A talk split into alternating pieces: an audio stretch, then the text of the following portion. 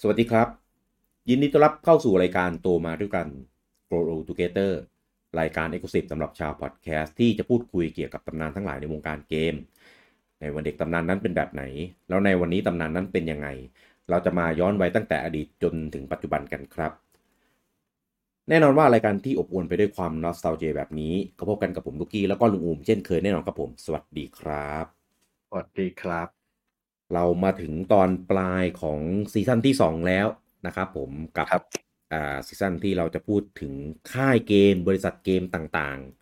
อ่า ๆอ่าที่อยู่กับพวกเราในวงการเกมมาตั้งแต่เด็กจนถึงปัจจุบันอ่านะครับ ซึ่งก็ค่ายที่ปิดท้ายซีซั่นนี้นะครับ มันจะเป็นอะไรไปได้อีกนะครับ พูดถึงค่ายฮัมฮาร์ดแวร์ปัจจุบันขนาดนี้นะครับนั่นก็คือค่ายสุดรักของพวกเรานั่นเองนะครับ ก็คือ Nintendo ครับผม สวัสดีครับ สวัสดีครับ เออ ลืมแนะนำตัวว่ะ เออ สวัสดี สวัสดี ทำไม เออโลกเลยไง คือ เออ คือ คือ พอสวัสดีผมเลยสวัสดีตามไปด้วย เป็น เป็นรีเฟล็ก เออ เออเพราะว่าเราสวัสดีไปแล้วด้วยอ่าคืออย่างนี้ เรื่องราวเกี่ยวกับ Nintendo แบบตรงๆเนี่ย เอาจริง ๆ ไม่เคยพูดมาก่อนเลย อืม ไม่ว่าจะเป็นในเซสชันไหนในไลฟ์หรือในเพจ หรือในพอดแคสต์ เออหมยถึ ต่างๆ ประวัติความเป็นมาอะไรอย่างนี้ใช่ไหม คือเรื่องราวที่เกี่ยวกับ Nintendo โดยตรงเลยอะ อืมอืม ของบ ประ ริ ส ษัท บการณ์ Nintendo ของเรากับ Nintendo อย่างเงี้ยนะ ไม่ไม่เคยมีเลย ไม่เคยมีพูดถึงเลย อืม ตัวนใหญ่ก็จะพูดแยกเป็นเรื่องเรื่องๆอะเรื่องมาริโอเรื่องเซลดาเรื่องเครื่องเกมนั้นนี้ อ่า เรื่องอาบุคลากรใน Nintendo เรื่องดราม่าในบริษัท อืม เอ่ออะไรอย่างเงี้ยหรือประวัติความเป็นมาเป็นไปตั้งแต่สมัยก่อนอะไรอย่างเงี้ย อืม เออแต่ว่าเราไม่เคยเอาออกมาพูดแบบในในในเชิงเนี้ยมาก่อนเลย ครับ ก็เลยมองว่า เอ้ยตื่นเต้นว่ะ เออ ทั้งทั้งๆที่จริง ๆ แล้วมันควรเป็น EP ที่ที่ชิลสุดอะ เออ มันแบบ เออ นะ เพราะมันเป็นเรื่องที่เรา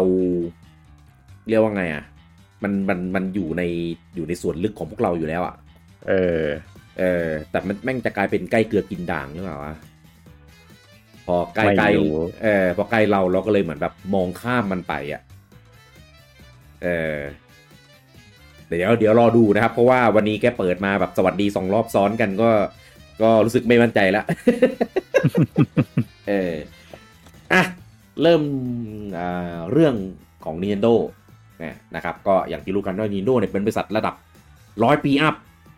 อืม อ่าคือปีนี้เนี่ยก็ถ้านับตามปีจริงๆ ก็ประมาณ 132 133 ปีละ ครับ เออบริษัทก่อตั้งมาตั้งแต่ปี 1889 นู่น อืม อ่านะครับซึ่งก็อ่ะเป็นเดิมทีก็เป็นบริษัทที่ไม่ได้ทำเกี่ยวกับเกมอ่ะก็ทำทำหลายอย่างทำการ์ดทำเอ่อเลิฟโทเทนทำแท็กซี่ทำโอ้หลายอย่าง ก็ เนี่ย จริงๆถ้าถ้าจะว่าไปเนี่ย อืม ธุรกิจตั้งต้นธุรกิจแรกเริ่มเดิมทีของ Nintendo เนี่ย ครับ แม่งแบบดูเทาๆ ทั้งนั้นเลย ยังเทาอยู่ใช่ไหมเป็นเรื่องโปรเตนเนี่ย ที่ เอ้ย ก็ไม่ได้ค้าประเวณีแค่เปิดโรงแรมเฉย อ๋อ โอเค ๆเออ เออเออเออซึ่งเอาจริงๆ ชื่ออะชื่อบริษัทอะก็ไม่ค่อยได้สื่ออะไรถึงเกี่ยวกับเกมอ๋อแต่ว่าของญี่ปุ่นก็ไม่ได้มีอะไรเกี่ยวสื่อถึงกับเกมสักเท่าไหร่ ไม่ เพราะ ไม่ อย่าง เกี่ยวอยู่แล้ว อย่างโซนี่เออ เราไม่เคยไปดูความหมายเขาเลยว่าอย่างชื่อโซนี่ อืม เนี่ยเออถึงอะไรแต่ว่าเขามีแบรนด์เป็น PlayStation ไง อ่า เออเราก็ได้จำเป็นภาพนั้นส่วน Nintendo เนี่ย ก็ก็ชื่อความหมายของชื่อนะ ก็เป็นหมายถึงว่าโชคชะตาฟ้าสวรรค์ฟ้าฟ้าอะไรนะ โชคชะตาฟ้าลิขิตเ อะไรประมาณนั้น อ่าอะไรประมาณนั้นนะครับ ก็เป็นบริษัทที่ก่อตั้งโดยตระกูลตระกูลก่อตั้งขึ้นมาโดยตระกูลตระกูลหนึ่งที่ชื่อว่ายามาอุจิ ยามาอุนะ ไม่ใช่ อ่า กุ ยา เป็น มาอุจิ ตัวออ่างนะครับ ยามาอุจิ อ่า อืม นะครับก็คนแรกก็เป็นฟูซาจิโร่ยามาอุจินะครับตั้งแต่นู่นเลยแล้วก็เป็นของยามาอุจิเรื่อยมาเนี่ยนะครับจนกระทั่งยุค บั้นปลายของเนโร14ที่กำลังจะสืบเนื่องไปเกมคิว อืม อ่าก็เปลี่ยนเป็นให้คนนอกบริหารเป็นครั้งแรกก็เป็นซาโตรุอิวาตะ ครับ อ่านะครับ ที่เดิมทีก็อยู่กับฮาวและบร a ตอรี่ อืม อ่าแล้วก็เสียชีวิตไปด้วยโรคนะครับแล้วก็เปลี่ยนเป็นอ่าชั่วคราวนะครับ กับป๋าคิชิมะคิมิชิมะ อืม เออเขานามสกุลอะไรวะพูดแต่คิมิชิมะจนลืมนะ ก็คิมิชิมะนี่แหละคือนามสกุลเขา คิมิชิมะนามสกุลแต่ว่าชื่ออ่า ชื่อแรกอะจำ เออ ไม่เคยจำเลย เออเออเออเออชื่อชื่ออะไรวะทำไมจู่ๆลืม เนี่ย เอาแล้วแม่งเริ่ม แล้ว เออเอาเป็นว่า เอาเป็นว่าป๋าคิมิชิมะนั่นแหละนะ อืม แต่ว่าขึ้นขึ้นมาอ่าแค่ชั่วคราวอ่ะนะครับ ทัต ไม่ได้ ซึมิชื่อทัตซึมิ เออนะครับ แล้วก็เลือกตั้งไม่ใช่เลือกตั้งเลือกผู้เป็นประธานอย่างเป็นทางการเออนะครับก็คือล่าสุดนี่ก็คือเฮียชุนบุรุคาวะชุนทาโร่เนี่ยที่คนนี้ดันจำดำได้ครบแม่มันน่าโมโห เอออ่ะ แล้วก็บริษัทเนี่ยก็มีฮาร์ดแวร์อ่าในในในของตัวเองเนี่ยออกมาหลายต่อหลายเครื่องแต่เกี่ยวกับวงการเนี่ยเราเอามาที่เกี่ยวกับพวกเราดีกว่า อืม อ่ะนะครับ ก็คอนโซลเนี่ยก็มีอ่าเครื่องฟาร์ม c คอมเครื่องซูเปอร์ฟาร์ม c คอมเครื่อง Nintendo 64 เครื่องเกมคิวเครื่อง V เครื่อง VU แล้วก็ล่าสุดก็คือ Switch ครับ นะแล้วก็เครื่องพกพาก็จะมีเกม Watch แต่ที่ที่มันไม่ได้นับเป็นรุ่นนะ มันนับเป็นเกมเกมๆไป อันนี้มันทำแยกเออแล้วก็มาทำเป็นเกมบอยอ่ะที่เป็น อืม เครื่องพกพาที่สามารถเปลี่ยนตลับได้ ไม่ต้องทำเป็นรุ่นๆเหมือนเมื่อก่อนเกมบอยก็มีหลายรุ่นเกมบอยพ็อกเก็ตเกมบอยไลท์เกมบอยคัลเลอร์ อืม แล้วก็เปลี่ยนเจนมาเป็นเกมบอยแอดวานซ์ อืม มาเป็น Nintendo DS เป็น 3DS อ่ะแล้วก็มาบรรจบกันกับคอนโซลที่ Nintendo Switch อ่ะอืมนะครับก็ แต่ รายละ จ เอียด ริงๆเดี๋ยวแทรกแทรกนิดจริงๆก็วันก่อนเพิ่งไปเห็นมา ก่อนที่จะมาทำเครื่องเกมคอนโซลอย่างฟามิคอมอะจริง ๆ จริง ๆ Nintendo ก็ทำเครื่อง จะเรียกว่ามันเป็นโฮมคอนโซลได้ไหมมันเป็นเกมทีวีเกมอะเหมือนเครื่องเหมือนเกมปองสมัยแรกๆอะ อ่าทำ เออ เหมือน Nintendo ก็ ทำ เค ร่ ยว ม ท กับอัตาลีตอนนั้นนะถ้าจำไม่ผิด อ่าจากไม่จากรูปที่ผมเห็นน่ะคือมันแปะ อืม มันแปะยี่ห้อ Nintendo คนเดียวเลยนะ อ่า เออแต่คือเกมอ่ะเหมือนประมาณว่าเป็นเกมแนวปองแต่ว่า ปอง เอามาดัดแปลงฉากให้มันแบบแอดวานซ์ขึ้นอะไรเงี้ย อ่า เออก็หมายถึงว่าก่อนที่จริง ๆ ก่อนที่จะทำฟาร์มิคอมอ่ะ Nintendo ก็เข้ามาในตลาดวิดีโอเกมอยู่ก่อนหน้านั้นแล้วแหละ เคยเคยอ่านประวัติมาครับ ก็จะคล้ายๆกันกับในกรณีเหมือนเหมือนปู่อะจะ Import มาให้ แล้วก็เหมือนแบบมีรีเนมมีอะไรทุกอย่างและขายใน อ่า ในในเหมือนซื้อประมาณซื้อลิขสิทธิ์มา อ่าอ่าอ่า อ่าอ่าซื้อลิขสิทธิ์มาแล้วก็มาผลิตแล้วก็จัดจำหน่ายโดย Nintendo เองชื่อเองอ่ะแล้วก็จ่ายค่าลิขสิทธิ์ให้อาตาลิไปอะไรอย่างนี้ อ่าฮะอ่าฮะ อ่านะครับคือทำอย่างนั้นจนสักพักอะจนปู่รู้สึกว่าเอ้ยทำเองดีไหม อืม อ่าอะไรแบบนี้แหละเออก็เลยเกิ ครั ด บ ขึ้นเป็นเป็น Family Computer อืม อ่านะครับผม ซึ่งก็ทำให้โด่งดังแล้วก็เปลี่ยนคอนโทรลเลอร์เปลี่ยนอะไรให้เป็นแบบมีความเป็นโฮมยูสมากขึ้นอะไรอย่างนี้ ครับ อ่านะครับผมก็เลยเหมือนพอขายดิบขายดีอ่ะก็เลยเข้าสู่วงการเต็มตัวมากขึ้นอ่านะครับก็ผลิตทั้งฮาร์ดแวร์ด้วย แล้วก็ผลิตซอฟต์แวร์ด้วยอ่านะครับก็ อืม มีทั้งตระกูลพวก ดองกี้คองมาริโอนะที่ดังกันตั้งแต่ยุคนั้นอืม อืม แล้วก็พวกเกมกีฬาทั้งหลายเบสบอลซ็อกเกอร์อะไรพวกเนี้ยที่เป็นแบบโคตรแคชชัวในยุคนั้นพวกสมัยตอน 8 บิตยุคตอนต้นนะ อืมสมัยเกม 24K เออเออเรียก เรียกอย่างนี้ก็ได้ จริง เออ ๆ ความจุมัน 24K จริงหรือเปล่าก็ไม่รู้ เอ้ยในในหนังสือเกมญี่ปุ่นเองก็ลงความจุไว้อย่างนี้ จริงดิ ผมเคยเห็น มีมีเป็นแบบเดทราคาไหมอัตราต่อรองอะไรอย่างนี้มี ไหม เออเป็นเรื่องที่พูดพูดทีไรก็โคตรตลกอะ่ะ อืม เออแลกแลกเปลี่ยนกันด้วยแบบมีมีเลทอัตราต่อรอง อัตราแลกเปลี่ยนนะ ผมเหมือนเหมือนกับว่าผมผมน่าจะเคยเจอข้อมูลมา อันนี้ไม่ไม่ไม่ไม่การันตีนะ แต่แบบมัน มีความจำอยู่เราๆอ่ะ ประมาณว่าจริง ๆ แล้วเกมแต่ละเกมอ่ะมันไม่ได้มีขนาด 24K หรือ 128K หรือ 256K เป๊ะๆหรอก อ่า เพียงแต่ว่ามันเป็นเรื่องของขนาดชิปที่ อ่า ใช้ในตลับก็คือขนาดของชิปอะมันถูกฟิกมาอยู่แล้ว อืม มันจะมีฟิก มันจะมีชิปที่มีความจำ 24K 128K 256K โอ้โหมันมันจะมีหลายขนาดอะแหละ เหมือนนึกภาพเหมือน USB สมัยเนี้ย อ่าครับ อ่ามันก็มีความจุต่างๆกันไปทีนี้นินก็มีชิปให้เลือกไง ว่า อืม เอ้ยถ้าเกมคุณเล็กคุณก็ใส่ไปในชิป 24K พออย่างเงี้ย อ่า นั่นแหละเพราะฉะนั้นมันเพราะฉะนั้นมันมันก็เลยมีมีข้อมูลออกมาว่าเกมเนี้ยจริงๆแล้วมันเป็นข้อมูลว่าเกมเนี้ยใช้ชิปความจุขนาดเท่าไหร่ ไม่ใช่ขนาดของไฟล์เกมจริง ๆ หรอก อ่า เออ อืมก็ก็จริงๆก็เหมือนสวิชแหละ ก็จะมีตลับแบบสี่กิกแปดกิ อื ก มอืม สิบหกกิกอะไรเงี้ยแต่ว่าเกมใน จ้ ก็ ชู้นะเนี่ย อืม ไม่ใช่กิกแบบ นั้น เออบริษัทนีโน่เนี่ยครบรอบ ครบรอบวันเกิดวันที่ยี่สิบสามกันยา อ๋อ นะนะครับ สำหรับวันเกิด ใช่มาถึงกันยานี้ก็จะครบรอบร้อยสามสิบสามปี ครับ นะนะครับผมปีปีแรกที่ก่อตั้งก็คือ 1889 อย่างที่พูดไปนะครับ อืม เอ่อส่วนของตลาด worldwide เออเอาเฉพาะที่เราที่เราจำได้แล้วก็คุ้นชื่อคุ้นหูกันก็แล้วกันนะครับ ก็ฝั่งนี้ฝั่งอเมริกาเนี่ยคือเมื่อก่อนเนี่ยจะเป็นเหมือนใช้คนญี่ปุ่นบริหาร ครับ อ่าคือยังยังนั่งอยู่ที่ญี่ปุ่นนะเออแต่ว่าบริหารของฝั่งอเมริกาด้วยจนสุดท้ายเนี่ยก็มีสำนักงานมี มีมาร์เก็ตเรียกว่ามีมาร์เก็ตติ้ง มีอะไรเงี้ยเพื่อทำการ localize อยู่ที่ฝั่งอเมริกาฝั่งตะวันตกนะนะครับ ก็คนที่โด่งดังที่สุดก็คือเลจี้เออ อืม เลจี้ฟิลไอเม อืม นะครับ ซึ่งปัจจุบันก็ยังถึงแม้จะออกไปแล้วถึง 2-3 ปีนะครับ แต่ก็ยังสร้างความ ผมใช้คำว่าสร้างความปวดหัวแล้วกันปั่นป่วนให้กับ วงการ Nintendo อยู่อยู่ไม่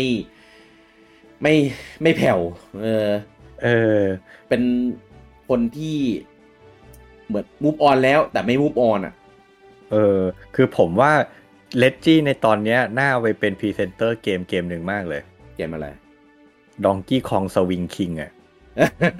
แม่งโหนเก่งเหลือเกิน โหนอยู่นั่นน่ะ เออ เออล่าล่าสุดของเมื่อคืนเนี่ย ก็ก็ยังโหนอยู่นะ ก็ยังมีเรื่องออกมาโหนอ เอยู่ อ ดี เออ คือ พอนึกถึงตอนที่สัมภาษณ์แล้วก็แบบโอ้ยเสียดายตอนนั้นที่เราแบบเออก็ก็ในเมื่อรู้สึกว่าตัวเองแบบถึงวัยที่จะเกษียณแล้วก็ ก็เออขอให้โชคดีอะไรเงี้ย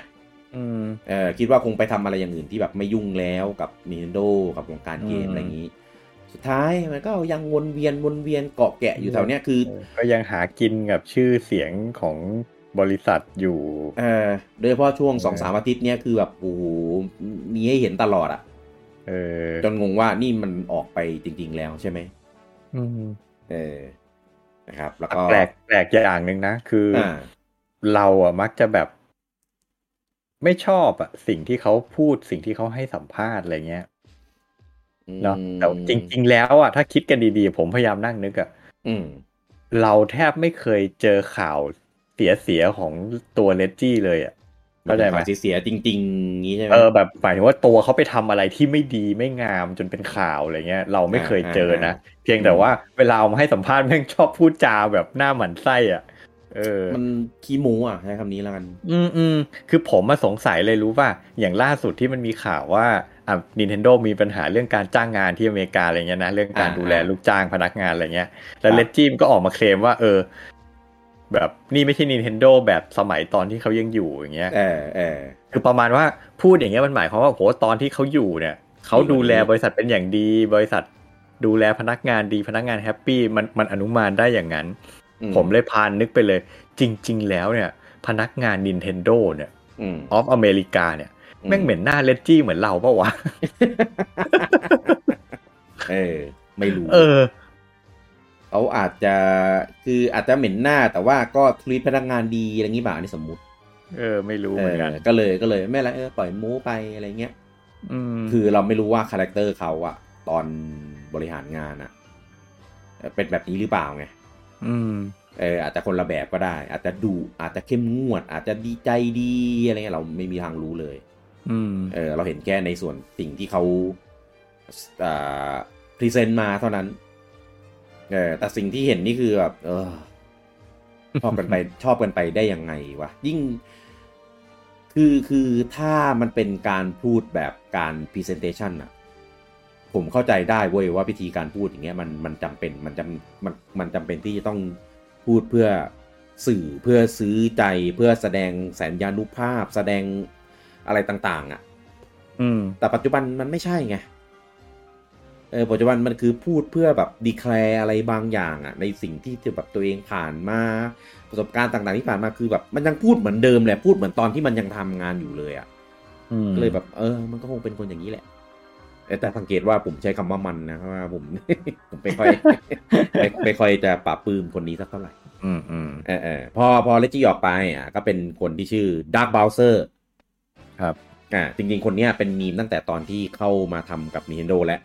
อืม อ่านะครับแต่ว่าตอนนั้นยังไม่ได้มีบทบาทอะไรสำคัญอ่านะครับพอเลจิออกก็เป็นคนเนี้ยขึ้นมาเป็นประธาน Nintendo ฝั่งอเมริกาแทนเออหลังจากนั้นแหละก็มีปัญหาเยอะเลยเหมือนแบบหลาย ๆ อย่างที่เคยทำมาก็คือปกติทำที่เดิมทีอ่ะก็ไม่ได้ดีมากอยู่แล้วนะพอดับบอเซอร์มานี่ก็เริ่มเหมือนแบบเริ่มหายไปหายไปเรื่อย ๆ มีเรื่องของพนักงานลาออก เรื่องของพนักงานมาแฉเรื่องวงใน อื มี ม เอ่อเรื่องของการแบบไม่สื่อสารอะไรต่าง อืม ๆ อะไรอย่างเงี้ยก็ไม่รู้ว่ามันมันมันเกิดอะไรขึ้นจริง ๆ แล้วอะเราไม่มีทางรู้เลย อืมอืม นะนะครับ แล้วก็เอ่อไม่ไม่ค่อยได้เห็นเขาออกมาออกมาสื่อออกสื่อสักเท่าไหร่เออนะครับ คือ Twitter อะไรเงี้ยมีแต่ว่าก็ไม่ได้ไม่ได้มีความเคลื่อนไหวด้าน Nintendo ไม่ได้ออกมา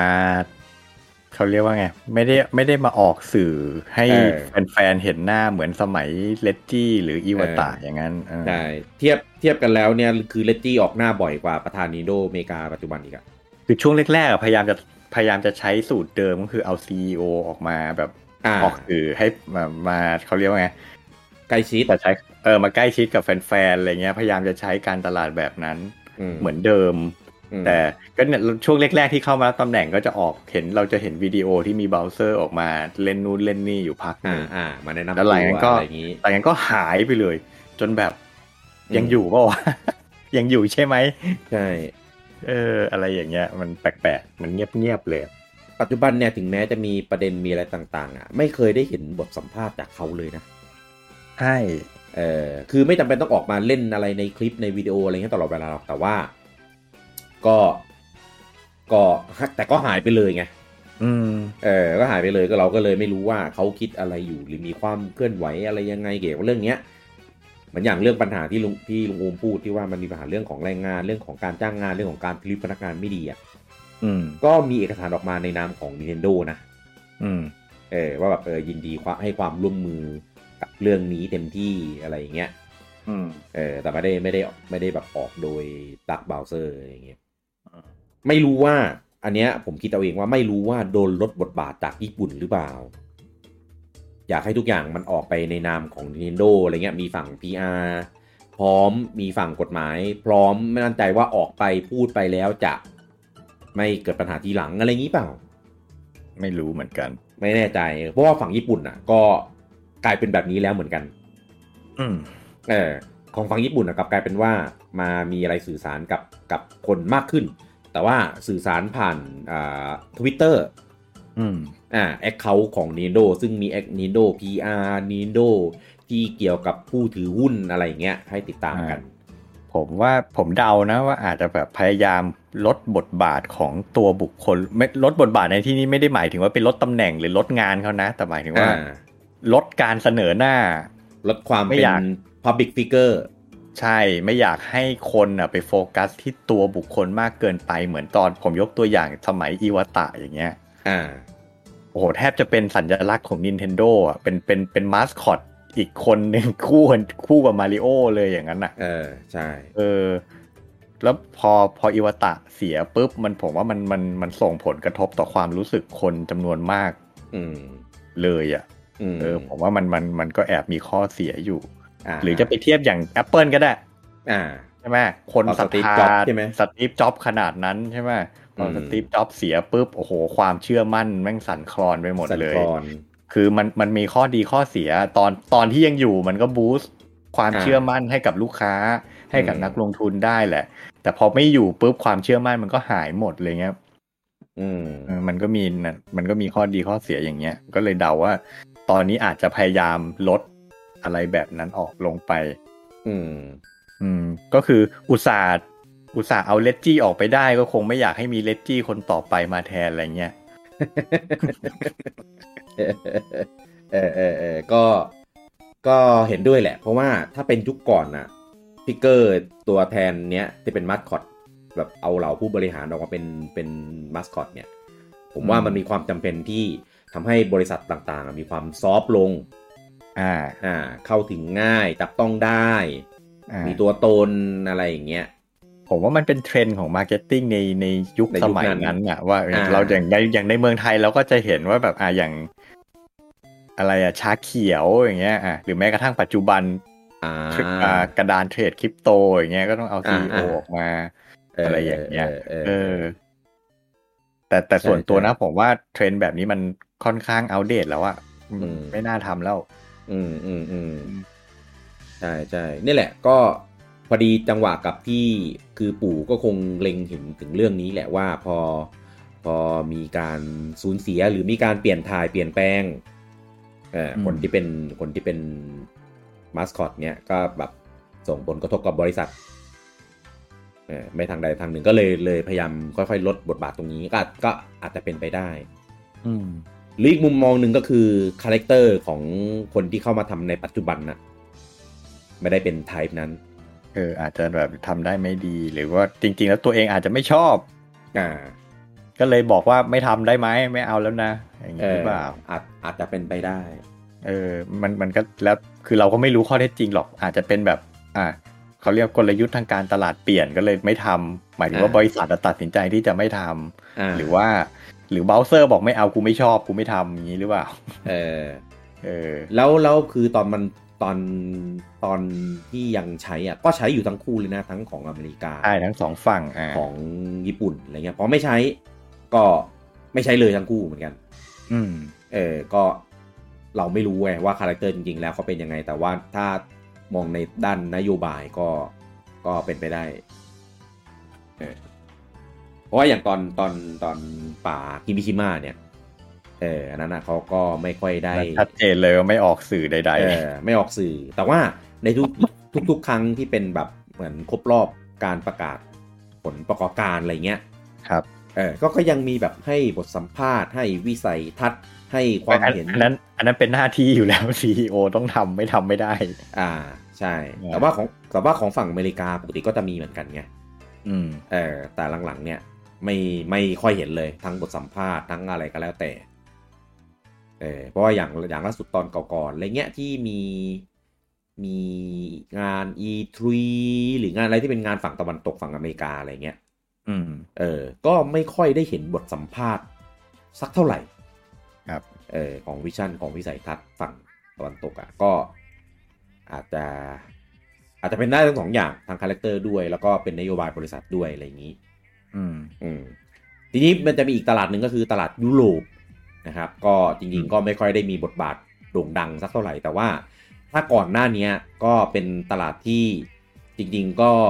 อุ้มชูค้ำจุนฝั่งอเมริกามาควบคู่กันเหมือนกัน อืม หลายๆอย่างเนี่ยถ้าไม่มีฝั่งยุโรปเนี่ยอเมริกาก็คงไม่มีอย่างปัจจุบันเนี้ยแน่นอนผมมั่นใจ อืม เอ่อทั้งเรื่องของการ localize การ translate การภาคเสียงอะไรต่างๆอะไรเงี้ย ใช่ เอ่อหลายต่อหลายครั้งก็ดำเนินโดยฝั่งของยุโรป ยุโรปเป็นคนลงทุน เอ่อ คือะ อ ไร พูดอย่างนี้ คือถ้าถ้าจากความรู้สึกนะจากที่เราเห็นเห็นกันมาตลอดอะจะรู้สึกว่า อืม ฝั่งอเมริกามักจะไม่ค่อยกล้าได้กล้าเสีย เออ ทำธุรกิจแบบ pay safe ตลอด อืม เออ เพราะฉะนั้นแบบนะอย่างที่ที่เราพูดกันบ่อยๆ Operation Rainfall สมัยเครื่อง V อย่างเงี้ย อืม เออ คือมันเป็น 3 เกมที่เป็น JRPG จ๋าๆเลยอย่างเงี้ย อืม เออซึ่งแบบคนอยากเล่นเวอร์ชั่นภาษาอังกฤษมาก แต่ อืม ว่า โดยปกติอะการ localize การแปลมันมักจะลงทุนโดยอเมริกาก่อน อ่า แล้วมันอ่าหมายถึงว่าอเมริกาเป็นคนออกเงินแปล อ่า พูดง่าย ครับ ๆ แล้วก็ในส่วนของภาษาอังกฤษนะ ครับ แต่ถ้าเป็นภาษาภาษาที่สามอื่น ๆ ก็ยุโรปก็ทำเองแหละ อ่า แต่ว่า เป็นสเปนฝรั่งเศสอะไรก็แล้วแต่ ใช่แต่ว่าณตอนนั้นน่ะคืออเมริกาออกมาประกาศเลยว่าไม่มีแผนที่จะ localize ไม่มีแผนที่จะแปล 3 เกมนี้เลย เขาบอกว่าเกมสามเกมเนี้ยไม่ค่อยเหมาะกับตลาดฝั่งอเมริกา อ่า คื คือ อจีนเป็นคนพูด ใช่ ซึ่งมันมันเป็นไปไม่ได้ ก่อนหน้านี้คุณ localize แล้วมันเป็นเกม first party อ่ะ อืม เออ มันเป็นเกมของค่ายอ่ะ อืม เข้าใจป่ะ มันมันไม่ใช่เกม third party นะ มันเป็นเกมของค่ายเอง โอเค อาจจะไปจ้าง second ทำให้ แต่แบบคุณพับบริษัทคุณเป็นคน publish อ่ะ อ่า เออ มันมันมันแบบมันได้เหรอวะ แม่งไม่เอาโปรดักต์ของบริษัทตัวเองไปไปโลกอะไรอ่ะ อ่า เออ มันมันตลกอ่ะ เออแปลกมาก ใช่ผมก็เลยผมก็เลยรู้สึกว่ามันเป็นแค่ข้ออ้าง อืม ใจจริงก็คือแบบไม่อยากลงทุนอ่ะ เอา มันมันก็มีส่วนแหละกลัวขายไม่ได้อ่ะ เออกลัวขายไม่ได้เลยก็เลยไม่อยากลงทุนไง อืมอืม แล้วสุดท้ายเจอฝั่งยุโรปใจกว่าไงแบบ ใจกว่า ไม่เป็นไร เดี๋ยวแปลเองก็ได้ อืม อืม พอแปลปุ๊บกลายเป็นเกมที่เหมาะกับฝั่งตะวันตกทันที เออกลายเป็นขาย เอาไปขายในอเมริกาเฉยเลย เออ ในตอนแรกบอกว่าเป็นเกมที่ไม่เหมาะกับอเมริกา เออ เออ พอมีคนแปลให้ปุ๊บแม่งกลัวมาขายเฉยเลย แม่งทุเรศจริง งงงงมาก ๆ เออ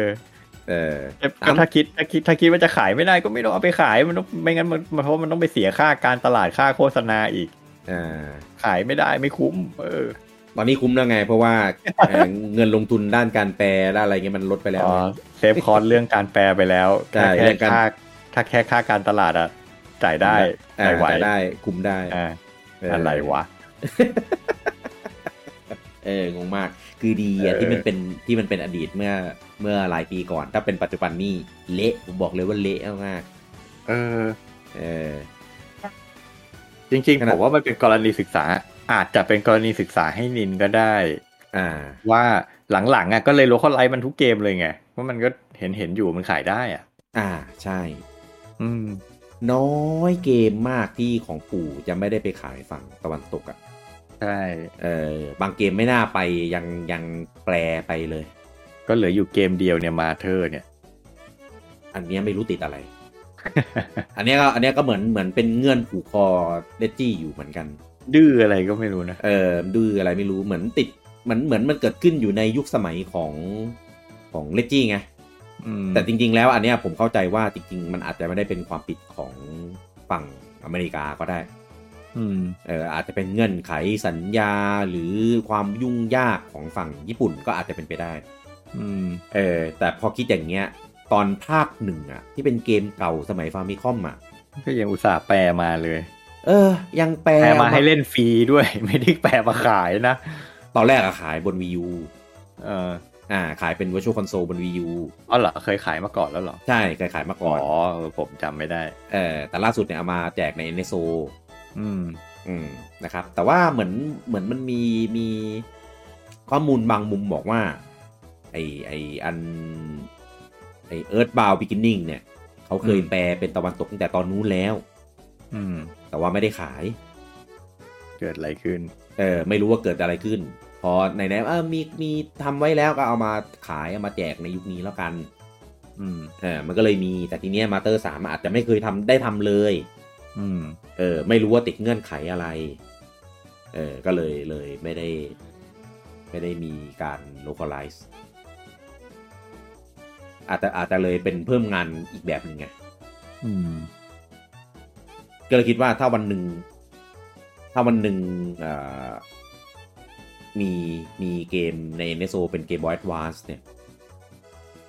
ถ้ามันเคยมีทำอยู่เบื้องหลังอยู่แล้วอาจจะได้เห็นก็ได้ อืม แต่ถ้ามันไม่เคยมีแปลเลยอ่ะก็ก็อาจจะยากหน่อย อืม เพราะจู่ๆปู่จะไปเพิ่มงานทำไม เออเพราะหลาย ๆ เกมอย่างพวกตระกูล Fire Emblem ทั้งหลายอะพวกภาคเก่า ๆ อะไรเงี้ย อืม เออ มันก็ไม่ได้มี ไม่ได้มีอิงนะ ใช่ อืมลุงอมลุงอมรู้จักชื่อ Nintendo ว่ามันเป็นแบบอันเนี้ย ความเป็นแบบบริษัทเกมนู่นนี่นั่นอ่ะไม่ต้องเอาแบบที่เป็นแฟนอ่ะ อืม เออเอาเป็นว่าแบบคำว่า Nintendo เนี่ยเมื่อไหร่ ก็เครื่องฟามิคอมแหละครับ คือฝั่งไมคอมมารู้เลยว่าเครื่องนี้เป็นแบบของ Nintendo ใช่ก็ ย่างนี้ คื ใช่ อ ไหม ก็คือรู้ได้ยังไงก็ไม่รู้เหมือนกันนะ คือในเมื่อโปรดักมันมีสองชื่อ มันมีชื่อบริษัทกับชื่อเครื่องนะชื่อสินค้า เออ เออ แต่คือเหมือนเราก็เห็นโลโก้มันอยู่อะว่า อ่า อ่ะซุปเอ่อ Family Computer แล้วก็ อ่ามี มีโลโก้ Nintendo อยู่ อ่า เออ แต่ผมผมเข้าใจ ผมก็จำไม่ได้แล้วว่าทำไมผมถึงเข้าใจว่าเออ ชื่อเครื่องอะคือ Famicom แล้ว Nintendo เนี่ยคือชื่อบริษัท รู้ อืม มาจากไหนก็ไม่รู้เหมือนกันเออแต่ว่ารู้จัก Nintendo มาตั้งแต่ตอนนั้นแหละ อืม อืม ของผมเนี่ยของผมเนี่ยเมื่อก่อนนะเครื่องเครื่องเกมอะฟามิคอมอะบ้านเราจะเรียกว่าแฟมิลี่ อืม เออเราไม่เราไม่ได้เรียกฟามิคอมเหมือนอย่างปัจจุบันนะ ใช่ เออฟามิคอมเนี่ยคือเรียกตามญี่ปุ่นคือแฟมิลี่คอมพิวเตอร์แต่บ้านเราเรียกแฟมิลี่อย่างเดียวไม่ได้เรียกแฟมิลี่คอมพิวเตอร์ไม่ได้เรียกฟามิคอมด้วย ใช่ เล่นจนติดปากเล่นจนติดปากเออทีเนี้ยพอบ้านเรามันมีขายเครื่องแฟมิลี่ อืม เออเครื่องแฟมิลี่จริง ๆ ที่ใช้ชื่อ FR ทั้งหลายอะ อ่าก็คือ เออ เครื่องเครื่องโคลนจาก เออ บริษั ท Family ใช่ อ่า เออใช่ ก็เลยจะ ชื่อ ไม่มีโลโก้ Nintendo อยู่บนเครื่อง ใช่ ตอนนั้นก็เริ่มเอ๊ะแล้วแบบ เอ้ยทำไมไม่มี เออทำไมไม่มีโลโก้นี้ เมื่อก่อนเรา เมื่อก่อนก็เรียก เรียกเครื่อง FR เนี่ย เพราะมันยาวไง FR 2 0 2มันยาวไง อืมอืม เออ เลือก เรียกว่าเครื่อง Family เหมือนกัน อืม เพื่อนก็จะบอกว่า เอ้ย เนี่ยไม่ใช่เครื่อง Family มันเป็นเครื่อง FR 2 0 2เครื่อง Family ต้องเป็นแบบนี้ ต้องเป็นของ Nintendo อืม ก็เลยแบบ เอามันไม่เหมือนกันตรงไหนอะเกมก็เล่นเหมือนกัน อะไรเงี้ย ต่างแค่หน้าตาเครื่อง อ่า เอ ฮะ อก็เลยเหมือนแบบเออเหมือนเหมือนมีการคุยกันไปร้านเกม ร้านเกมบอกอะไรประมาณนี้แหละ อืม ถ้าถ้าจำไม่ผิดนะก็เลยจำได้ อ๋อ ถ้าอันเนี้ยมันจะเป็นเครื่อง Family จริง ๆ แต่ไอี Family ที่เราเรียกอะมันเป็น Nintendo เออเป็นอันเนี้ยจะทำโดยบริษัท Family อันเนี้ยจะทำโดยบริษัท Nintendo อะไรอย่างเงี้ย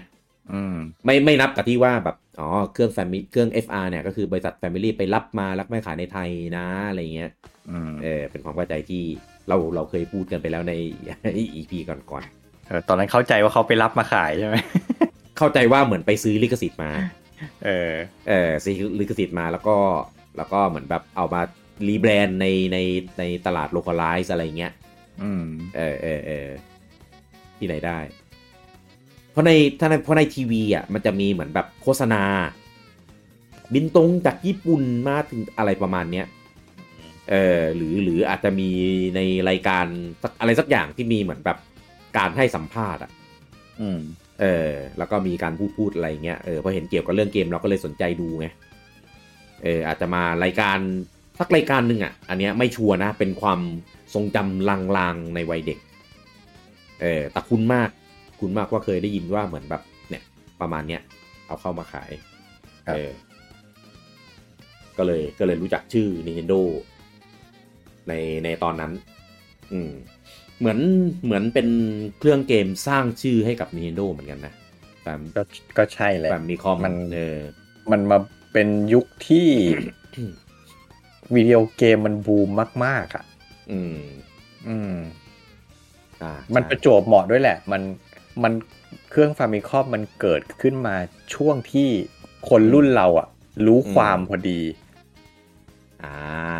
อืม มันออกมาปีหนึ่งเก้าแปดสี่ว่าถ้าผมจำไม่ผิด เก้าแปดสี่ใช่ ใช่ มันออกมาตอนประมาณเราอ่ะสามสี่ขวบ คือ อ่า เราเริ่มรู้ความแล้ว เพราะฉะนั้นหมายถึงว่า พอเรารู้ความเราก็เห็นมันอยู่ตรงหน้าแล้วอะ อืม เออ แต่ว่ากว่าจะโตจนได้เล่นจริง ๆอะก็ห้าหกขวบใช่ป่ะ ก็หมายความว่าเครื่องมันออกมาประมาณสองสามปีแล้ว หมายความว่า พอวันที่เราเดบิวต์เข้าวงการเกม เครื่องมันอยู่ตรงนั้นแล้ว แล้วมันมีไลบรารีเกมเต็มไปหมดเลยอะ อ่า อ๋อ อืม อืม อืม เพราะฉะนั้นมันเลยแบบโอ้โหมันเป็น Impact มากอะว่าแบบ อื้อหืออะไรกันเนี่ยแบบมีให้เล่นเยอะแยะไปหมดเลย เพราะว่ากว่ากว่าจะเข้ามาในไทยอ่ะ เราก็แบบเป็นเด็กประมาณห้าขวบแล้วอ่ะ ใช่ใช่ผมเห็นครั้งแรกน่าจะประมาณ 6 ขวบอะไรประมาณนั้นที่ผมไปเห็นพี่ผมเล่นเป็นครั้งแรกอะ อ่าอ่าอ่า เออ คือครั้งแรกที่ผมเห็นก็ เกมเยอะแล้วอะ ใช่เกมเยอะแล้ว ผมพี่พี่ผมเล่นอะไรบ้างอะเล่นไวไวเวิร์ภาคแรกให้ผมดูอย่างเงี้ย เอ โอ้โห คูนี้ย้อนยุคอย่างเงี้ย อ่า เออคือแบบกว่าผมจะเห็นนั่นคือแบบมันมักน่าจะมาสักครึ่งเจนได้แล้วอ่ะ อืมอืมอืม เออ เดี๋ยวนะอ๋อหนึ่งหนึ่งเก้าแปดสามลุงอูม ถ้า ท็อปแปดสามเลยเหรอ อ่าแปดสามมาของญี่ปุ่น ถ้าของอเมริกานะแปดห้า อืม อ่าอ่าแปดสามเนี่ย ตอนนั้นเราสองสามขวบ สองสองขวบเออประมาณนั้น แห แห ละ ละ เออประหกขวบมันก็ขายมาตั้งสี่ปีแล้วไง เออ เออ มันก็เกมเกิมออกเยอะแยะแล้ว ใช่คอนท่งคอนท่าออกมาหมดแล้วตอนนั้นน่ะ อ่า มาริโอภาคไหนแล้วเหอะ เออ ใช่ใช่ใช่น่า นั่นแหละเพราะมันเลยแบบ มันเลยเป็นมันเขาเรียกเราถึงเราถึงมีความนอสซาวเจียกับยุคนั้นมาก เพราะว่ามันแบบมันเป็นอะไรที่อิมแพคกับเด็กเด็กตัวเล็กๆวัยนั้นเอง เออ แม่งอารมณ์เหมือนเด็กยุคนี้ดู YouTube อะเข้าไป อ่า เข้า YouTube ไปปุ๊บก็เจอคลิปเต็มไปหมดอะของเรา อ่า แบบโหเดินเข้าร้านเกม เกมเต็มไปหมดเลย เลือกเล่นไม่ถูกด้วย เออ ไม่รู้ว่า ไม่ เกมหน ไม่รู้จะเลือกจากอะไรด้วย เพราะไม่มีข้อมูลให้ดู เออบางเกมก็มีหน้าปก แต่ละปก อ่า ก็ก็ไม่ได้สื่ออะไร ไม่ อ่ะ ตื่มันนป็น เลย เออบางเกมก็มีแต่ตัวตลับแต่ว่าไม่มีรูป เออ บางเกมหนักเลยมีแต่แผ่นแผ่นไอเนี่ย แผ่นข้างในอ่ะ อืม เออมีมีแต่แบบเหมือนเทปแปะไว้ว่าเกมชื่ออะไร อืม แล้วใครจะไปรู้วะก็อาศัยเอาดูดูเอาจากเครื่องต่างๆ ที่คนอื่นมีคนอื่นเล่นอะไรเงี้ย ครับ เออเมื่อก่อนมันเลยมีเด็กเกาะเบ่อเยอะ อ่า เออตังตังไม่พอเล่นหรือไม่รู้ว่าเกมไหนอะไรเงี้ยไปดูชาวบ้านเล่น อืม เออพอเห็นเขาเล่นแล้วก็หมันเขี้ยวไงก็ เอ้ยไปทางนั้นทางนี้ดิอะไรเงี้ย อินจัด เออเออเออ เออ อืม ก็พอพูดพูดถึงนอสตาเจียเมื่อกี้รู้สึกไม่แน่ใจว่าเราเคยคุยไหมว่า พออย่างพวกเราพูดถึงความนอสตาเจียเนี่ยมันก็จะเป็นยุคแบบยุคแปดบีดยุคอะไรงี้ใช่ไหม อืม เออพอเห็นแบบใน YouTube อะไรเงี้ยแบบเครื่องเลตโทรนอสตาเจียมาเป็น PlayStation เออ มา เพย์ห เป็ นึ่ น งเพย์สองเงี้ย เอออะไรเงี้ย เราเกาหัวมันนอสตาเจียตรงไหนวะ เออ อะไร ทำให้แบบรู้สึกแก่มากเลยอ่ะ เออแต่แต่เราก็ลืมไปไงว่าจริงๆในอย่าง PlayStation นี่มันก็ผ่านไปตั้ง ยี่สิบกว่าปีแล้วอ่ะ จะ เออ สามสิบปีอยู่แล้ว เออแต่ว่ายุคนั้นน่ะเราเราไม่ได้เป็นเด็กไง อืม เออมันก็เลยไม่ได้มีฟิลของนอสตาเจียอะไรขนาดนั้น ใช่ เออมันคนคนละวัยกัน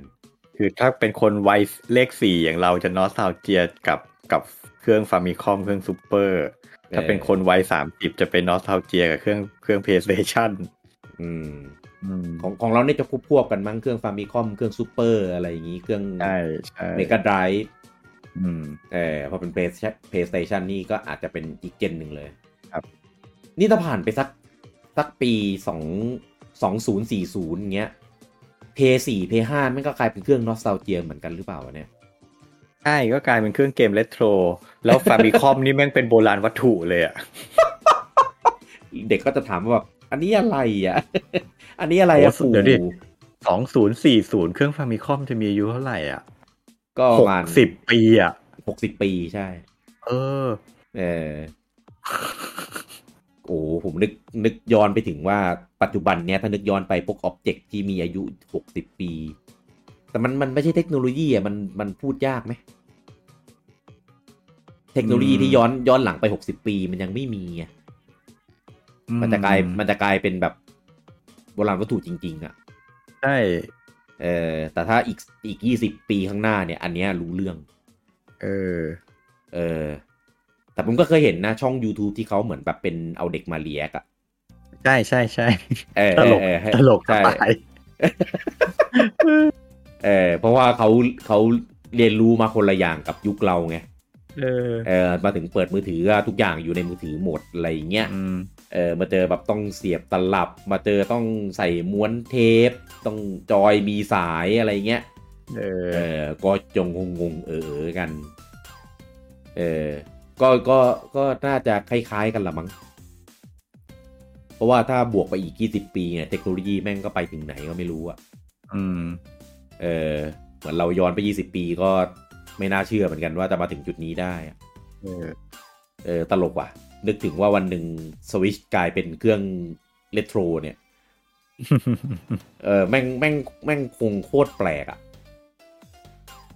เพราะว่าปัจจุบันเนี้ยเราไม่ไม่ได้รู้สึกว่ามันมีอะไรที่มัน มันล้าสมัยหรือเชยหรืออัปเดตอะยกเว้นสเปคของสวิตอะนะ อืม เออ แต่พอมาถึงยุคนั้นน่ะนึกภาพไม่ออกเลยว่ะนึกภาพไม่ออกเลยว่าว่าจะเป็นฟิลยังไง เพราะว่าอย่างตอนถ้าย้อนไป 20 ปีก่อนอะอย่างตอนเพย์หนึ่งตอนเอ็นหกสี่ตอนอะไรเงี้ยลุงอมรู้สึกว่ามันแบบโอ้แม่งโคตรล้ำอะไรเงี้ยเคยมีความรู้สึกแบบอะไรประมาณนั้นปะ ล้ำมาก อันนี้คืออะไร ภาพ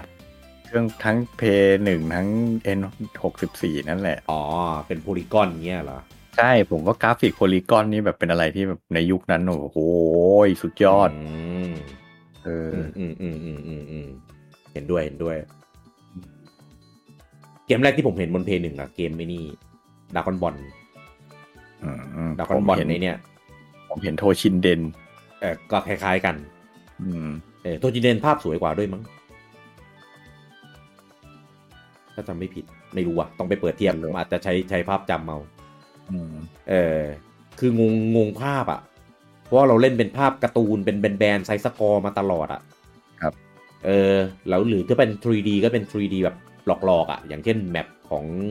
Final Fantasy อะไรเงี้ยหรืออย่าง Mario Kart อย่างเงี้ย อืม เออหรือหรืออย่าง Top Gear ที่เราเล่นกันน่ะเออเป็น 3D หลอก อ่า อ่ามาเจอ 3D จริงเจอโพลีกอนจริงคือแบบงงงงเหมือนกันตอนนั้น อืมฮึ เออส่วนปัจจุบันนี่คือ คืออะไรมันมันเป็นไปได้หมดแล้ว ปัจจุบัน ใช่ เออมันเหมือนจริงไปซะจนแบบบางทีก็แยกไม่ออกแล้วอะดูผมได้เห็นคลิปล่าสุดนะที่เป็นเหมือนคนเขาเอาอันเรียเป็นจินห้า เลห้าเอยเห็นละเห็นละ เออ มามาเรนเดอร์สถานีรถไฟอะ่ะ เออ ตอนเห็นครั้งแรกผมแบบโกหกแล้ว เออ นี่ไปถ่ายของจริงมาชัดๆ แต่พอมันปรับปิดไฟมืดปุ๊บเท่านั้นแหละแบบ เอ เฮ้ย อ ตอนแรกอะมันขึ้นซักเจตมาใน YouTube เลยนะ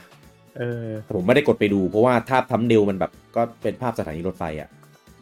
ไม่ได้สนใจจะกดไปดูไง อืม เออพอเป็นเห็นข่าวเห็นแบบเอ้า นั่นไม่ใช่ของจริงเหรอเนี่ย คือแบบพอกดไปดูแบบเชดนี่นี่มันมาถึงเบอร์นี้แล้วอะ ใช่ น่ากลัวมากแล้วคิดภาพดูถ้าเราไปแบบไปบังคับตัวละครวิ่งเล่นอะไรอยู่ในนั้นคือแบบโอ้ตายหาแล้ว คือทุกวันเนี้ยมันยังสมจริงแบบสมจริงแบบแฟนตาซีไง อืม เออพอเป็นสมจริงสมจริงแบบนั้นนะแบบโอ้โหตายตายตายเออ แต่เนี้ยถ้าเกิดพอแบบกรอไปเร็วๆเนี่ยอีกยี่สิบปีข้างหน้าไอีเรื่องที่เราว้าวๆตอนเนี้ยแม่งคงเป็นเรื่องที่แบบโคตรธรรมดา ก็ธรรมดาใช่ เออตอนนั้นอาจจะมีอันเรีย n g จินสิบแล้วก็ได้ อืมบริษัท Nintendo ก็มีมีมาสคอตมีเกมหลักๆของตัวเองเนี่ย ก็หลายซีรีส์มากอ่าคือเมื่อก่อนเนี่ยเรารู้กันนะถ้าพูดถึง Nintendo อ่ะก็จะพูดนึกถึง Mario เป็นหลักเลย ครับ แต่จริงๆแล้วมีมีมีเยอะกว่านั้นเยอะมาก ปัจจุบัน Mario เหมือนมันถูกลดบทบาทความเป็นมาสคอตของ Nintendo เนี่ยไปประมาณหนึ่ง อืม เออเหมือนคล้ายๆ เหมือนต่อเหมือนลดบทบาทของประธานบริษัทเลย อืม เออเนี่ยก็จะมีทั้งเซลดาเนี่ยที่โดดเด่นขึ้นมาเยอะขึ้นนะแล้วก็จะมีพวกตระกูลโปเกมอนดองกี้คองเคอร์บี้เมโทรยไฟเอ็มเบรมแอนิมอลคอสซิ่งสปาตูนสตาร์ฟ็อก อืม อ่ามีเซโนเบลดหรือแม้กระทั่งไอ้รวมมิตรอย่างซูเปอร์สมาร์เนี่ยเออก็ถือว่าเป็นมาสคอตของค่ายเหมือนกัน ที่พูดพูดมาเนี่ยคือตระกูลเกมขายดีของค่ายทั้งนั้นเลย ใช่ มีมี Star Fox กับเซโนเนี่ยที่ขายน้อย อ่า เออเพราะอย่าง Star Fox ภาคล่าสุดที่มันออกมาบน Wii U ก็เอ่อก็ไม่ได้รับความการตอบรับที่ดีเท่าไหร่ของปัญหาต่างๆ ส่วนส่วนเซโนเบดก็มันเป็น RPG ไง อืม อ่าฐานแฟนมันยังไม่ค่อยเหนียวแน่นมาก มันค่อนข้างเฉพาะกลุ่มอ่ะ อ่าใช่ คือกลุ่มแฟนเก่าๆก็จะแบบดัก n ันเควส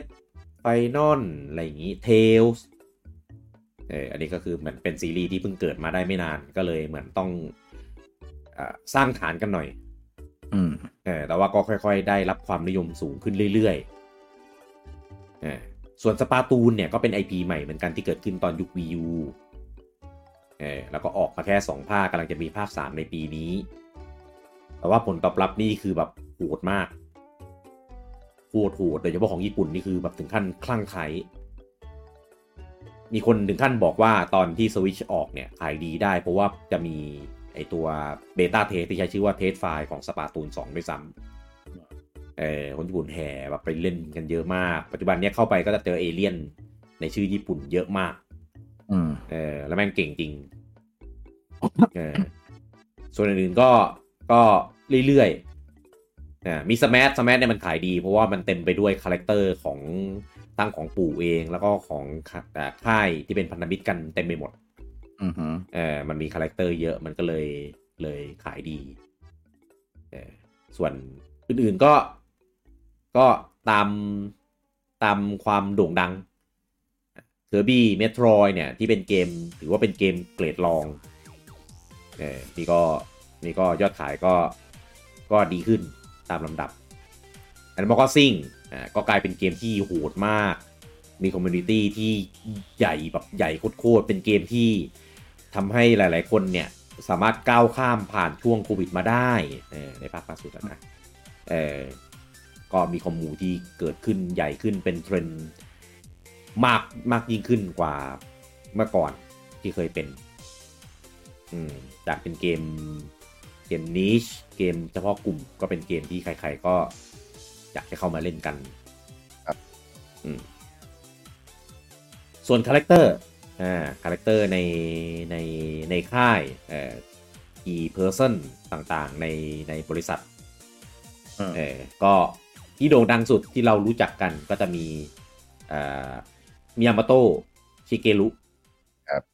อ่านะครับ นี่ก็เป็นคนที่อ่าอยู่กับ Nintendo มานาน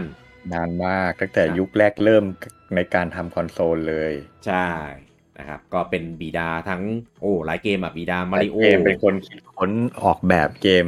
ชื่อดังในยุคแรกๆของ Nintendo ทั้งนั้นเลย อ่าใช่ก็มาริโอเนี่ยเป็นหลักเลยนะตระกูล อืม อื่นๆก็จะมีตระกูลเซลดา อืม บิ๊ก Donkey มิน Kong ดอกกี้คอง ตาฟอก เออเยอะมาก และปัจจุบันก็ยังคงอยู่กับ Nintendo ด้วย ครับ เออแล้วก็เอ่อไม่ไม่เคยเห็นข่าวว่าจะเกษียณแบบอย่างจริงๆจังๆอืม อายุเท่าไหร่แล้วอ่ะ เออแกเกิดปี 1952 ปีนี้ก็ 70 โอ้โห ยังไม่เกษียณอีกเนาะเออว่ะ ใช่ใช่คือปัจจุบันนะบทบาทในในการพัฒนาเกมของแกก็ลดลงไปเยอะแล้วล่ะ เออเหมือน ใช่ใช่ก็เป็นเป็นประมาณเป็น Executive Producer อะก็คือว่า ไม่ลงมาทำเองแล้วอ่ะ นั่งสั่งอย่างเดียว ใช่ นั่งสั่งแล้วก็เหมือนควบคุม IP อืม ต่างๆ อะไรเงี้ย ให้ให้มันมันตบตบๆให้มันยังอยู่ในในร่องในรอย อ่า เออเรียกว่าห่วงก็ได้จริงๆแล้วบางอย่าง เออ ปัจจุบันก็กลายเป็นคนที่เราก็เอามาพูด เอ่อแซะก็ได้เอออะไรเงี้ยหลายหลายหลายครั้งเออเพก็ราะเพราะบางอย่างก็อ่าลุงผมว่า หมายถึงว่าคือในอดีตอ่ะอาจจะคือผลงานในอดีตก็ต้องยอมรับก็ต้องชื่นชมอ่ะ แต่ว่า อ่า ในในในสภาพปัจจุบันด้วยความที่ อืม น่ะอย่างที่บอกคือจริง ๆ ก็ดุจริง ๆ ควรจะเกษียณแล้วแหละ แต่ว่าอาจจะยังแบบยังแข็งแรงอยู่ยังอยากทำงานอยู่อะไรเงี้ย แต่บริษัทก็ยกขึ้นไปเป็นผู้บริหารระดับสูงแล้วคือก็คือแทบจริง ๆ แล้วคงแทบไม่ได้มีส่วนร่วมในการพัฒนาเท่าไหร่อะ อ่า แต่ว่านั่นแหละด้วยความที่แกอาจจะอีโก้จัดหรือแกอาจจะแบบนั่นแหละหวงของหวงลูกแก แกก็เออเราก็มักจะเห็นหลาย ๆ ข่าวว่าแบบเออแกลงมาล้วงลูกมาอะไรอย่างเงี้ย แล้วเราก็มักจะเห็นเห็นหลาย ๆ ข่าวว่าเฮ้ยแกชอบออกมาแบบ มีข้อจำกัดนู่นนี่นั่นทำแบบนั้นไม่ได้ทำแบบนี้ไม่ได้อะไรเงี้ย อ่า ซึ่งมันก็แบบเออถ้ามันก็ทำให้หลัง ๆ มันก็มีหลายเรื่องที่แกทำขัดใจเราไง อ่า อ่าเราก็รู้สึกว่า เฮ้ย เขาเรียกว่าไงแนวคิดบางอย่างของแกไอเดียบางอย่างของแกมันมันตกยุคไปแล้วอ่ะพูดตรงๆ ใช่ เออ มันเอามาใช้กับเกมในปัจจุบันไม่ค่อยจะได้แล้วอ่ะ หรืออย่างตัวอย่างก็คือ Star Fox Zero ของ VU อย่างเงี้ย อ่า เออ ตอนแรกผมไฮป์เลยนะ เพราะผมไม่เคยเล่น Star Fox มาก่อน อ๋อ โหแล้วแบบโหจะมาออกเป็นแบบเป็นเป็น 3D อ่ ภาพแบบ Full HD อย่างเงี้ยผมโอ้โห ตอนแรกผมไฮป์เลยนะ ตอนที่ แต่ แต่ว่า ว่า ถึงตอนประกาศใช่ไหม ใช่ตอนประกาศอะแต่พ อ แต่พอออกมาปุ๊บอ่านรีวิว เห็นรีวิวจากคุณกี้แล้วผมโอเคไม่เล่นก็ได้ เออ อย่าอย่า เออ อ อ ย่าเสียเวลาชีวิตเลย เออ นั่นแหละ แล้วแบบนั่นแหละไออย่าง Star Fox Zero เรา มันก็มีข่าวออกมาไงว่าเนี่ย เออ มันเป็นไอเดียของมิยาโมโตะให้ทำแบบนี้ อื ใช่ไหม อืม อืมหรืออย่างละที่เราก่อนหน้านี้ก็จะมีข่าวว่า อะไรนะ มีการ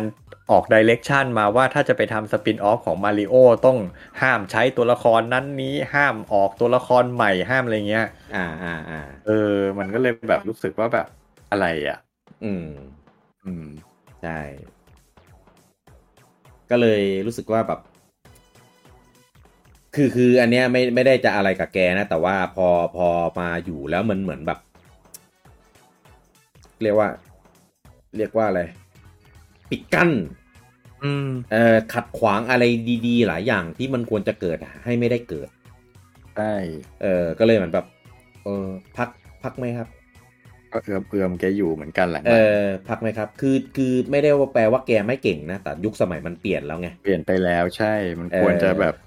ยอมรับให้คนอื่นเขาเข้ามาทำแทนได้แล้ว อืม อืม ใช่ ก็ก็คือชื่นชมแกนะ ในในฐานะที่แกก็เกลียด IP หรือคาแรคเตอร์ ดังๆ เจ๋งๆ มาเยอะมากอะในอดีตอะเออเพราะแต่ละชื่อพูดมานี่คือแบบเป็นมูลค่า IP ระดับที่ไม่สามารถแบบประเมินประเมินเป็นตัวเลขได้อะ อืม เออแค่ไมโลอันเดียวนี่ก็ไม่รู้ว่า โอ้โห ราคาเท่าไหร่แล้วอะ่ะ อืม เออ ไหนยังจะเซลด้าอีก อืม ดองกี้คองอย่างเงี้ย อืม เอออันอื่นๆก็ไม่ได้เท่าไหร่หรอก อย่างพวก Star Fox F C l o มีเห็นด็อกอะไรอย่างเงี้ย เออไอที่ เออ ขายได้หน่อยก็อ่ะมีเคอร์บี้อ่ะ เคอร์บี้เคอร์บี้แกไม่ได้เป็นคนไอ้นี่ อ๋อไอ เอออั อันนี้พูดถึงมิยาโมโตะใช่ไหม อ่าใช่ อืมอืม เอออย่างโปเกมอนเนี่ยแกก็มีส่วนร่วมนะ อืม เออส่วนร่วมในการแบบเออไอเดียคอนเซปต์อะไรพวกเนี้ย อืม ก็เอื้อมๆเอางี้แล้วกัน ไม่ได้ไม่ได้ถึงขั้นแบบ เออจะจะ คือถ้าถ้าเทียบถึงกับเลจี้เนี่ย ผมว่าไม่ไม่ไม่ได้อะ เป็นคนละ เออ แบบอย่างอย่างอย่างอย่างเลตตี้นี่แบบทำให้เราด่าได้เต็มปากแต่อย่างมิยาโมโตะนี่แบบอารมณ์แบบทำให้เราถอนหายใจอ่ะเออ เอออีกแล้วอะลุง อีกแล้ว เออเสียดายแบบ โอ้เสียดายว่ะไม่น่าเลยอะไรเงี้ย อืมอืม เออ ส่วนกับเลจี้นี่คือด่าได้เต็มปากจริง เออ อืมเพราะว่าเพราะว่าอย่างป่าชิกิรุเราเห็นผลงานที่ชัดเจนของแกมาตลอดไง อืม ใช่ เออแล้ว คือ คือ คือผลงานพีคพีคของแกมันมีเยอะแหละ น่า อืม แต่หลังๆ มันก็ดรอปอย่างเห็นได้ชัดอะ ใช่ตอบจริง แล้วก็เหมือนเหมือนแกเริ่มรู้ตัวขึ้นเรื่อยๆนะ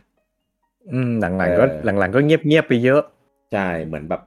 เริ่มเริ่มเฟดไปไปประมาณนึงเลยอะ่ะ อืม เออจากที่เมื่อก่อนก็แบบจะเริ่มแบบออกมาแบบเอ้ยพอมีข่าวว่าจะทำนั่นนี่นะอ่ะแต่เราก็ได้ยินข่าวว่า เนี่ยก็ป่าชิกิรุมา มาแบบนู่นนี่นั่น เออมีล่าสุดก็ตระกูลมาริโอที่แบบเออคาแรคเตอร์ใช้ได้เท่าที่มันมีอะไรเงี้ยห้ามห้ามเกลียดตัวใหม่ หรือเอาตัวเดิมไปไปอีดิทให้มันเปลี่ยนตัวตนอะไรเงี้ยไม่ได้ อืม เออแต่เขาก็มีคนออกมาปฏิเสธนะเหมือนแบบเป็นตัวแทนออกมาปฏิเสธว่า เออเขาไม่ได้ห้าม เออป่าชิกิรุไม่ได้ห้าม ก็แต่ก็ขัดแย้งกันนะกับทาง Intelligence System ที่ให้สัมภาษณ์ไปอ่ะ อืม ก็เลยไม่รู้ว่าใครพูดจริงไม่จริง อื ม เออแต่ก็ก็ผมเชื่อฝั่งทีมพัฒนานะ เออเพราะว่าถ้าทำได้ทำไปแล้วถูกไหม ใช่ อยู่ดีๆ จะออกมาบ่นทำไมล่ะ เออ อยู่ อยู่ดีๆ จะออกมาแต่งเรื่องโกหกเพื่อมาบ่นบริษัทที่จ้างตัวเองเนี่ยเหรอ บ้า ถูก เออ ใช่เออเพราะว่าภาคก่อนๆมันเคยใช้ไง อืม เคยใช้เคยทำแล้วมันเป็นก็เป็นเกมที่ดีไง ใช่ เออแล้วพอแบบไม่ใช้อะไรเงี้ยเหมือนก็แบบโดนโดนจำกัดไอเดียไง มันจืดอะพอสปินออฟของมาริโอไม่มีตัวละครใหม่แล้วมันจืด อ่าใช่ แบบเอ้ยเจอแต่ตัวเดิมๆศัตรูเดิม ผมเบื่อโทษมากเอาจริงผม ผมเหม็นขี้หน้ามากเลยอะเอียน ๆอืม มัน มันโผล่ไปทุกซอกทุกมุมทุกด้านของมาริโอหมดเลยอะ เออ เออ ก็เลยแบบ โอ้ยตายหาแล้ว คือคือ คือมันไม่เหมือนไซด์คิกอะถ้ามันเป็นไซด์คิกมันก็มีแค่แบบตัวเดียวใช่ไหมอยู่กับตัวเองใช่ไหม อืม อันนี้แม่งเยอะแยะเต็มไปหมดอะยิ่งถ้าเป็นเกมกีฬานะ แม่งจะแบบโอ้โหหัวกลมๆเต็มสนามไปหมดเลยมันแบบโอ้ยใส่ใส่อันอื่นมาบ้างก็ได้ทำให้รู้สึกว่าโลกมาชลูมกิงดอมอะมันดูมันดูเล็กเล็กๆเออ มันดูแบบขาด ขาดสีสันไปอ่ะ เอออ่ะแต่ถ้าถ้าพูดถึงคุณค่าที่เขาสร้างหรือทิ้งเอาไว้ให้กับ Nintendo นี่ก็คือก็ก็เยอะมากเออนะครับ แล้วก็ แล้วก็ในแง่ของซอฟต์แวร์ขนาดเนี้ย แล้วก็มูลค่าของ IP เนี่ย ผมไม่เคย ผมไม่เห็นมีใครที่จะทำได้อย่างเขา อืม เออเพราะว่า IP อื่นของของปู่เนี่ยก็ไม่ได้ไม่ได้เป็นแบบมาสคอตระดับนี้เลย อืม อ่าส่วนที่เหลืออ่าส่วนที่เหลือที่ที่เป็นอ่าคาแรคเตอร์ชื่อดังใน Nintendo เนี่ยก็ไม่ได้เป็นแบบระดับบีดาแบบของชิเกรุอ่าก็จะมีอย่างเช่นป๋าเอจิอาโนุมะ อ่า อ่าอันนี้ก็มารับหน้าที่สารต่อ เป็นทายาทเลย อ่าเป็นทายาทสารต่อเจตนารมณ์ของเกมตระกูลเซลดา ครับ อ่าอันนี้ก็จนถึงปัจจุบัน ซึ่งแกรักษามาตรฐานได้ดีมากทำให้เซลดา ผมพูดอย่างนี้ได้ไหม แก ว่า ทำได้ดีกว่าด้วย อ่าใช่ เออ คือคือเกมมันมีการพัฒนามีการแบบแบบต่อยอดอี o l ลูชันมาแบบหลายต่อหลายเจนนะ อืม แต่ว่าไม่ดรอปเลย ใช่ เออคือตามยุคตามสมัยของมันนะ ถ้าเราเล่นเซลดาในตอนที่มันออกอะเออไม่ไม่เคยรู้สึกว่าภาคไหนที่ไม่สนุกเลย สนุกทุกภาค เออสนุกทุกภาคถึงแม้อีภาคไฟฟอสซีโร่อะที่ที่เหม็นขี้หน้ามันอะแต่ถ้านับในแง่ของเกมจริงๆอะไม่นับพวกอะไรที่เราไม่ชอบอะมันก็ยังเป็นเกมที่สนุกอยู่นะ เกมเพลย์มันก็สนุกอยู่แหละ อ่าใช่ อืม ถูกใช่ แค่รู้สึกว่ามันขัดกับเซตติ้งกับรอของ ของเกม จริงๆถ้าถ้าไม่บอกว่ามันอยู่ในไทม์ไลน์หลักอะเราเราก็จะไม่รู้สึกอะไรขนาดนี้นะ อืม เออพอบอกเป็นเป็นไทม์ไลน์หลักเราเลยแบบเกลียดมัน อืม เออทำลายหลักคือแบบมึงเกิดเรื่องอะไรแบบนี้ขึ้นด้วยเหรอทำไมมันเป็นเรื่องที่ติงตองจังวะเอออะไรประมาณนี้อ่ะแล้วก็มีป๋าอ่าโยชิอากิโคอิซุมิ อ่า อ่าอันเนี้ยก็จะโผล่ปรากฏตัวหลังๆเนี่ยยุคหลังๆ ยุคสวิตเนี่ยค่อนข้างบ่อย บ่อยก็ อ่าม มาเขาเรียกว่าเหมือนเป็นตัวแทนในการพบปะประชาชนแทนอิวตา อ่ใช่นะครับซึ่งจริงๆแล้วอ่ะแกเป็นดีเลกเตอร์ของอย่างมาโลกาแล็กซี่า Mario Galaxy หรือมาโล อืม ซันช n ยเลยนะ อืม อ่าว่าง่ายๆแกก็อยู่คู่มาริโอ 3D มาแบบเยอะอะ ครับ อืมแล้วก็มีอ่ามีมีเฮียยาบุกิโคสุเกะ อ่าย ยาบุกิอ่านะครับที่ออกมาต่อยในอาร์ม อืม ต่อยต่อยคนที่เข้าเขาเรียกอะไรนะ คือมันจะมีการแข่งเอ่อการแข่งขันว่าเอ่อใครจะเป็นผู้ชนะในเกม ARMS อะไรเงี้ย อ่าจัด เอ่ออี อีเวนต์ให้แฟนแฟนเข้าไปเล่นแข่งกับดีเลกเตอร์ของเกม ใช่ใครที่ชนะที่หนึ่งเนี่ยก็จะมาเจอเจอกับเขา อัดยับครับ คือเมื่อก่อนน่ะ เราจะมีมุมมองว่าอ๋อนักแบบคนทำเกมอะไรเงี้ยก็เออก็ทำเกมเก่ง แต่อาจจะไม่ได้เล่นเกมเก่งหรอก เออ ไม่ครับสปายาบุกิไม่งั้นนะครับ อัดอั ดแชมป์แบบไม่ไวหน้าเลยอะเละแบบเละ เละจนแบบ เออ เอ้ยแช แชมป์มึงชนะมาก่อนไม่ใช่เหรอมันเจออะไรวะเนี่ย อืม โคตรตลกอะตอนนั้นน่ะแล้วคือแบบฮาตรงที่แบบเขาใส่เต็มโดยที่ไม่ยั้งอะ อืม เออ คนเป็นแชมป์ก็หน้าหน้าเสียเหมือนกันนะตอน นั้น โคตรตลกเลย เป็นอีเวนท์ที่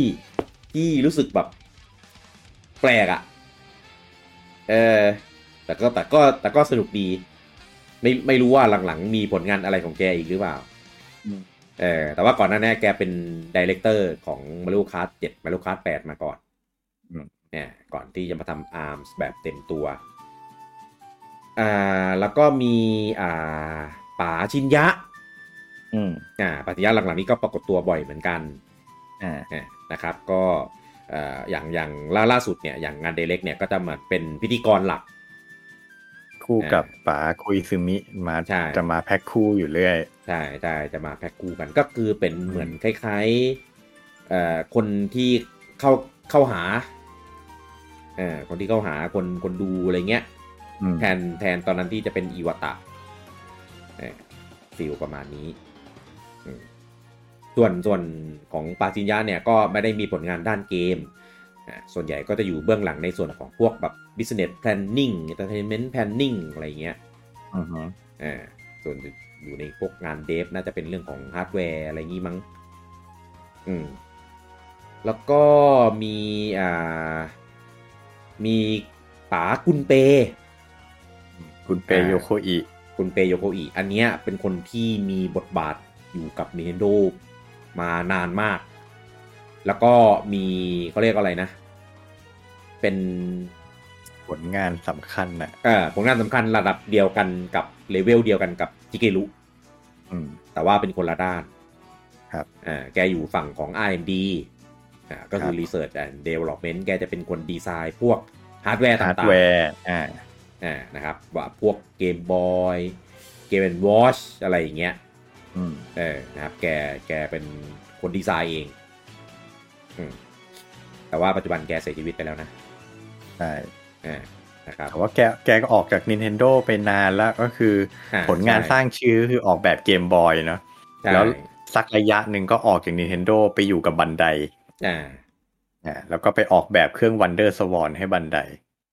เอาเอาจริงๆปะตอนแรก อืม ผมไม่เชื่อเลยอะไม่เชื่อไม่จริงแน่นอนอะ เอ เพ อ ราะว่าการดีไซน์เครื่องวันเดอร์สวอนคือแบบไม่อะ ไม่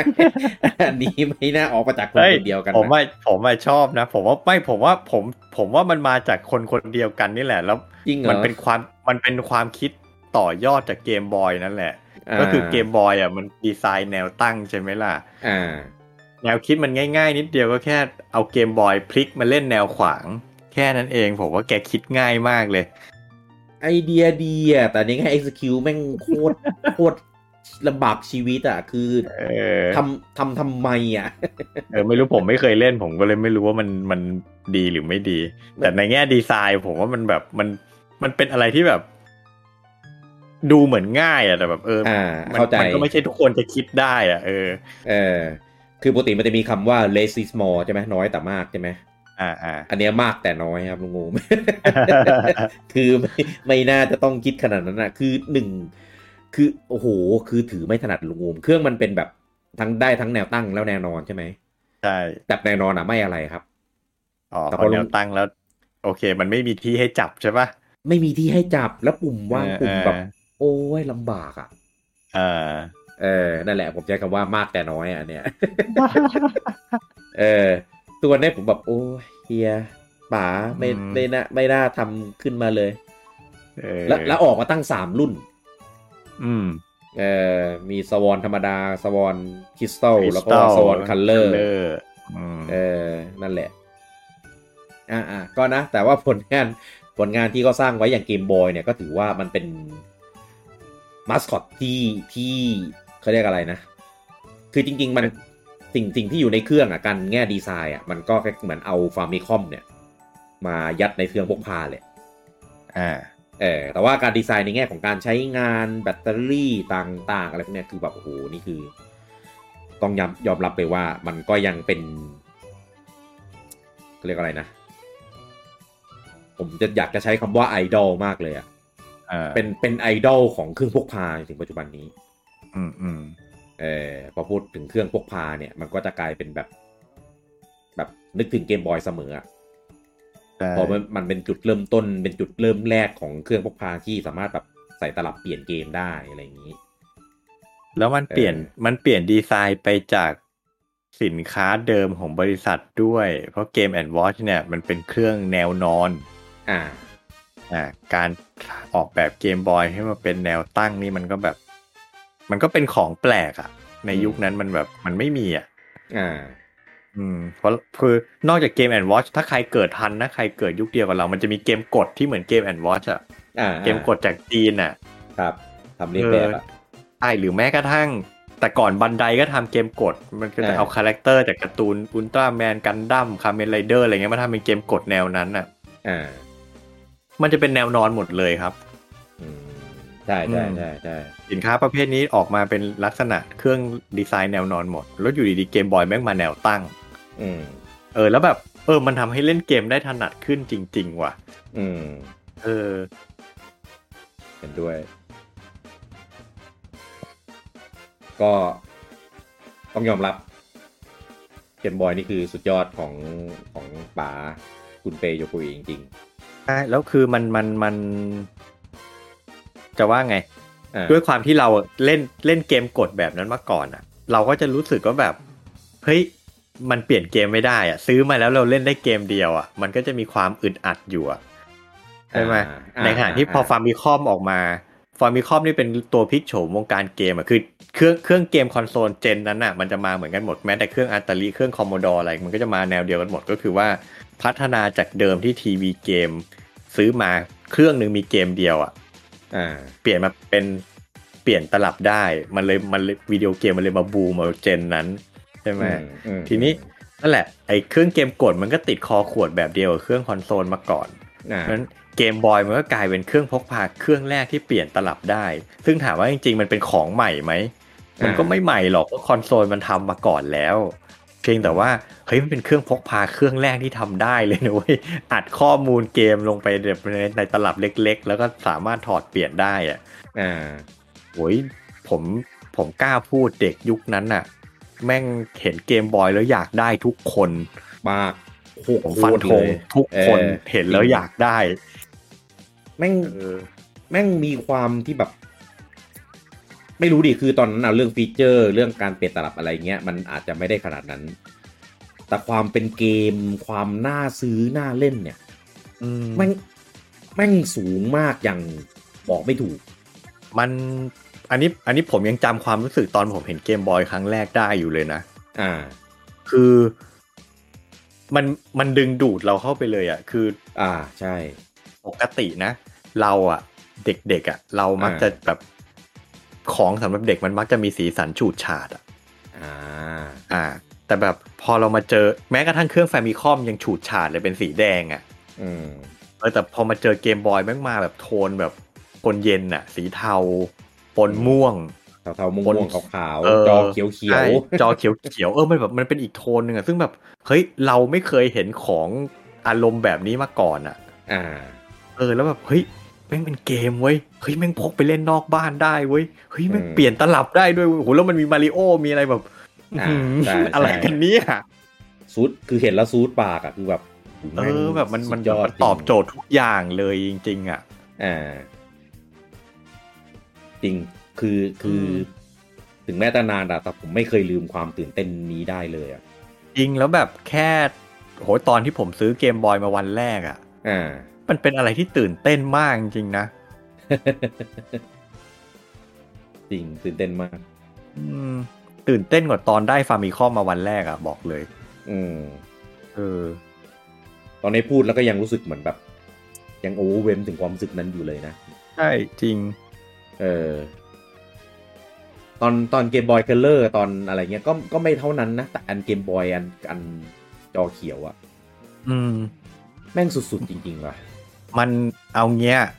ยุคนั้นน่ะ portable device น่ะคืออะไรก่อน อ่า ไม่มี ซาวเบลมีหรือยัง น่าจะมี โทรศัพท์นะซาวบาว่ามีแล้ว อ่า ใช่ไหม อ่าอ่า คือโทรศัพท์มือถือยังไม่มีเลยยุคนั้นคือ port- portable device ที่เรามีในยุคนั้นคืออะไรซาวบา ซึ่งยังเป็น Analog เทปคาสเซ็ตอยู่เลยนะ ยังเป็นเทป เป็น คาสเซ็ตอยู่เลยซีดียังไม่มี อ่าใช่เป็นอ เค นา รื่อง ล็อก คิดเลข อืมอืมอืมอืม อะไรอย่างเงี้ยคือแบบ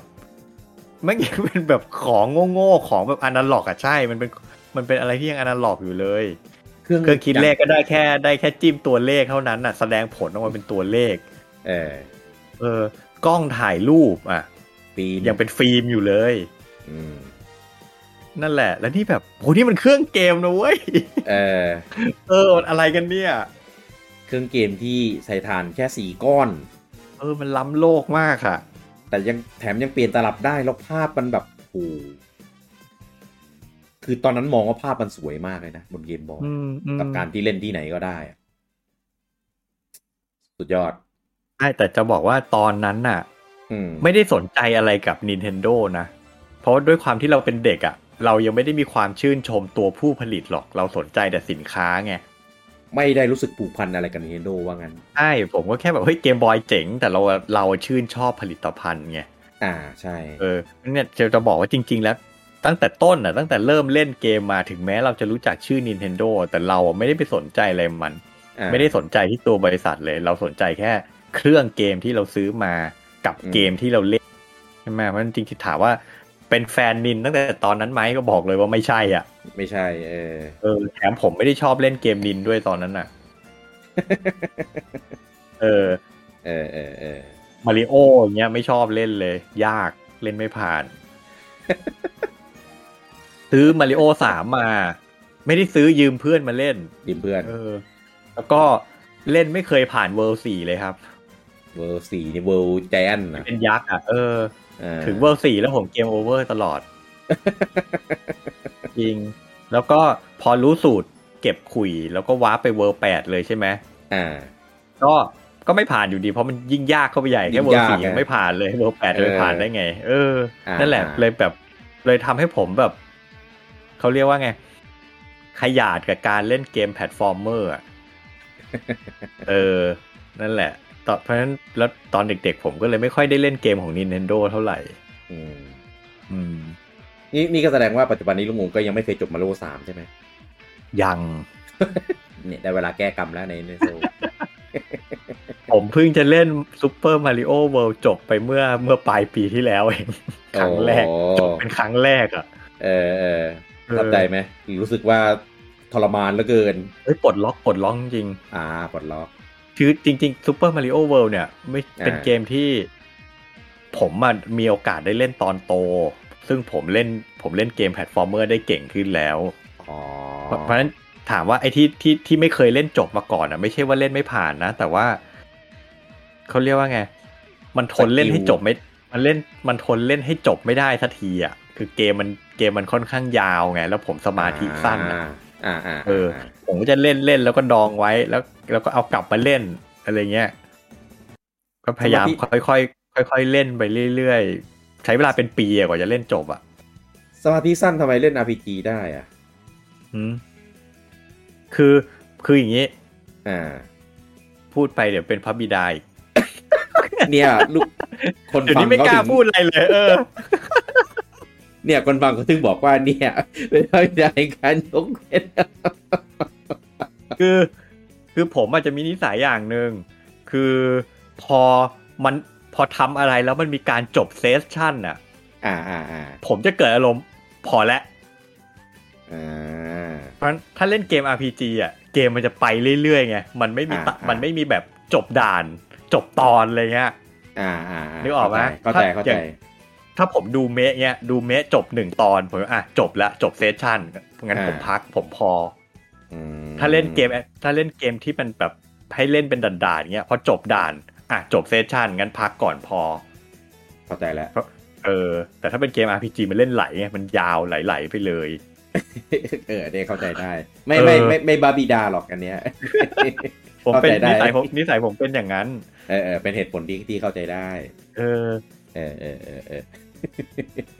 แหมพอจะอธิบายนี่คือ ระระแวงขึ้นมาเลยอะ ระแวงระแว ง เออคือคือถึงแม้มันจะเก่าขนาดไหนนะ แต่เกมบอยอะพอเห็นปุ๊บผมก็ยังรู้สึกว่า มันสวยอยู่อ่ะ มันสวยมันสวยจริง เออ มัน ไม่รู้ มัน ไม่ เป็น รู้ เครื่องพกพาที่สวยที่สุดของ Nintendo ผมบอกเลยสำหรับผมนะ ผมไม่รู้สึกว่าดีไซน์มันเชยเลยอะ อืม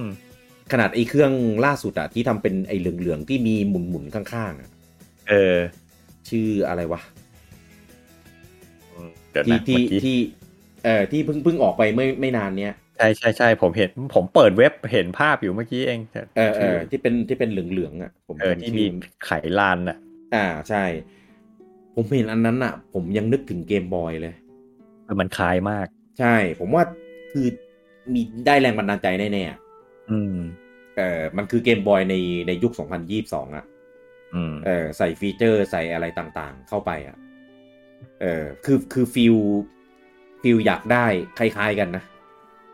อ่า เออ ก็ แต่ มันมันมันมีหลายอย่างที่แบบแบบสะท้อนให้เห็นว่าแบบได้ได้แรงบันดาลใจมาจริงๆแหละ อย่าง อ่า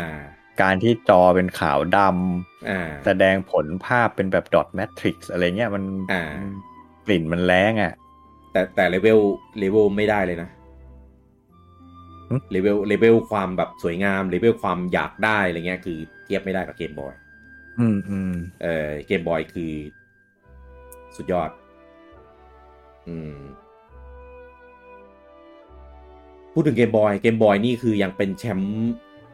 อันดับสองของเครื่องเกมที่ขายดีสุดในโลกอยู่นะ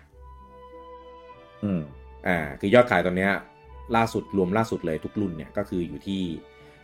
ร้อยสิบแปดจุดหกเก้า118.69 ล้าน อืม เออส่วน PlayStation อ่ะร้อยสิบเจ็ดเพย์ อืม เพย์สี่อ่ะเพย์สี่ร้อยสิบเจ็ด อืม ซึ่งก็เตรียมโดนสวิตช์โค่นทั้งคู่เลย อืม เออปีงบประมาณหน้านี่คือโดนโค่นแน่นอนเออแต่ว่าในขณะที่มันขายมาตั้ง กี่ปีวะเนี่ย ปีแรกที่ขายคือหนึ่งหนึ่งเก้าแปดเก้าลุงงูม อืมในยุคที่ในยุคที่วิดีโอเกมยังไม่ได้บูมเท่าทุกวันนี้ เออ ต้องพูดอย่างนี้เออ เออเออใช่ แต่ขายไปได้เป็นร้อยล้านกว่าเครื่องเนี่ยร้อยสิบ อืม กว่าล้านเนี่ย อ่าเกือบร้อยยี่สิบ120 อ่ะ อืม แต่อาจจะเป็นเทคนิคก็ได้เพราะว่าออกรุ่นใหม่หลายรุ่นเหลือเกิน เด็กคนหนึงแม่งก็มีเกมบอยต้องไม่รู้กี่เครื่อง คือจำนวนลูกค้า เอางี้จำนวนลูกค้ามันไม่ได้เยอะเท่าทุกวันนี้ อ่า แต่ลูกค้ารอยตี้มากคนหนึ่งอะซื้อหลายเครื่อง เดี๋ยว จริง เครื่องพังซื้อใหม่ รุ่นใหม่ออกก็ซื้อใหม่อะไรเงี้ย เออเออใช่ เออ ผมเชื่อว่าน่าจะมีคนที่มีเกมบอยถึงสิบเครื่องอะผมเชื่อว่ามี อืม หมายถึงซื้อสิบรอบอ่ะ อ๋อ แต่มันมีหลายสีหลายอะไรอย่างงี้ด้วยไง อ่า collection ใช่ แล้วจริง ๆ เกมบอยรุ่นแรกอะมันเสียง่ายด้วย อืม มันมี จอ ปัญหา ฟ้ จอใช้ไปสักพักจอมันจะเสื่อม อ่า นั่นแหละครับ ผมมีเพื่อนที่ต้องซื้อเกมบอยใหม่หลายรอบ เพราะจอเสื่อม อืม อืม รุ่นที่เขารวมเนี่ยไม่ได้รวม Advance นะ อ่าอ่า เฉ พอ พาะ ละเจนกัน อ่าแต่เพราะไอ้ที่เป็น minor change กับ major change อย่าง Game Boy Pocket Game Boy Light อืม major change ก็ Game Boy Colors เนี่ย อันเนี้ยรวมอยู่ในเกณฑ์เดียวกัน อืม เนี่ยโอ้พูดถึงแล้วยังรู้สึกแบบ สุดยอดอยู่เลย ใช่ใช่ก็เมื่อไหร่ก็ตามที่เรามีรายการ The Life หรือจะพอดแคสต์อะไรพูดถึงเกมบอยเมื่อไหร่เราจะแบบแฮปปี้มากๆใช่เพราะเรา ใช่ อินกับมันจริง มีมีมีความสุขโคตรๆอ่ะ ๆ ใช่ อืม ก็เนี่ยไปลองฟังพอดแคสต์ตอน เอ่อ ตัวมาด้วยกัน เกมบอยอ่า เออตอนเกมบอยอ่ะคือแบบโหคือเต็มไปด้วยความทรงจำดีๆ ใช่ เต็มไป แล้ว หมดอ่ะ ถ้าจะให้แนะนำอ่ะ มันมีไลฟ์เก่าเมื่อโหหลายปีแล้วสามสี่ปีได้แล้วมั้งตอนที่มันฉลองครบรอบ อ่า สามสิบปีเกมบอยอะอันนั้นเราก็ทริบิวไว้เยอะ ใช่ ลองไปย้อนฟังกันดู เออ ก็ก็สร้างปรากฏการณ์ขนาดทำให้เกมบอยมันติดปากอ่ะ อืม เออเครื่องพกพาอะไรก็จะเรียกว่าเป็นเกมบอยหมดอะไรเงี้ยตอนนั้ ใช่ น ตอนตอน PSP ออกมาครั้งแรกผมต้องอธิบายคนอื่นว่ามันคือเกมบอยของโซนี่ อ่ะ บอกว่า PSP แม่งไม่รู้จัก เออ เออ เดี๋ยวนะมันมันมาถึงเกมบอยได้เพราะว่าป๋าคุณเปถูกไหม อ่า เออย้อนกลับไปที่ฟิกเกอร์ อืม อ่าคนอื่นๆอีกอ่ะก็มีมีป๋าทากาชิเทสึกะ อืม นะนะครับ อันนี้ก็จะคล้ายๆกับป๋าเอานุมะที่ รับหน้าที่สารต่อซีรีส์ต่างๆ ครับ แต่อย่างอย่างป๋าทาเคชิเนี่ยก็จะรับช่วงต่อพวกตระกูลมาริโอทั้งหลาย อืม อ่าก็จะเป็นทั้งโปรดิวเซอร์บ้างเป็นเอ่อดีเรคเตอร์บ้างเป็นซูเปอร์วิเซอร์บ้างแล้วแต่แล้วแต่ภาค อืม เออนะครับก็ปาชิกิรุก็คอยไอ้นี่อย่างเดียว คอยนั่งนั่งสกรีนอย่างเดียวว่าอันนี้ได้นี่ไม่ได้แค่นั้นแหละ อืม หลังๆแกมแกไม่ค่อยได้นั่งทำด้วยตัวเองแล้ว อืม ซึ่งผมว่าป่าชิกิรุเนี่ย เวลาแกพูดถึงอดีตพวกเนี้ย ผมรู้สึกว่าแกสัมผัสได้ถึงความ มีความสุขในการทำเกมอะ อืม ผมเคยนั่งดูสกู๊ปบทสัมภาษณ์อ่าที่เขาสัมภาษณ์ในการทำเกมซูเปอร์มาริโอเมเกอร์ อ่าอ่า อ่าตอนนั้นบนเครื่องวีมีบทสักมีทั้งบทความมีทั้งเป็นคลิปวิดีโอมีหลายอย่างเลยเออคือคือเอาจริงนะ หลาย ๆ ครั้งแกทำแกก็ทำไปด้วยเสียงหัวเราะอะไรอย่างนี้แหละ เวลาทำสกู๊ปทำอะไร แต่ครั้งนั้นน่ะ ผมรู้สึกว่าเหมือนแกแบบ แกแกเป็นตัวของตัวเองมากที่สุดอะ อืม เออ โดยที่ไม่ต้องไม่ต้องเขาเรียกอะไรนะ ไม่ต้องสคริปต์ไม่ต้องอะไรเลย อ่าฮะ เออคือคือนี่แหละมันมันมันย้อนกลับไปที่จุดของแบบออริจินของ ของ ของ วิดีโอเกมอ่ะ เออ ก็คือ ใช่ ต้องต้องสนุกอ่ะ อ่าใช่ทำเกมด้วยความสนุกถ่ายทอด ถ่ายทอดความสนุกของของเกมที่ตัวเองสร้างออกมาให้คนอื่นได้สัมผัสอะไรประมาณเนี้ย อืม เออ ก็นั่นแหละ ผมว่าคือแบบแกแบบดูมีความสุขมากนักก็น่าจะฟีลคล้ายๆ เหมือนกับที่เราพูดถึงเกมบอยนี่แหละ ใช่ เออเราก็จะเต็มเปี่ยมท่วมท้นไปด้วยแบบความสุข ความนอสตาเจีย ความคิดถึงความตื่นเต้นอะไรที่มีเกิดขึ้นอยู่ในตอนนั้น ครับ เอออ่ะในส่วนของฝั่ง Developer ก็ก็เออประมาณนี้ แต่มีคนหนึ่งผมอยากให้ทุกคนเนี่ยจำชื่อไว้นะครับ แล้วไปติดตามผลงานเขาให้ดีนะครับ กับป๋าโคจิคอนโด อืม เออ ใคร ปาโกจิคอนโดคือเป็นคนที่อยู่เบื้องหลังในการดีซาวดีไซน์ OST เพลงประกอบต่า อ่าง อ่า ๆอ่านะครับ โดยเฉพาะพวกตระกูลอ่า The Legend of Zelda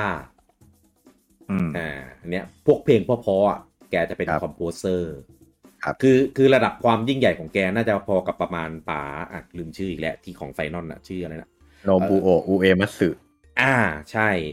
คือคือคือสไตล์เพลงเนี่ยอาจจะเป็นคนละสไตล์กัน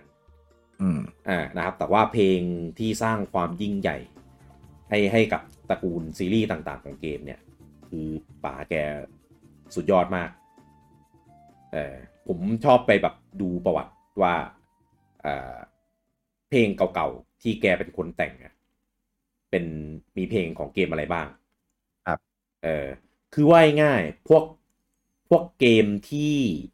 ที่เพลงที่เราฟังคุ้นหู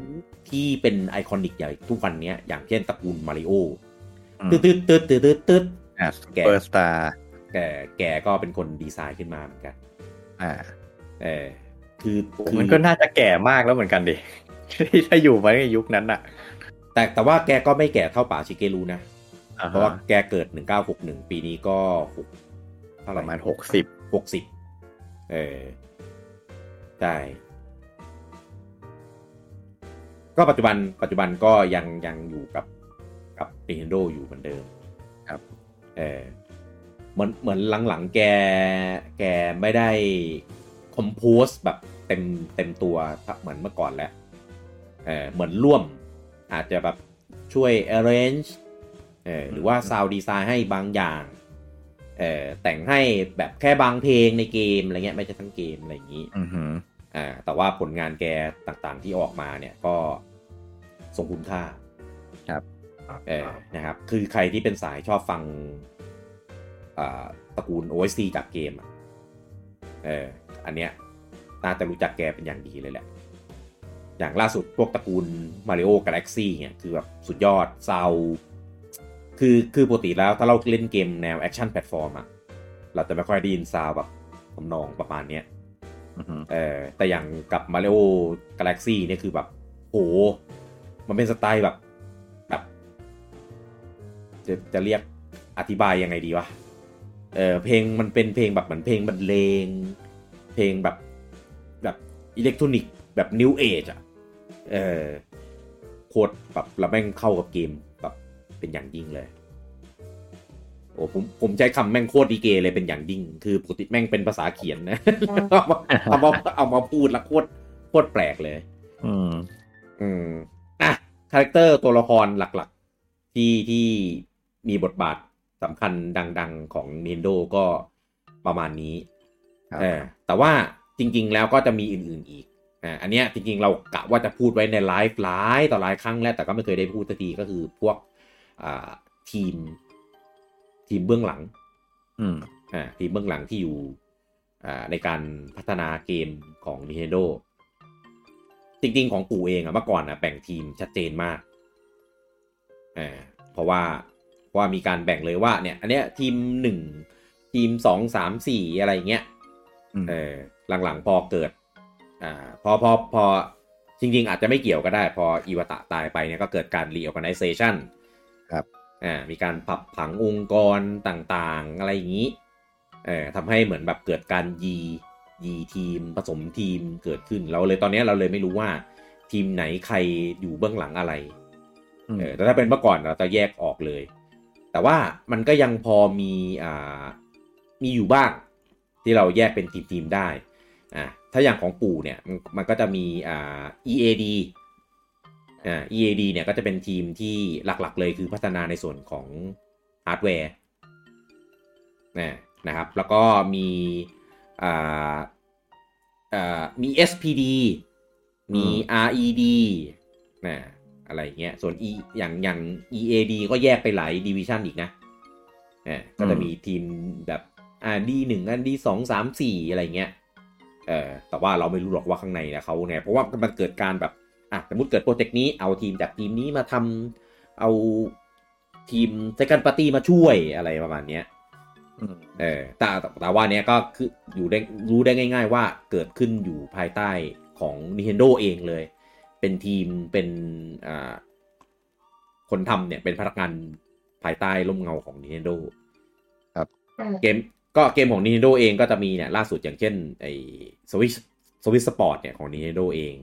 อืม สปาตูนที่กำลังจะออกในเดือนกันยานี่ก็เป็นของ Nintendo เองเหมือนกัน อืม เออตระกูลเซลดาทั้งหลายเนี่ยอ่ะก็เป็นของ Nintendo เอง อย่างเคอร์บี้เนี่ยไม่ใช่เคอร์บี้เนี่ยก็จะอยู่กับฮาวและบูราทารี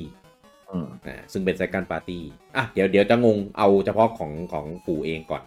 อ่ะก็จะมีวัน Up Studio เรียกว่าเป็นสตูดิโอแต่จริงๆอ่ะก็เป็นสตูที่อยู่ภายใต้ของ Nintendo เหมือนกันเนี่ยนะครับก็อยู่ใน EPD เหมือนกัน แล้วก็มีมาโลคับมาโลคับเนี่ยเราได้ยินมาบ่อยมาก เป็นทีมเบื้องหลังในการอ่าตรวจบั๊ก อืม ทุกๆเกมที่ออกภายใต้ของชื่อ Nintendo เนี่ย จะมีชื่อทีมนี้อยู่เสมออ่าเพราะว่าคอยคอยตรวจบั๊กคอยตรวจเอ่อตรวจ QC เทสเกมก่อนจะเอาออกขายอ่าแล้วก็มี NDQ อ่า NDQ ก็ทำเกมตระกูลพวกปาร์ตี้ไม่รู้ปาร์ตี้อะไรอย่างนี้ อืม มี next level next level เนี่ยเพิ่งไปซื้อมา อ่า เป็นทีมของแคนาดานะนะครับ ก็อ่าทำพวกตระกูลลุยจิแมนชั่น ล่าสุดกำลังจะออกอ่ามาโลไซเกอร์แบทเทิลลีกในเดือนหน้าอืมแล้วก็มีอ่าเลตโทรสตูดิโออที่ทำเมโทรไพร i ม e 4อยู่ตอนนี้ซึ่งไม่รู้จะเสร็จปีไหนอะนะ เออ แล้ว สอ ก็ งศูน มี ย์สามห้า เออเออแล้วก็มีโมโนลิ t ซอฟอ่าโมโนลิ t ซอฟนี่ก็ไปซื้อเข้ามาเหมือนกัน ครับ จริงๆ เรียกว่าซื้อก็ไม่ได้หรอกเรียกเรียกว่าเชิญเข้ามามากกว่า อืม เออนะครับเพราะว่าตอนนั้นเกิดการเปลี่ยนถ่ายของบาเดนเนมโคแล้วก็มันมีความสัมพันธ์อันดีกับปู่ด้วยก็เลยแบบอ่าเชิญเชิญมาอยู่ด้วยกันอะไรเงี้ย อืม อ่าแล้วก็สร้าง IP s e n o b l a d e ให้ให้พวกเราได้เล่นกันเอ่อจริงๆเขามีเกมมากกว่านี้นะ ในชื่อของบนดิตซอฟก็จะมีอย่างเช่น b a t e n k a i t o s มี Disaster d e v Crisis ตอนตอนเครื่องวี อืม อืมปัจจุบันกลายเป็นทีมปลูกหญ้า แล้วก็เป็นทีม อ่า ทีมวิ่งเต้น เออมีเกมอะไรเงี้ยก็ปู่ก็จะส่งโมโนลิทเนี่ยไปช่วยเสมอเนี่ย อย่างสปาตูนสปาตูน2เซลดาเบรดเดอร์วายปิกมิน แม้กระทั่ง Animal Crossing เนี่ยก็ส่งโมโนลิทซอฟไปช่วย อืม เออจะเห็นได้ว่าเกมพวกเนี้ยก็จะเป็นเกมที่แบบมีหญ้าสวยนะครับมอนริทเนี่ยก็ไปช่วยปลูกมา เอออ่ะ แล้วก็จะมีทีมเอ่อทีมของอ่า second party ครับ อ่า second party เนี่ยก็เราก็เคยได้ยินกันบ่อยอย่างเช่นคาเมลอด อ่า คาเมลอดเนี่ยก็ล่าผลงานที่สร้างชื่อโด่งดังก็คือโกลเด้นซัน คือ Shining Force เอาถ้าตั้งแต่นู้นก็ใช่ แต่สมัยที่ยังอยู่กับเซกาเนี่ยนะครับแล้วพอมาอยู่กับ Nintendo ก็จะมีโกลเด้นซันนะครับ อืม แล้วตอนทุกวันนี้ก็เหลือแต่เกมชะสร้างชื่อวงเล็บเสีย นะครับอย่างมาริโอเทนนิสมาริโอกอล์ฟทั้งหลายเออ เอออั อันนี้อันนี้เป็นมุมมองส่วนตัวนะดิสเกมไว้เดี๋ยวจะมาลุมด่าผมเอ อ แล้วก็จะมีอ่าครีเชอร์อ่าครีเชอร์นะครับที่อ่าจริงๆ ตอนเนี้ยไปอันเดอร์เป็น second party ของอ่าโปเกมอนคอมพานีแล้ว ครับ อ่าครีเชอร์นี่ก็จะทำพวกอ่าอยู่ในมาเตอร์ แล้วก็เป็นดีไซน์พวกคาแรคเตอร์ของโปเกมอนทั้งหลาย อืม อ่าเป็นบริษัทที่ถือลิขสิทธิ์ของตระกูลโปเกมอนเนี่ยร่วมกับ Nintendo คือมี 3 บริษัทก็คือจะมี Nintendo มีโปเกมอนคอมพานีแล้วก็ Creature อ่าแล้วก็จะมีเกมฟรีกเกมฟรีกเนี่ยเดิมทีก็จะเป็น Second Party ของ Nintendo แต่ว่าพอแยกบริษัทโปเกมอนคอมพานีไปก็เลยไปเป็น Second Party ของโปเกมอนคอมพานีแทน อืม นะนะครับแต่ว่าก็มีความสัมพันธ์อันดีกันอยู่ก็มีการพัฒนาเกมร่วมกันอะไรอย่างนี้ตลอด ครับ อืมแล้วก็มี DNA อืม อ่านะครับ DNA ที่เขียนว่าดีนานะครับ แต่จริงๆอ่านว่า อืม DNA นะครับ ตัว E เป็นตัว E เล็กอ่านะครับอันนี่ก็จะเป็นบริษัทที่พัฒนาเกมมือถือ อืม อ่านะครับ ก็มีทั้งพวก Mario Run v i m e m Heroes m a r c o s i n g Pocket Camp Mario Kart Tour หรืออย่างล่าสุดที่เป็น Pokemon Master EX เนี่ยอ่ะก็เป็นผลงานของ DNA เหมือนกัน ครับ อ่ะส่วน Pokemon Company อันเนี้ยพูดให้ไม่งงละกันเพราะว่าเมื่อกี้พูดไปหลายรอบ โปเกมอนคอมพานีเนี่ยเป็นบริษัทที่ถือเกิดขึ้นมาทีหลังเออพอหลังจากอ่าไอพีโปเกมอนเนี่ยโด่งดังถึงขนาดแบบมีแอนิเมชันมีเมอร์ชันด e มีเกมออกมาเยอะมากอะไรเงี้ยก็เลยเอ่อแยกบริษัทออกไปอีกบริษัทหนึ่ง เพื่อทำอะไรหลาย ๆ อย่าง ทั้งเกี่ยวข้องและไม่เกี่ยวข้องเกี่ยวกับเกมของโปเกมอนเนี่ย อืม เพื่อให้บริหารจัดการได้ง่าย แล้วก็เรื่องของการจัดการภาษีต่างๆด้วยอ่าเป็นบริษัทร่วมทุน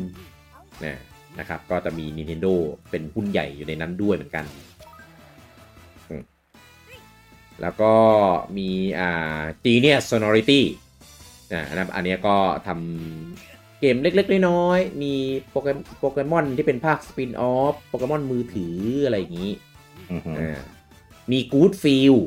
อ่ากู๊ดฟิลนี่ก็ล่าสุดทำโยชิคราฟเต็ดเวิลด์ลงบนสวิชอ่าแต่ก่อนหน้านี้ก็จะแบบเป็นโยชิต่างๆ มีวาริโอแลนเชียกิตอะไรอย่างนี้ แล้วก็มีเกรโซเกรโซนี่ก็เราจะได้เห็นชื่อเขาบ่อยในเกมที่เอามารีมาร์ดีเมคอะไรอย่างนี้ อ่า เออ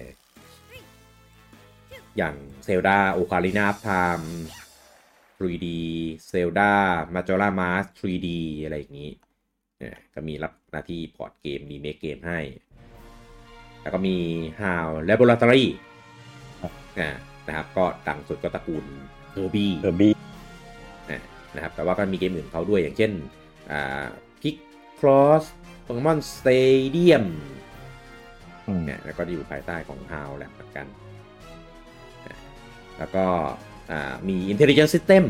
อันเนี้ยไม่พูดถึงไม่ได้เลย อืม เกมในค่ายเขาเนี่ยไม่เยอะ แต่ว่าโด่งดังแล้วก็มีบทบาทในวงการเกมสูงมากก็คือ Fire Emblem อืม อ่ะนะครับหรือตระกูล Wars ทั้งหลายพวก Advance War Famicom Wars อะไรอย่างนี้อ่ะแล้วก็รับทำเกมให้ปู่ด้วยอย่างเช่นตระกูล Paper Mario หรือ WarioWare เนี่ยก็จะเป็นผลงานจาก Intelligent System เหมือนกัน แล้วก็มีโซละอ่าโซละเนี่ยก็เป็นบริษัทที่แยกออกมาจาก h o w l a b อีกทีนึงอ่าก็จะมีป๋าซากุริเนี่ยเป็นคนดูแล อ่าฮะ ก็จะมีคิดอิคารัสอ่าแต่ว่าก็ที่สร้าง Impact ให้วงการเยอะที่สุดก็คือตระกูล Smash b r o t h e r แมชอืม นะครับ ก็จะเริ่มตั้งแต่ Smash b r o t h e r Brown บน V อ่าแล้วก็ภาค PDS ภาค PU ภาคล่าสุด Ultimate เนี่ยอ่าก็จะอยู่ภายใต้ของโซละเหมือนกัน อืม อืมอ่ะแล้วก็มีค่ายเล็กๆอื่นๆเยอะอย่างเช่น อ่ากู๊ดเอ่อไม่ใช่กู๊ดอ่าอินดี้เซโลนะครับก็ทำเกมแบบที่ไม่ค่อยดังเท่าไหร่ พวกอย่าง Way of Sushido ที่ อ๋อ ไม่น่าไม่น่ามาลงสวิช เลยเออลงบนที คือ เดส เกรดเกมมือถือชัดๆ โหลดฟรีก็ได้ เออลงบนทีเดสเฉยๆก็ดีแล้ว เออ หรือโทเซะอ่าโทเซะที่ทำฟาร์มคอมดีจิกิครับ อ่า เออแต่ว่าก่อนหน้านี้จะดังแบบทำสตาร์ฟี่ อ่า อ่าเป็นเกมเหมือนแบบเด็กน้อยอ่ะ เป็นเกมปลาดาวอ่ะ อ่าใช่เป็นเกมปลา มั มัน ไม่ใช่ปลาดาว มันเป็นดาวเลย เออดาวแต่มันแบบ อารมณ์ประมาณ มันเดินเดินเดินเหมือนปลาดาว รมณ์ประมณ อ่ะ Kirby อ่า เออ ใช่ใช่แต่ว่ามีเกมหนึ่งที่ดังมากแล้วก็ไม่เคยได้ทำมาอีกเลยอย่าง Super Princess Peach อ่า อ่าเป็นเกมที่เป็นสลับกันปกติเจ้าหญิงพีชจะต้องโดนจับตัวไป แล้วก็เราเล่นมาริโอไปช่วยใช่ไหม ครับ แต่เนี้ยมาริโอโดนจับตัวแล้วเรา อ่า เล่นเป็นเจ้าหญิงพีชแทนไปช่วย เป็นเป็นเกมที่มาก่อนการนะ ใช่ สนุกมากดีมาก ถ้ามา แต่ค ถ้าถ้ามาออกยุคนี้ผมว่าดังกระแสกำลังได้ ำเออผมอยากให้มันรีเมคหรืออะไรก็แล้วแต่ภาคมงภาคใหม่อะไรก็ได้ อืม อืม กระแสแบบเฟมินิสต์ เนี่ย อะไรอย่างเงี้ย ใช่ ความเท่า ใช่ เทียมอะไรเออผมว่าถ้ามาออกยุคนี้น่าจะน่าจะดังอยู่ อืม อาจจะโดนโจมตีว่าทำไมยังจะต้องแต่งตัวคอนเซอร์เวทีฟใส่กระโปรงสุ่มอยู่เลยอะไรเงี้ย กดขี่ผู้หญิงหรือเปล่าอะไรแบบ พอละพอละเดี๋ยวดราม่า เออ คือคืออันอันหลักอะเมนซีรีส์ของมาริโออะ อืม อ่าเจ้าหญิงพีชก็ยังใส่กระโปรงแบบนั้นอยู่แหละนะ อ่า แต่ว่าเวลาเกมอื่นๆนะเจ้าหญิงพีชก็มีการเปลี่ยน เปลี่ยนคอ การ ส แต่ง ตูม ตัว เป็นบ้า ไป ง เยอะ ให้มันเข้า อ่า ธีม อ่า อย่างเวลาไปเล่นกีฬาตีเทนนิสตีกอล์ฟกับไปเปลี่ยนชุดเป็นชุดกีฬาอยู่บ้าง อ่ใช่ในมาริโอคาร์ก็เปลี่ยนเป็นแบบจัมป์สูตรอะไรเงี้ยคือแบบ อ่า ก็อ่าให้รู้ว่า เอ้ยไม่ได้มีคาแรคเตอร์เดียวนะ แต่ว่าเหมือนเป็นบทบาทอะว่างั้นอ่าบทบาทบทบาทเจ้าหญิงก็ต้องมีอยู่ในฟอร์มของเจ้าหญิงอะไรอย่างนี้เออก็ถือว่าฉลาดนะ อืม เพราะอย่างมาริโอก็มีเปลี่ยนคอสตูมเยอะเหมือนกัน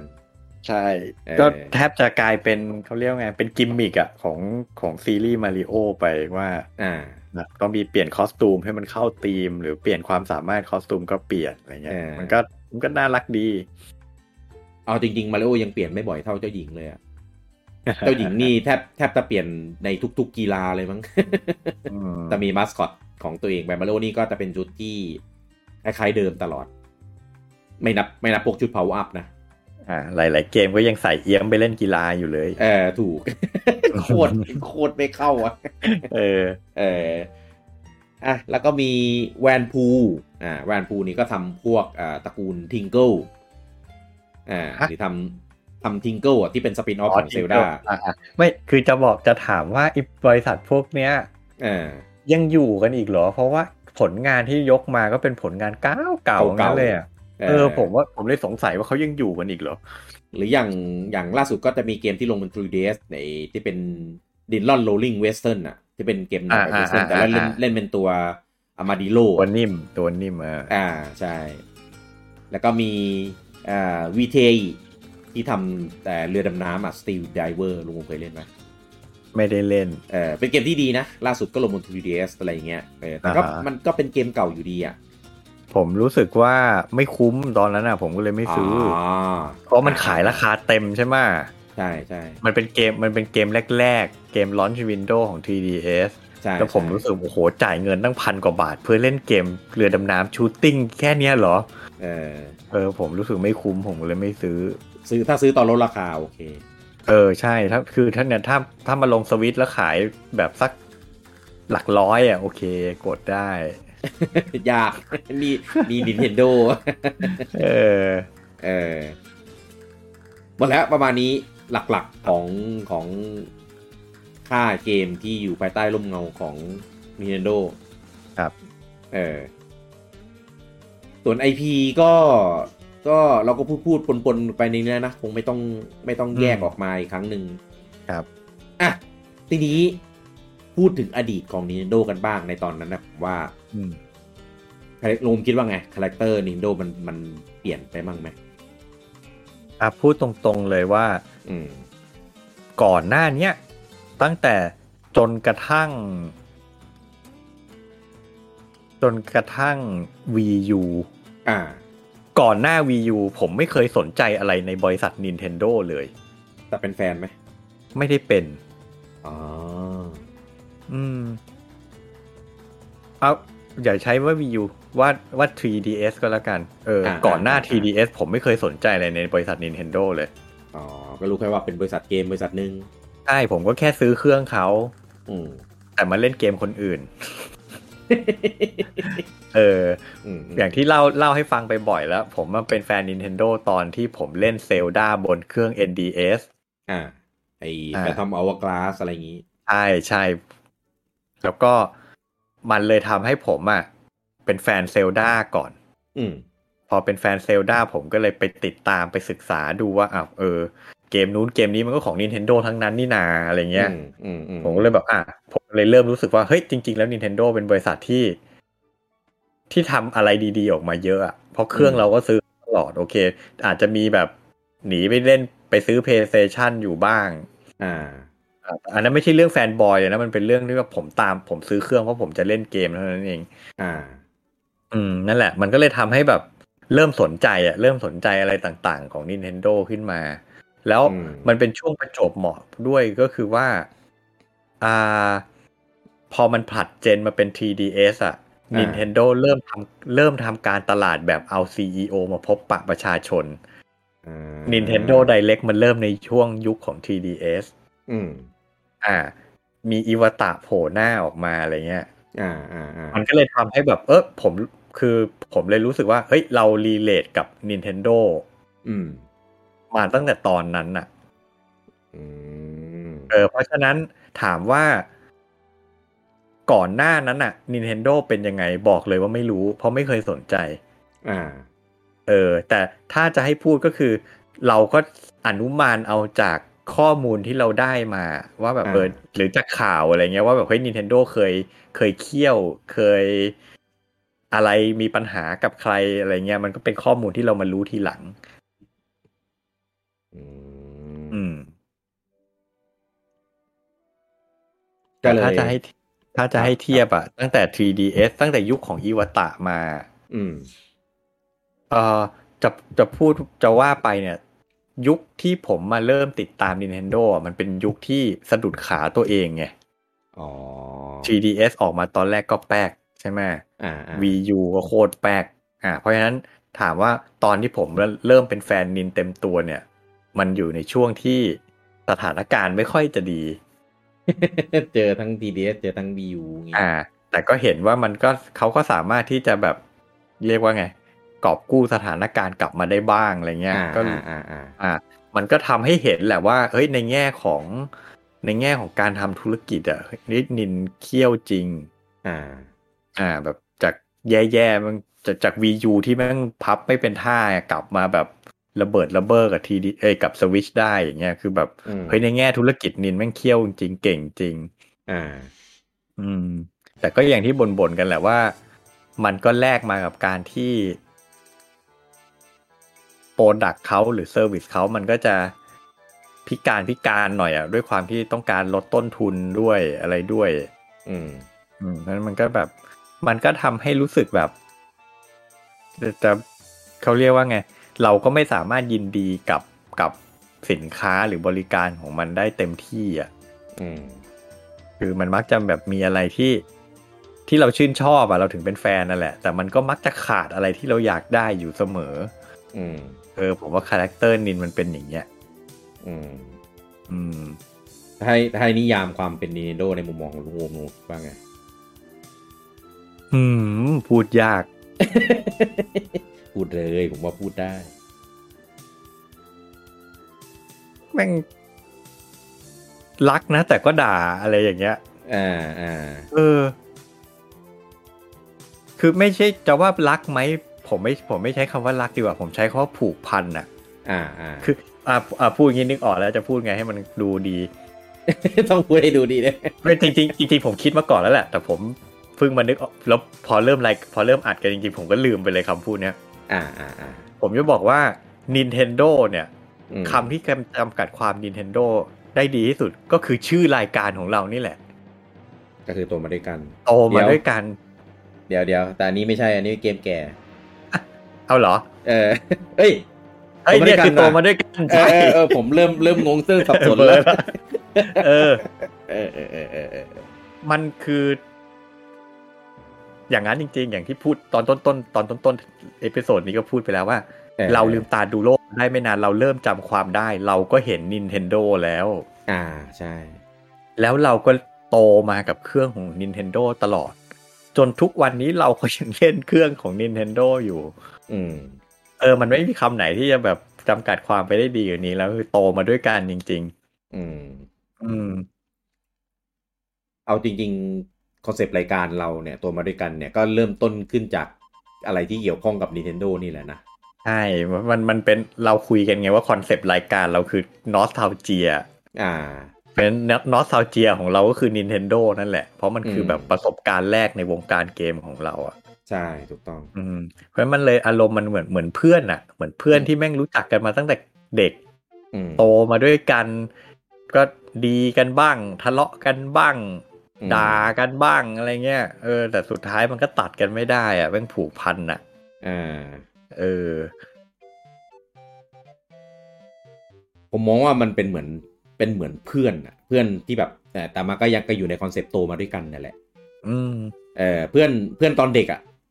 ใช่ เออแบบนี้ก็โตโตๆมาอยู่ดังนั้นถ้าเป็นเพื่อนกันแล้วรักกันก็ต้องด่ากันได้ ใช่ เออทำดีก็ชม อืม ทำเลวก็ต้องด่า อืม เออตักเตือนอะไรอย่างเงี้ยถือว่าเป็นเป็นเพื่อนที่ดี ครับ เอออะไรอย่างเงี้ย แต่มันเป็นเพื่อนมันเป็นเพื่อนที่ชอบขัดใจเราบ่อยๆอะ ก็ขัดใจกูตลอดอะ่ะ เออแต่เราว่าเราก็เข้าใจไงว่ามันก็มันก็เป็นคนแบบเนี้ย เออ แล้วแบบอารมณ์แบบเราไปเจอเพื่อนใหม่ เออ อ่าบางทีเราก็ไปเจอเพื่อนใหม่เราโตขึ้นเงี้ยเราไปมีเพื่อนสังคมกลุ่มใหม่อันนี้ผมหมายถึง อ่า PlayStation กับ Xbox ครับ แล้วเราก็ไปเจอว่าโหเพื่อนใหม่แม่งดี มีอะไรที่ดีกว่าเพื่อนเก่าเราต้องเยอะ ไฮโซไฮโซ เออแต่สุดท้ายเราก็ทิ้งเพื่อนเก่าเราไม่ได้ เออก็ยังเป็นเพื่อนกัน แล้ อ ว ยู่ดี เออแต่เราก็อยากให้มันปรับปรุงตัวพัฒนาให้เหมือนเพื่อนใหม่เราบ้าง แต่แม่งก็ไม่ท เออมัน ำ มัน แต่ มัน กูแต่กูก็ยังผูกพันกับมึงอยู่ดีอะไรเงี้ยกูก็เลิก เออ คบมึงไม่ได้อยู่ดีอะไรเงี้ย ใช่ใช่ เอ ใช่ อ ก็เหมือนปงปงๆอะเออมันก็มีนิสัยอย่างนี้แหละมันก็คงไม่แก้หรอกอะไรอย่างเงี้ย เอออะไรอย่างเงี้ย เออเห็นภาพอ่ะโคตรดี เออเออผมว่าผมว่าอันเนี้ยตรงสุดแล้วหลาย ๆ คนน่ะ ที่เป็นแฟน Nintendo อะนะ น่าจะรู้สึกคล้าย ๆ อย่างนี้แหละ เออใช่ แต่ว่าจุดจุดเริ่มอ่ะน่าจะมาคล้ายๆกันอย่างเช่นอ่าชอบเกมใดเกมหนึ่งของ Nintendo ก่อน อืม เออไม่ไม่ได้ว่าเป็นเกมที่ลง Nintendo นะ แต่เป็นเกม อืม ของ Nintendo เองอ่ะอ่า พอเล่นเล่นไปแล้วก็เหมือนแบบเริ่มเริ่มซึมซับเริ่มเริ่มเริ่มรับความเป็น Nintendo อะเข้าเข้าสู่เลือด อืม เอ่อพอตามไปหนึ่งภาคสองภาคสามภาคอ่ะมันก็เริ่มแบบเริ่มเกิดจิตวิญญาณขึ้น ถ้าถามผมอ่ะผมจำไม่ได้นะว่าผมเข้าเป็นแฟนนินโดตอนไหน อืม ผมจำได้แค่ว่าผมคลั่งไคล้ผมชอบมาริโอมาก อืม แล้วมาริโอมันมีมานานแล้วไง ใช่ เออเราก็ตามเล่นมันตลอดอะ่ะเออแต่แต่ผมว่าเกมบอยเนี่ยเป็นตัวบูสต์ความเป็นติ่งของผมได้สูงสุดแหละ อืม เออเกมบอยเครื่องพกพาของของมันอะไรเงี้ยพอพอเราตามเล่นมาริโอเราก็ต้องตาม Nintendo ไปด้วยไงเหมือนมันคู่กันอะ ใช่ มัน มัน มันช่วยไม่ได้อะเหมือนอย่าง เออ อย่างที่ผม ผมก็เป็น ก็คือ อืม จริง ๆ อ่ะ ผมเลิก ผมเลิกซื้อเครื่อง Nintendo ไปนานมากแล้วอะตั้งแต่ ตั้งแต่ PlayStation ออกมา อ่า เพราะว่าผมไม่ได้เป็นแฟนเกม Nintendo เลย ใช่ไหม อืม เพราะแล้วเกม เกมส่วนใหญ่ที่เล่นก็หนีไป PlayStation หมด มันไม่มีเหตุผลอะไรเลยที่ผมจะไปซื้อเครื่อง Nintendo เอาจริง อืม เออจนกระทั่งอย่างจนกระทั่งไปได้เล่น จนกระทั่งซื้อซื้อ NDS ซึ่งตอนนั้นน่ะอารมณ์แบบ อยากได้เครื่องพกพา เพราะว่าตั้งแต่เกมบอยอ่ะ อ่า ผมไม่มีเครื่องพกพาอีกเลยนะ อ่าอ่าอ่า เออแล้วแบบผมเออก็มีเครื่องพกพาสักเครื่องก็ดีเหมือนกันไว้ไปเล่นเกมนอกบ้านอะไรเงี้ย อืม แล้วก็นั่นแหละแฟนซื้อให้ อืม แล้วก็พอได้ได้เล่นเซลดาเท่านั้นแหละโอ้โหแบบเหมือนปลดล็อกอะ อืมอืม ว่าแบบโหอะไรกันเนี่ย คือจริงๆเซลดาเนี่ยรู้จักมานานแล้วแต่ไม่เคยเล่นสักที อ่า ออ พอได้เล่นก็เลยแบบอื้อหือแบบเหมือนเขาเรียกว่าไง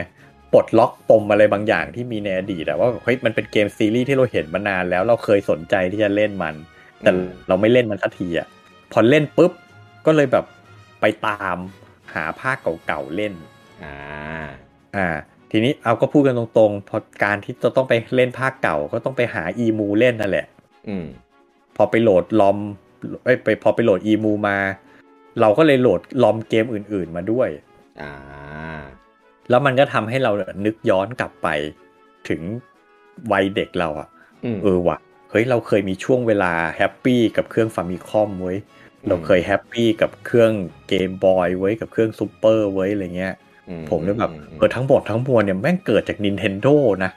โอ้สุดยอด เฮ้ยจริงๆนี่ฟังดูเวอร์แต่ผมรู้สึกอย่างนั้นจริงๆตอนตอนที่ผมแบบมาเป็นแฟนนินอ่ะมันเกิดจากอะไรแบบนี้เลยนะ อ่าอ่าอ่า เออ มันมันมีคำเรียกว่า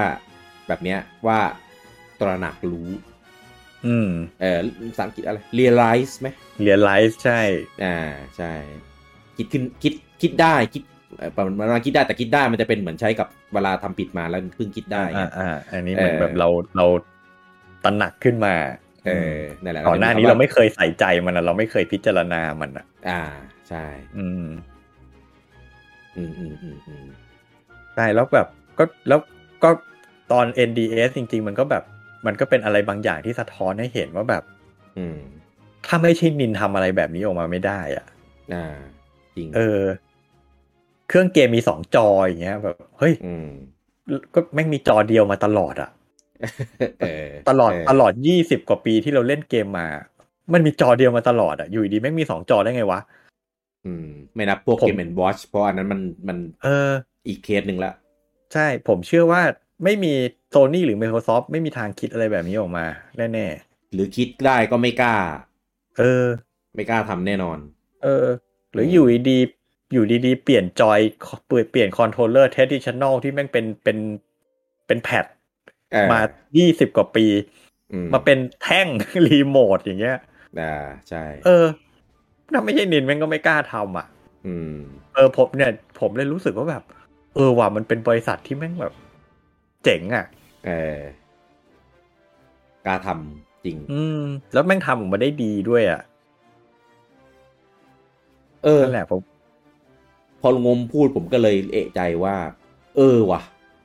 เสี่ยงไปทำไมวะ อืม เสี่ยงไปทำไมอ่ะ ลองผิดลองถูกทำไมอ่ะ ใช่ ทำทำเพื่อจะแบบ คือถ้าคิดว่าจะทำเพื่อแค่จะหนีหรือจะฉีกจากฮาร์ดคอร์คอนโซลอ่ะ ผมมองว่าต้องทำขนาดนี้ เสี่ย เลยงเหรอ มาก มันไม่มีอะไรรับประกันเลยว่ามันจะขายได้ นั่นน่ะสิ อืม เพราะฉะนั้นน่ะ คือจะบอกว่า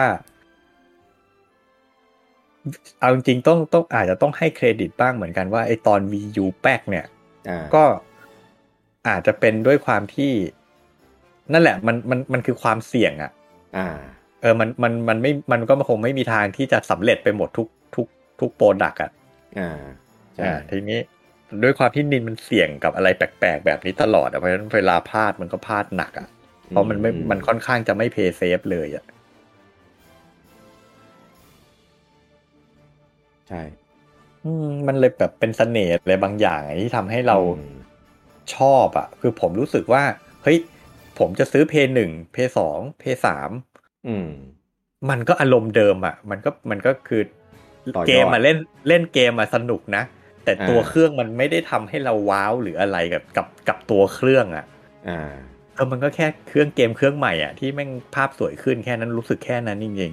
อืม ๆอ่ะเพย์สี่เนี่ยทำให้ว้าวขึ้นมาได้หน่อยเพราะว่าเทคโนโลยีเรื่องเซอร์วิสเรื่องอะไรเนี่ยเรื่องคอนเน็ชันออนไลน์มันดีขึ้นกว่าเพย์สามเยอะ ก็เลยรู้สึกว่าเพย์สี่เนี่ยค่อนข้างยกระดับ แต่เอาจริงในในความรู้สึก ก็ไม่ได้ว้าวเท่าไหร่ มันก็คือเครื่องเกมที่แม่งทำอะไรได้มากขึ้น อ่า ใช่ป่ะ แต่มันมันไม่ได้รู้สึกแบบโหแม่งเจ๋งแม่งแบบมีนวัตกรรมอะไรเงี้ยแบบมันไม่ได้ดูน่าสนใจอะไรเท่าไหร่อ่ะ อืม เออแต่เครื่องของนิมมันทำให้เราว้าวได้ตลอดจริง อืม ๆอันนี้พูดถึงเครื่องนะไม่ใช่เกมนะ ครับ เออ ของค่ายอื่นส่วนใหญ่จะให้เราว้าวกับพวกซอฟต์แวร์หรือ OS ประสิทธิภาพใช่ หรืออ่ มันจะว้าวกับประสิทธิภาพ ฟีเจอร์ในประสิทธิของหลวงปู่มันทำให้เราว้าวกับฮาร์ดแวร์ได้ได้เสมออะ ว้าวกับ ว้าวกับดีไซน์ ดีไซ ว้าว น์ กับฟีเจอร์ อ่าไอ อะไร เดี เงี้ย ย ว้าวกับประสบการณ์ไอเดียอะไรพวกเนี้ย ซึ่งค่าย อืม อื่นไม่ค่อยให้เรา อืม อืม ผมว่าคนชอบไปมองแบบในเรื่องของในแง่แบบเนี่ยเพอร์ฟอร์มานซ์อย่างเดียว อืม เออสเปคอะไรเงี้ยโอ้โหสำคัญจังเลย เออ เอางี้ผมพูดอย่างนี้ PlayStation ออกมา 5 รุ่นเนี่ย เออ พูดกันแค่เรื่องดีไซน์ล้วน อืม ๆ ผมไม่เคยชอบดีไซน์เครื่อง PlayStation สักรุ่น อืม เออ Xbox ตอน เหมือนกันผมไม่เคยชอบดีไซน์ Xbox เลย มันมีความแบบ อืม มันมีความเป็นผู้ใหญ่อะ อ๋อ เออในขณะที่ Nintendo อ่ะ position มันคือขายเด็กอ่ะ ดีไซ อื น์ ม มันจะออกเป็นของเล่นของเล่นหมดเลยอ่ะ อ่าอ่าใช่ แล้ว ใช่ แล้วเราเป็นคนแบบเราแบบเราเป็นเด็กหนวดอะนะเราก็ อืม ชอบอะไรอย่างเงี้ยแบบเครื่องอย่างเครื่องเครื่อง N64 อย่างเงี้ย อืม เอาจริงๆผมชอบดีไซน์มันมากนะ ตัว ไม่ ไม่เกี่ยเกี่ยว วเครื่องเหรอ ไม่เกี่ยวกับเรื่องการใช้งานนะ จอยสามง่ามเนี่ยตอนผมเห็นครั้งแรกผมโคตรชอบเลยนะ เฮ้ยแม่งโคตรเท่เลยอะแต่แบบแม่งมีสามแท่งอะอะไรวะเนี่ย คนเรามีแค่สองมือแต่จอยมีสามงาม เออแบบเฮ้ยแม่งเฟี้ยวอะ อะไรเงี้ยจริง ๆ ตอนผมเห็นครั้งแรกผมแบบโคตรชอบเลยอะ สนสนใจซื้อไปสะสมที่บ้านไหม ไม่เอาไม่ได้ใช้ เออเออเออ ตัวเครื่องก็ตัวเครื่องก็สวยนะ แบบมันมีความโค้งมนอะไรอย่างเงี้ยนึกออกไหม อ่าอ่าอ่า ในขณะที่ PlayStation มันออกมาเป็นกล่องเหลี่ยมๆแบนๆอย่างเงี้ย อ่า เออ คือเครื่องผมผมชอบดีไซน์เครื่อง Nintendo แบบเห็นแล้วมันแบบสะกิดต่อมอะไรบางอย่างของเราอะเสมอเลยอะ อืมอืมอืมอันนี้อันนี้เคยจับของจริงปะ เคยเคยเพื่อนผม อ่า มี อ่ามี ผมไปนั่งเล่นบ้านเพื่อนมา อ่าโอเค จริงๆอะเออโกโนมีของจอย N64 อ่ะค่อนข้าง อ่า ดีนะ แต่ข้อเสียคือไอ้ไอ้สามแง่งนั่นแหละ พอมันดันไปแยกปุ่มไว้คนละแง่งละปุ่มไง พอเอาอนาล็อกไปไว้แง่งกลางดีแพดไปอยู่แง่งซ้าย มันก็เลย เออก ลายเป็นว่า แล้วทุกเกมมันบังคับใช้อนาล็อกอ่ะกลายเป็นแล้วมี เออ ดีแพดไว้ทำไม ปุ่ม เออ L มีไว้ทำไมเพราะเออมันเขาเรียกว่าไงอ่ะ อยู่แง่งซ้าย มันออกแบบเออ มันออกแบบมาไม่ได้นึกถึงการใช้งานเลยหรือไง เออ สวยอะสวยแต่ใช้งานจริงไม่ไม่โอเคหรอก อืม เออ วม ผมเพิ่งรู้นะว่าวมชอบ เฮ้ยผมชอบผมชอบจริง เท่ตาย เออถ้าถ้าในแง่ในแง่ดีไซน์เอาเฉพาะดีไซน์อย่างเดียวนะ ถ้า อืม ผมว่าในแง่ของแบบแบบความสวยงามอะไรเงี้ยผมชอบเกมบอยแอดวานซ์ SP อ่า เออคือคือคือนอกจากมันจะกลับมาเป็นแนวตั้งอีกครั้งหนึ่งอะเออมันยังพับได้ด้วย อ่า ใช้แบตอีกผมชอบมากที่ใช้แบตเพราะว่าขี้เกียจซื้อถ่าน อืม เออใช้แบตอะไรเงี้ยถึงแม้จะตัดช่องหูฟังออกไปก็เถอะ ครับ เออแล้วก็มีไฟอยู่แบ็คไลท์อะไรเงี้ยเออผมก็เออรู้สึกว่าเออเล่นเกมง่ายขึ้น อืม อืม แต่ของค่ายอื่นอ่ะอย่างเออผมถ้าจอยอ่ะผมชอบจอยซูเปอร์ ดีไซน์ใช่ไหม เออดีไซน์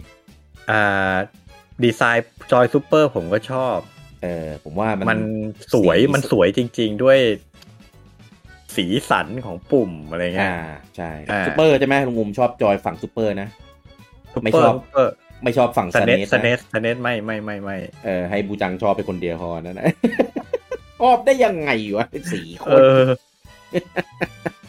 เอ้ย อันเนี้ย ก็ มันคนอาจจะมองว่า เอ้ยมันมันก็สีคล้ายๆเกมบอยด้วยอ่ะผมว่าไม่คนละเรื่องเลย คนละโทนนะ เออผมว่าเกมบอยสวยกว่ามาก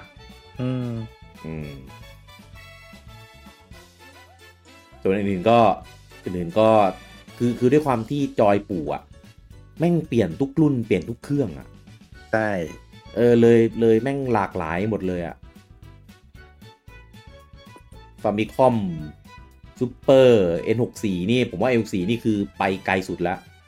อืม เออ N64 กลับมาเกมคิวนี่ก็ เกมคิ ถื ว อา นี่ก็หลุดโลกพอสมคว ร เออแล้วก็มา วีโหมดเนี่ยเออ V นี่ทิ้งทุกอย่างลงถังขยะหมดเลย เอาใหม่หมด เออ อ่า ประมาณ VU นี่ก็เริ่มเริ่มกลับกลับเข้ามา อ่า ใน traditional แล้ว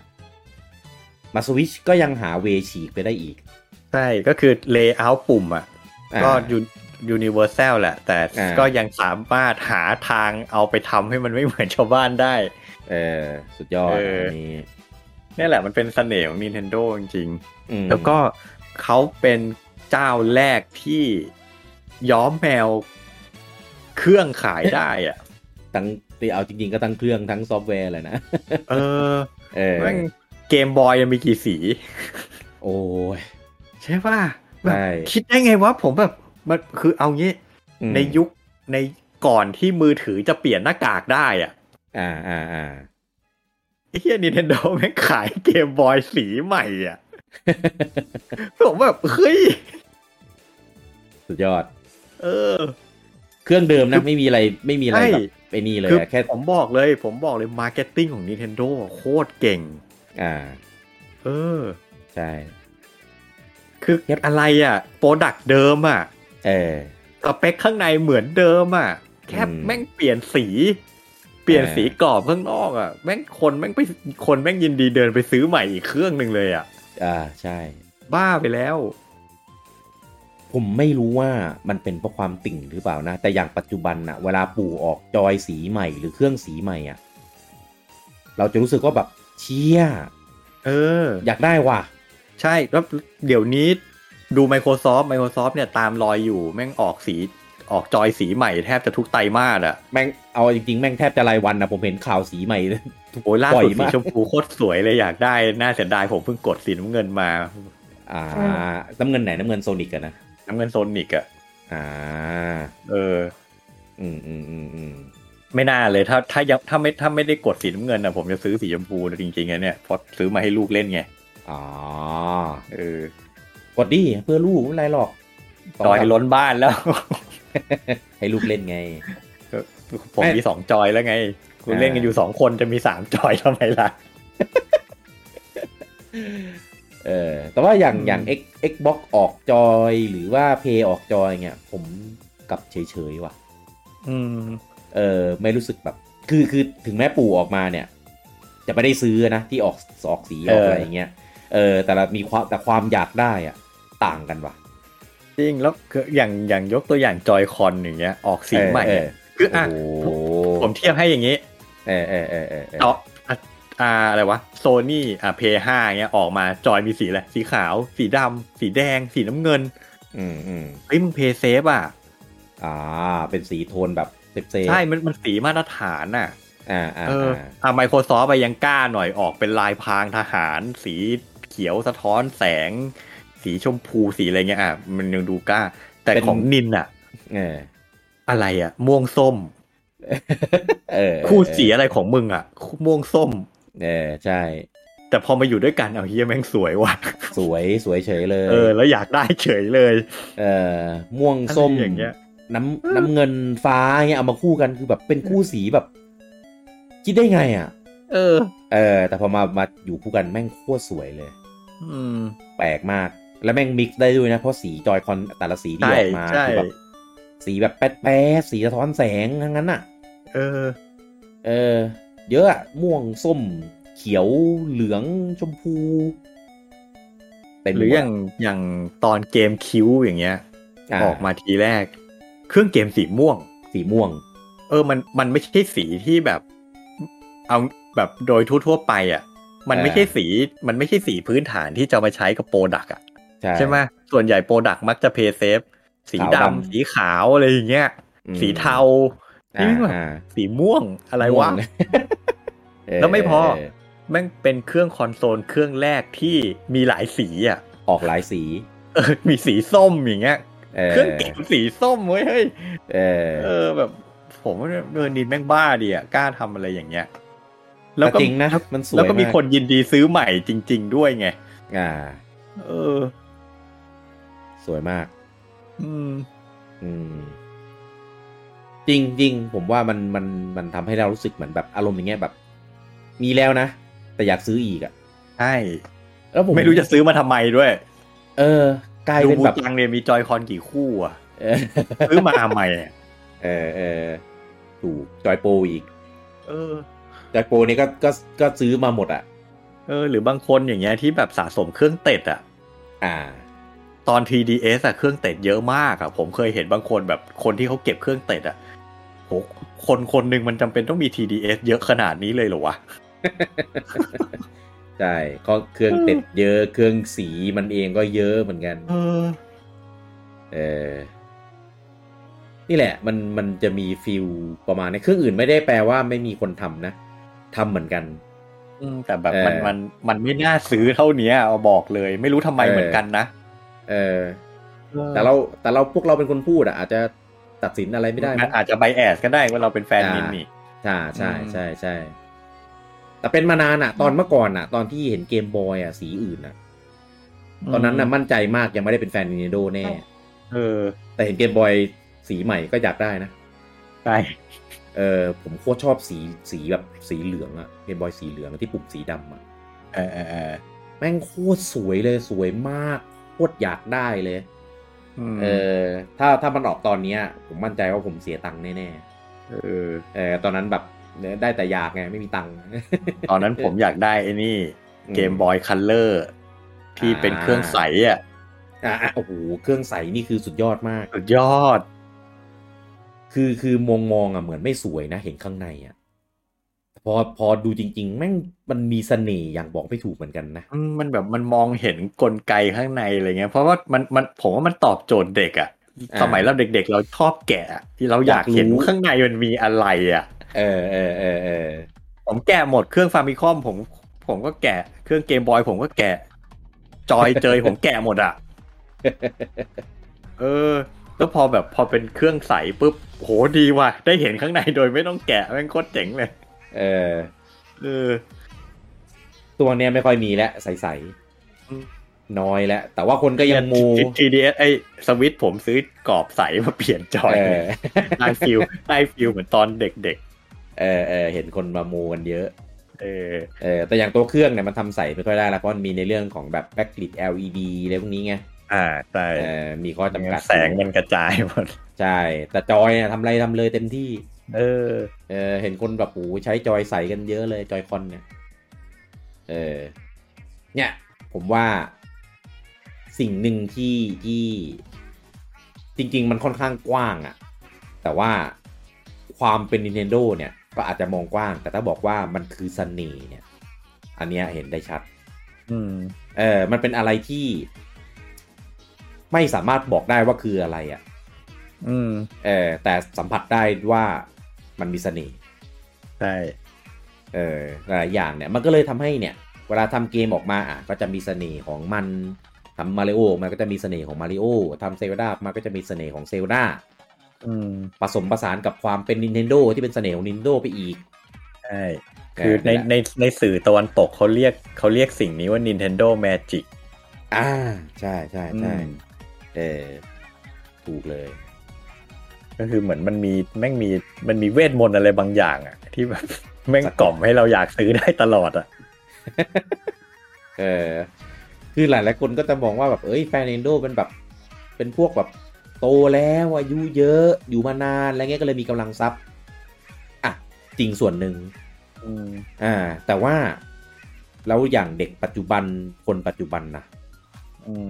เอ่อที่ชื่นชอบเกม Nintendo ชื่นชอบเครื่อง Nintendo อ่ะที่เขาไม่ได้โตมากับพวกเราอย่างเงี้ยใช่ไหมเขาก็ถูกต้องมนตราของไอ้ Nintendo Magic นี้เหมือนกันนั่นแหละ อืม เออมันต้องต้องโดนบ้างอ่ะถ้าถ้าไม่ไบแอสอ่ะผมว่ายังไงก็ต้องต้องโดน a ดเมจอ่ะ อืม เออหลายๆคนที่ที่ที่ไม่ได้เป็นเฮเตอร์นะเอ่อที่เป็นแฟนเครื่องนั้นเครื่องนี้อ่ะเป็นแฟน Sony เป็นแฟน Microsoft อ่ะ ก็ยังไม่รอดที่จะโดน Nintendo Magic เลย อืม เออไม่งั้นน่ะ การเกิด Second Second Console ขึ้นน่ะ มันก็คงเป็นไปไม่ได้หรอก ใช่ เออ แล้วผมคิดว่าปู่อ่ะคงก็คงจะยังมาไม้เนี้ยไปอีกอีกนานเลยอะ นานอีกนาน เออเพราะมันเป็นสูตรที่ไม่ไม่ไฟกับใคร อืม เออไม่ไฟกับใคร เพย์เซฟตรงคาแรคเตอร์ แล้วก็ยังสามารถผลักดันเสน่ห์ของตัวเองออกมาได้อย่างอย่างแบบ ไม่ต้องฝืนอ่ะ อืม เออผมว่าอันเนี้ยแม่งแม่งเป็นเรื่องที่ ที่เก่งโคตรโคตรเก่งอ่ะ คิดได้ไงอ่ะ ใช่ตกตกคนเก่งอ่ะ อืม อืม เพราะเพราะ อ่า จริง ๆ แล้วอ่ะ เครื่องพกพาที่ผ่านมา มันก็เปรียบเสมือนเป็น second console นั่นแหละ ใช่ เออ แต่ทีเนี้ยพอมันรวมกันแล้วอ่ะ คือสวิชเนี่ยเป็นไฮบริดก็คือเป็นได้ทั้งคอนโซลเป็นได้ทั้งพกพา อืม คือกลายเป็นว่าได้ทั้งคู่เลย เออ ก็ตอบโจทย์ ตอบตอบโจทย์ที่คอนโซลเมนเมนไลน์ฮอตคอร์คอนโซลเนี่ย มันมันให้มอบให้ไม่ได้ เออ ก็ให้เขาสุดเขาสุดไปในทางของเขา ปู่ก็จะรับหน้าที่เหมือนแบบอ่ะ สิ่งที่ยังขาดหายแล้วก็จะเติมเต็มให้ โดยที่ไม่ได้ต้องการที่จะไปแข่งนะ อืม เออในขณะที่จะไปแข่งนะ ยอดของยอดขายเกมที่ลงบนเครื่องปู่คือแบบ แม่งถีบยอดหน้าชัดๆอะแม้กระ แม้กระทั่งเกมเดียวกันที่ลงบนเครื่องนั้นกับลงเครื่องปู่อะคือแบบ แม่งคนยอดขายคนละเรื่องอะ ทั้งๆที่ขายแพงกว่าด้วยนะ เออ เออ มันมันเนี่ยเนี่ยมันมันจะให้อธิบายว่าอะไรอ่ะ ใช่ไหม เกมเกมเดียวกัน แต่ไปเล่นบนเครื่องที่สเปคต่ำกว่า และราคาขายแพงกว่า แต่ เออ คนแม่งก็แห่ไปซื้อกันบนเครื่องนั้นอ่ะ จริง เออ ๆคือคือปากก็บอกว่าเป็น second console นะ เป็นแบบคือบอกอยู่แล้วเป็นมวยรองใช่เป็นมวยรองเป็นตัวสำรองนะ ไว้แบบเป็นทางเลือก อืม แต่คนแม่งแม่งเลือกเป็นหลักอะ เออ แสบแสบมากเหมือนกันนะ ใช่ เออไม่รู้ตั้งใจไหมอ่ะแต่ว่าโคตรโคตรเจ็บอ่ะผมถ้าผมเป็นโซ n y หรือ Microsoft เนี่ยคงแบบเจ็บใจอ่ะ อืม เออแต่แต่ลงมาไฟก็ไม่ได้ไงเออเพราะว่าลบด้านเดียวก็ดีกว่าลบสองด้าน อืม เออเพราะตลาดฝั่งเนี้ยผมคิดว่า Microsoft กับ Sony ไม่น่าจะลงโดดลงมาลงมาทำอะไร อืม เออเต็มที่ก็คือรีโมทเพย์หรือคลาวซึ่งมันมันแทนกันไม่ได้อยู่แล้วอ่ะ มันผมว่ามันเป็นวิธีสู้ที่เจ็บตัวน้อยที่สุด อ่าใช่เจ็บตัวน้อยสุดทำง่ายสุด ใช่ คืออ ม มันมันมันสู้ได้ประมาณหนึ่ง แต่แบบ อืม มันไม่ต้องลงไป มันไม่ต้องลงเอาตัวทุ่มลงไปเยอะ อ่า เพราะมันทำแค่ซอฟต์แวร์ไง มันไม่ต้องไปลงทุนเรื่องการผลิตฮาร์ดแวร์ อ่า อะไรเลย ใช่ อ่า แล้วก็ไม่ต้องไปแยกทำมาร์เก็ตติ้งด้วย อืม อืม ถูกต้อง ก็เลยสบายปู่เลยไง ก็ ใช่ เจอ ใช่ เหมือนเหมือนมันเจอหนทางของตัวเองอ่ะ อ่า อืม เพราะเอาจริงเกมปู่อะแต่ไหนแต่ไรมา ก็ไม่ได้เป็นเกมที่จะต้องการฮาร์ดแวร์ที่แรง หรือว่า เออเรียกว่าไงอ่ะ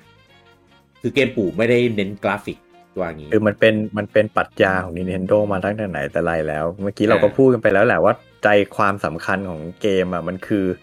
เล่นแล้วสนุกอ่ะ อ่า ใช่ อืม คือทีนี้ความสนุกของแต่ละคนมันอาจจะไม่เหมือนกันแหละ อืม อ่ะคนที่เป็นแฟนเกมของโซนี่ อืม อาจจะสนุกที่ได้ดูได้เล่นเกมภาพสวยๆ ภาพสวยๆ อ่า อ่า สม ได้เล่น จริง เกมอะไรที่มันได้ดูอะไรที่มันเป็นซีเนมาติกมีการเล่าเรื่องเข้มข้นอะไร อ่า อย่างเงี้ย อ่า มันก็มันมันก็เป็นคนกลุ่มหนึ่งที่มีความชื่นชอบแบบนั้นใช่ไหม อืมอืม แต่ในขณะเดียวกัน มันก็มีคนอีกจำนวนไม่น้อยอะ่ะ มากพอๆกันเลยด้วยซ้ อืม ำที่ไม่ได้ไม่ได้แคร์อะไรแบบนั้นอ่ะ อ่า ขอแค่นั่งกดอะไรไปเพลินๆสนุกสนุก อืม ๆก็พอแล้ว อยากสนุก ใช่แบบ อืม สนุกแบบสนุกแบบเรียบง่ายแบบง่าย ๆ ไม่ต้องไป ไม่ต้องไปคิดเยอะ อ่า ไม่ต้องไปนั่งกดดัน โอ้ยทำไมจะแบบคนบางคนสนุกกับเกมหัวร้อน สนุกกับเกมโซลไลท์คนบางแต่คคนอีกส่วนหนึ่งเขาไม่ได้ชอบนี่เขาชอบ อืม กับการแค่การได้กดอะไรกระโดดกระโดดไปเรื่อยๆ ก็พอแล้วอ่ะ อ่าใช่ อืมเนี่ยผมล่าสุดผมเพิ่งสั่งผมผมแบบมีมีตัวอย่างที่ที่สนับสนุนความคิดนี้เห็นเห็นๆเลย อืม ลูกผมนั่งเล่นเกมอ่ะ เล่น ครับ เป็นเกม 3D platformer อะ อืม ลูกผมเล่นไม่ผ่านหรอก คือ อืม ลูกผมไม่รู้เงื่อนไขว่าจะต้องผ่านด่านนี้ยังไง รุ่นมึงงงกี่ขวบ แปด แปด ขวบ แปดแล้วใช่ไหม เออ อืม เขาไม่รู้ว่าเขาจะผ่านด่านนี้ยังไง เพราะเขาไม่อ่านเงื่อนไขเว้ย อ๋อ เออเขาก็ทำได้แค่ เดินไปเดินมากระโดดเก็บเหรียญไปเรื่อย อืม ๆ ถ้าเป็นผมนะ ผมเลิกแล้ว สิบนาที เดินไปเดินหลงไปหลงมาสิบนาทีไม่ผ่านผมก็เลิกแล้วแบบอะไรวะ แม่งต้องผ่านยังไงวะอะไรเงี้ยไม่งั้นผมก็ปิดไปเปิด YouTube เปิด Google ดูแล้วว่าต้องผ่านยังไง อืม ไม่ลูกผมเดินหลงกระโดดเก็บเหรียญอยู่นะเป็นชั่วโมงชั่วโมงได้อะ อ่า แค่นี้ก็สนุกแล้ว อืมใช่ใช่ เด็กอย่างเงี้ยเด็กไม่ได้สนุกกับการผ่านด่านนะ อ่า เขาแค่เขาได้กดเห็นตัวละครอินเตอร์แอคจากสิ่งที่เขากด เห็น อืม ตัวละครเดินได้ เห็นตัวละครกระโดดเก็บเหรียญเขาก็สนุกแล้ว อืม เนี่ยมันมีคนแบบเนี้ยเยอะมาก ใช่ใช่ ใช่เพราะมันเลยเป็นตลาดอีกกลุ่มหนึ่งไงทำทำไมคนชอบด่าว่าทำไมนินแม่งไม่ทำเกมเหมือนโซนี่ อืม ผมบอกว่าอ้าวก็กูที่เป็นลูกแฟนนินอ่ะ กูก็ไม่ได้อยากเล่นเกมแบบโซนี่ตลอดเวลาไง กูก็อยากเล่นเกมแบบนี้เหมือนกันไง ก็ถ้าอยากเล่นเกมแบบโซนี่ก็ซื้อซื้อเพย์ ใช่ก็ไปซื้อเกมโซนี่สิวะ เออ เออ ใช่ป่ะ คือเหมือนว่ามันแต่โปรแต่ละแต่ละโปรดักมันมีโพ i ิชันนิ่งของมันอ่ะ มันมี อ่า ทาร์เก็ต ใช่ ลูกค้าของมันอ่ะ อืม ไอคนที่มาบอกว่าให้นินไปทำเกมเหมือนโซนี่แม่งไม่ใช่แล้ว เออมันก็ เออ มันก็มีมีเสน่ห์มีคาแรคเตอร์มีจิตวิญญาณใน ใช่ ในแบบข มี อง สิน มัน ค้าหลาย ๆ แบบหลาย ๆ ประเภทให้เลือกให้เลือกเสพไม่ดีกว่าเหรอ เออ ใช่ไหมล่ะ อื อื ม ม ใช่เลย นั่นแหละ ใช่ เพราะฉะนั้นแบบผมอะไม่ได้อะไรเลยกับการที่นินแม่งยังแบบกราฟิกล้าหลัง ม คนอื่นไป 4K แล้วนินแม่งเพิ่งจะ Full HD อะไรเงี้ยผมแบบเอ้ยผมไม่ได้แคร์ อืม เพราะสุดท้ายแล้ว ภาพมันอาจจะไม่สวย แต่รวมๆแล้วเล่นแล้วสนุกอะ อ่า ก็พอแล้วอะ อืม เออ คืออ่ะภาพสวยมันอาจจะดีขึ้นแหละ แต่ถามว่า แต่แค่นี้มันก็สนุกแล้วไง ไม่ได้เป็นปัจจัยสำคัญ คือดี คือดีมีก็ดี เออ เออ แต่ถ้าไม่มีก็ไม่ได้ส่งผลกระทบกับการเล่น ใช่ ความสนุกของ ไม่ เรา ไม่ใช่ อะร ว่า ขนดนั้น ไม่ใช่ว่าการไม่มีแล้วมันจะทำให้เกมมันห่วยลงซะที่ไหน อ่า เออ ถ้าถ้าเอาในแง่ของแบบความเอนจอยอย่างเดียวอะนะ อืม อ่า ใช่ หรืออย่างอย่าง Base of the Wild เงี้ยอ่ะผมผมผมอธิบายความรู้สึกผมกันเนอะ เออ ทำทำไมคนถึงยกให้มันเป็นเกมที่ดีที่สุดตลอดการ อืม ไม่ใช่เพราะมันมีกราฟิกที่ดี ไม่ใช่เพราะมันมีเนื้อเรื่องที่ดี อืม หรือมีระบบการเล่นที่ลึกลับซับซ้อนอะไรเลย อ่า มันเป็นเกมที่เล่นแล้วแม่งเพลินมาก มันเพลิน ๆ แค่นั้นเองมันเล่นแล้วมันติดเล่นแล้วมันเลิกไม่ได้ อืม เออซึ่งอะไรอ่ะสำหรับผมนะ สิ่งที่สิ่งที่เพลินมากใน Blade of the Wild คือการปีนเขา อ่า ใช่ อะไรก็ทำไมก็ไม่รู้เหมือนกัน อืม เอจอริง ผมเนี่ยผมมันแล้วหลังจากหลังจากอ่าหลังจาก Blade of the Wild ผมมาได้เล่น Assassin's Creed Valhalla อ่า มันปีนได้ทุกอย่างเหมือน Blade of the Wild เลย อ่า ใช่ แต่แม่งปีนไม่สนุกเท่า Blade of the Wild อะ ไม่เหมือนกัน ทำไมก็ไม่รู้เหมือนกันอะคือผมอธิบายไม่ได้อะว่ามันคืออะไรอะแต่แบบการได้ปีนเขาใน Blade of the Wild แม่งสนุกมากอะ อืม เออ แบบผมเป็นคนไม่ชอบการหลงทางอะ่ะ คือที่ผมบอกว่าผมหลงเสมออะ อ่า แต่ถ้าหลงแล้วผมจะหงุดหงิดว่าแบบมันเสียเวลาแทนที่จะแบบเออไปให้ไปถูกทาง จะได้ผ่านผ่านๆอะไรเงี้ย อืม แต่ เบสออฟไวมันเป็นเกมที่ทำให้แบบ ถึงแม้จะหลง แต่ก็ยังสนุกอะ่ะเออหลงก็ไม่เป็นไร ก็เดินเดินหลงไป เพราะว่าระหว่างทางมันมีอะไรให้เราสนุกได้ตลอดอะไรเงี้ย อ่า เออ ซึ่งแบบมันมันไม่เคยเจออะไรแบบนี้จากเกมไหนอะแล้วก็ อืม อธิบายไม่ได้เหมือนกันว่าทำไมมันถึงสนุกอะ ผมว่ามัน เออ มันไม่เคยมีเกมที่มอบประสบการณ์ให้เราแบบเนี้ย ใช่ อืม นั่นแหละเพราะฉะนั้นคนที่ไม่เคยเล่นเลยอะคนที่ไม่ อ่า ได้เคยสัมผัสอะแล้วก็จะมาแบบสงสัยอะเห็นเห็นแค่ภาพจาก YouTube อย่างเงี้ยแค่ภาพก็ไม่ส วยเยี่ยเกมเพลย์แม่งก็ดูง้องแงงคอมแบทเลยแม่งก็ธรรมดาจะตายถูกว่าระบบคอมแบทแม่งโคตรเชยเลยสู้สู้สู้เกมอื่นในปัจจุบันไม่ได้อะ ครับ เออ ถ้าคนไม่ได้เล่นจะไม่รู้จริงๆว่าเกมมันยอดเยี่ยมยังไงอะ่ะ เออ จริง ๆ นะ ซึ่งแบบ เออ ผมไม่เคยเห็น ผมไม่เคยเห็นค่ายไหนทำเกมแบบนี้ออกมาได้อะ่ะ อืม เออ จริง นั่นแหละ มันมันถึงบอกมันเป็นมันเป็นเสน่ห์อะไรบางอย่างของ Nintendo ที่แมันแบบ เขามีปรัชญาในการทำเกมของเขาอะ่ะ อืม อืม ก็นั่นแหละมันเต็มไปด้วยเอกลักษณ์ เต็มไปด้วยเสน่ห์เต็มไปด้วยคาแรคเตอร์แบบของ Nintendo เต็มไปด้วยจิตวิญญาณต่าง ๆ คือแบบ มันผสมผสานจนมัน มันแบบมันกลั่นออกมาเป็นแบบอย่างเงี้ย อืม เนี่ยคำตอบที่ดีคือผมเชื่อว่าหลายคนน่ะ ถามว่าทำไมถึงได้เล่นเซลดาเล่นไปเรื่อยเปื่อยอะแบบไม่ไม่มีโปรเกรสอะไรอ่ะ คิดดูเกมแม่งกี่ปีห้าปีกว่าแล้ว ห้าปี ทุกวัน กว่า นี้ก็ยังมีคนเล่นอยู่เลยอะ เออ ไม่มีอะไร เล่นแบบ แบบ เล่อยเปื่อยเล่นโซนเหมือนเล่น GTA กันอย่างนั้นเลยอะ เออใช่ เออ แซนด์บ็อกซ์ไปเรื่อยทั้งทั้งที่เกมมันก็ไม่ได้แบบเกมเกมมันมีเป้าหมายไง เออ ภารกิจทำอะไรตรงไหน มันก็มีบอกมีจุดบอกหมด อืม เออ แต่เราแบบวิ่งซนตีโบโกบินคราบของไป ไปเรื่อยอ่ะ เออ เอ่อไปลองระบบฟิสิกส์ของมันลองผิดลองถูกในทรายอ่าชายนี้ปกติเขาเล่นกันผ่านแบบนี้ เราอยากจะลองซนแบบนี้ดูเนี่ยนะ อืม เออมัน มันเป็นเสน่ห์อะ ใช่ เออ คือมันจะมีมันจะมีบางคนปรามาดว่า ว่า ที่อวยกันเนี่ย เพราะว่าได้ได้บวกคะแนนจิตพิสัยด้วยเพราะชื่อเซลดา อ่า บอกเลยไม่เกี่ยว ผมว่า ต่อให้ ภาพ ต่อให้ไม่ใช่เซลดาแม่งก็สนุกอยู่ดี ผมว่าภาพเนี้ยมีความเป็นเซลดาน้อยสุดในสมรรถ น้อยสุด ซา เลย ที่ผ่าน ใช่ มาแล้ว ถูกเพราะว่าผมก็เคยพูดว่าถ้าเทียบกับเกมบรรดาเกมในซีรีส์เซลดาด้วยกันนะผมชอบภาคอื่นมากกว่า อ่า เออ แต่มองในแง่ว่ามันเป็นเกมเกมหนึ่งอ่ะแบบเออ นะ ผมยกให้มันดีที่สุดตลอดการได้ เพราะแมันแบบ มันสนุกจริง ๆ อ่ะ อ่าใช่ เออ รวมอะรวมๆคือคือสุดอะนั่นนี่ยังปีเดียวกันยังมีไอ้นี่อีกอะมาริโอโอริซี่อะ อืม เนี่ย แบบเดียวกันเลยเห็นได้ชัดเลย ถึงแม้มันจะยังแบบแบ่งเป็นสเตจเอ้ยไม่ใช่แบ่งเป็นสเตจ อ่ มีมีสเตจมีอะไรให้เข้าไปเล่นน่ะ อืม แต่มันก็มีส่วนให้แบบไปวิ่งเล่นไปซนไปโดดเหยียบหัวตัวนั้นตัวนี้ อืม เออ กินตัวนั้นแปลงร่างแล้วก็ลองซนไปตรงเนี้ย ซึ่งแบบ มันมันมันแซนบ็อกซ์ อืม เออแล้วมันไม่ได้แซนด์บ็อกซ์แบบแบบแบบเป็นแบนแบบกว้างไปเรื่อย อะไรไปเรื่อยอย่างเงี้ยคือแบบมันมีแบบมีลูกเล่นมีกิมมิคมีใส่อีสเตอร์เอ็กอะไรเงี้ยเข้าไปเต็มไปหมดเลยอะ อืม เออ ก็เลยนิยามว่าเนี่ยแหละเกมเกมมันมี DNA ของมัน อืม เออมี ใช่ DNA ของ Nintendo เออยิ่งถ้าเกมไหนดังมากๆเนี่ยจะเห็นได้เลยว่ามันมีมีความเป็น Nintendo แบบคนคลักอะ่ะเออเกมไหนที่แบบ พยายามจะแบบอันเนี้ยก็จะแบบน้อยหน่อย เออหรือเกมที่แบบเข้าไม่ถึงตีความไม่ได้อะไรเงี้ยเออก็มีเหมือนกัน อืม อืมลูกมุมมอง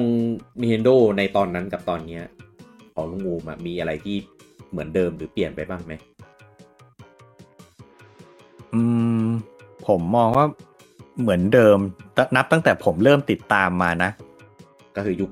3DS ใช่ไหม ตั้งแต่ 3DS เป็นต้นมาเนี่ย ก็ อ่าอ่าอ่ ผมว่าผมว่าปรัชญาในการทำงาน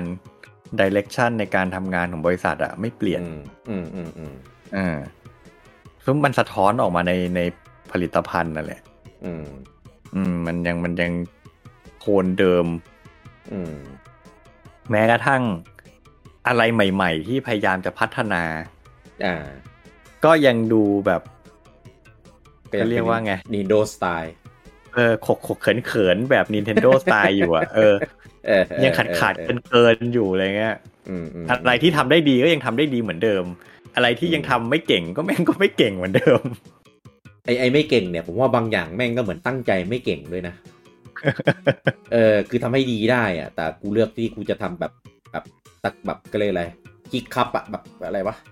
เออ ตะกุกตะกักแบบให้มันเป็นแบบเนี้ย อืม คือผมอะผมอะเดาอยู่อย่างหนึ่ง อืม ปกติถ้าเป็นบริษัทสมัยใหม่นะ ครับ งานอะไรที่ตัวเองไม่ถนัดอะก็เอาซอสไปให้คนอื่นทำ อ่า นินมักจะทำเอง เออเออ นินไม่ค่อยชอบเอาซอสงานไปให้คนอื่นทำเท่าไหร่ อืม อย่างอย่างแอปมือถืออย่างเงี้ย อืม ดูก็รู้ว่าทำไม่เป็นอะก็ไม่เคยทำมาก่อนอะ อันไหนเอเนโซนะ เออ ตาบาป ใช่ป่ะ คือคุณไม่เคยทำมาก่อนน่ะ อืม แต่ในขณะที่ชาวบ้านเขาทำกันมาเป็นสิบสิบปีแล้วแอปมือถืออ่ะ คน ไปถึง โนฮาวโนฮาวชาวบ้านเขาไปถึงไหนแล้ว ไปถึงไหนต่อไหนแล้วก็ไม่ เอ รู้ อ แล้วคุณเริ่มทำเป็นครั้งแรกอะ่ะแบบเฮ้ยควรจะเอาซอร์สก่อนมาวันแล้วค่อยๆเรียนรู้จากเอาซอร์สของคุณ สักพักหนึ่งพอคุณเริ่มรู้เริ่มขโมยโน้ตฮาวเข้ามาได้ คุณค่อยลงมือทำเองก็ได้ นี่แม่งแบบมาถึงงานแรกกูทำเองเลย เอาจริง คือ ๆอะถึงแม้จะตัดสินใจทำเลยอ่ะคือเคสตัดดี้มีเยอะแยะอะ อืมไม่เคยใช้งานแอปคนอื่นหรือไง เออ ไม่ไม่เคยคือคือจะมีทีมไอดีไว้เพื่ออะไรถ้าดีไซน์ออกมาเป็นแบบเนี้ย เออ ผมว่าเนี่ยมันมันมันเป็นอะไรที่ แปล ป กๆอะ ระหลาดอ่ะ แปลกๆ ใช่ อะ คือถ้ามองในแง่โปรดักเนี่ยแม่งโคตรฉลาดเลย โคตรอัจฉริยะในการผลิตโปรดักเลย ในการคิดค้นโปรดักใหม่เลย แต่พอเป็นเรื่องของบริการนี่แม่งแบบไม่เก่งเลยอ่ะ นินเป็นบริษัทที่บริการไม่เก่ง ซึ่งเนี่ยตามมาเป็นสิบปีแล้วแม่งก็ไม่เปลี่ยนเลย ไม่รู้มันตั้งใจไหมนะ อืม เออ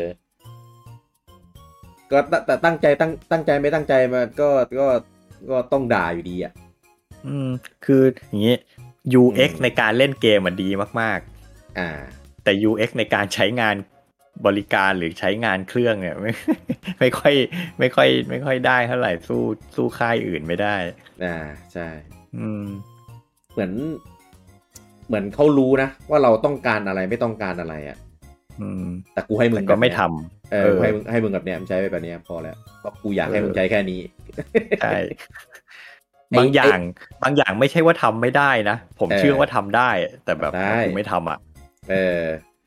ไอโดยเฉพาะไอเรื่องเนี้ย เรื่องคิดแทนเนี่ย อันเนี้ยประเด็นมาก อืมอืม เออคิดแทนตลอด คือคือคิดเผื่อ พอเข้าใจ แต่คิดแทนเนี่ย คือคือแบบ แทบทุกคือไม่ใช่แทบทุกเรื่อง ทุกเรื่องจริง อืม ๆ อืม คิดแทนให้หมดเลย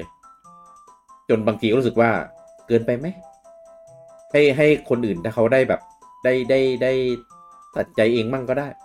อืม เอออย่างเล่นเออไอเรื่องของการส่งข้อความหากันระหว่าง user to user อ่า อ่าในก็คิดแทนว่า เอ้ยเดี๋ยวมันจะมีการ harassment จะมี ใช่ สัก เดี๋ยว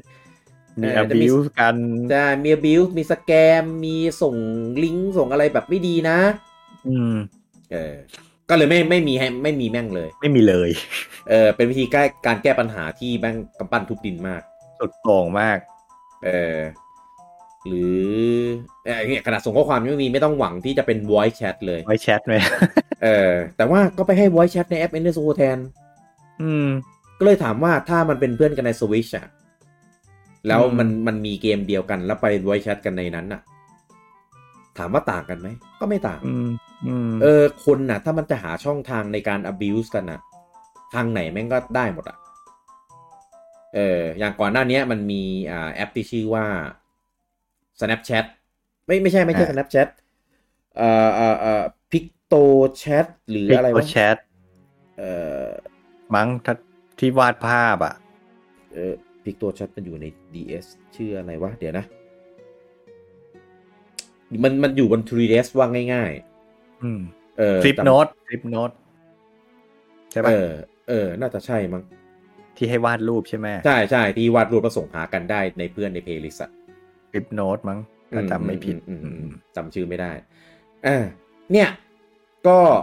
ไปเอาออก อืม เพราะว่าเห็นว่ามีการส่งส่งภาพนูดหากันว่าอย่างนี้เลยนะ อืม ผมก็เลยงงว่าใครแม่งจะซื้อ TDS มาเพื่อแบบมาส่งภาพนูดผ่านแอปที่ resolution ไม่สูงอะ่ะ เออ ผ่านทางนี้วะในเมื่อตอนนั้นมันมีสมาร์ทโฟนแล้วไง อืม เออ นั่นแหละก็เอออาจจะมีรีพอร์ตมีอาจจะมีคนแบบเล่นพี่เลนบ้าง แต่ว่าก็แทนที่จะจัดการไปแบบแล้วแต่ละเคสหรือหาวิธีในการกรองอะไรเงี้ย ก็เอาออกเลย ถอดออกเลย อืม เออ swap note มั้งก็จำชื่อไม่ผิด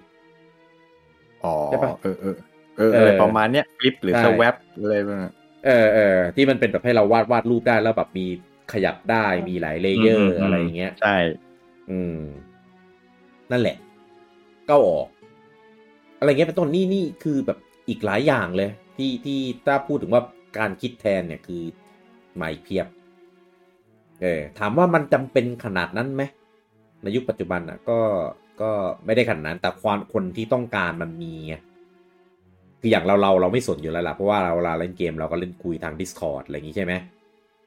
พิมพ์ข้อความหากันก็ส่งทางไลน์ได้ เออส่วนในในของปู่ก็ไม่อะไรเฉยๆ แค่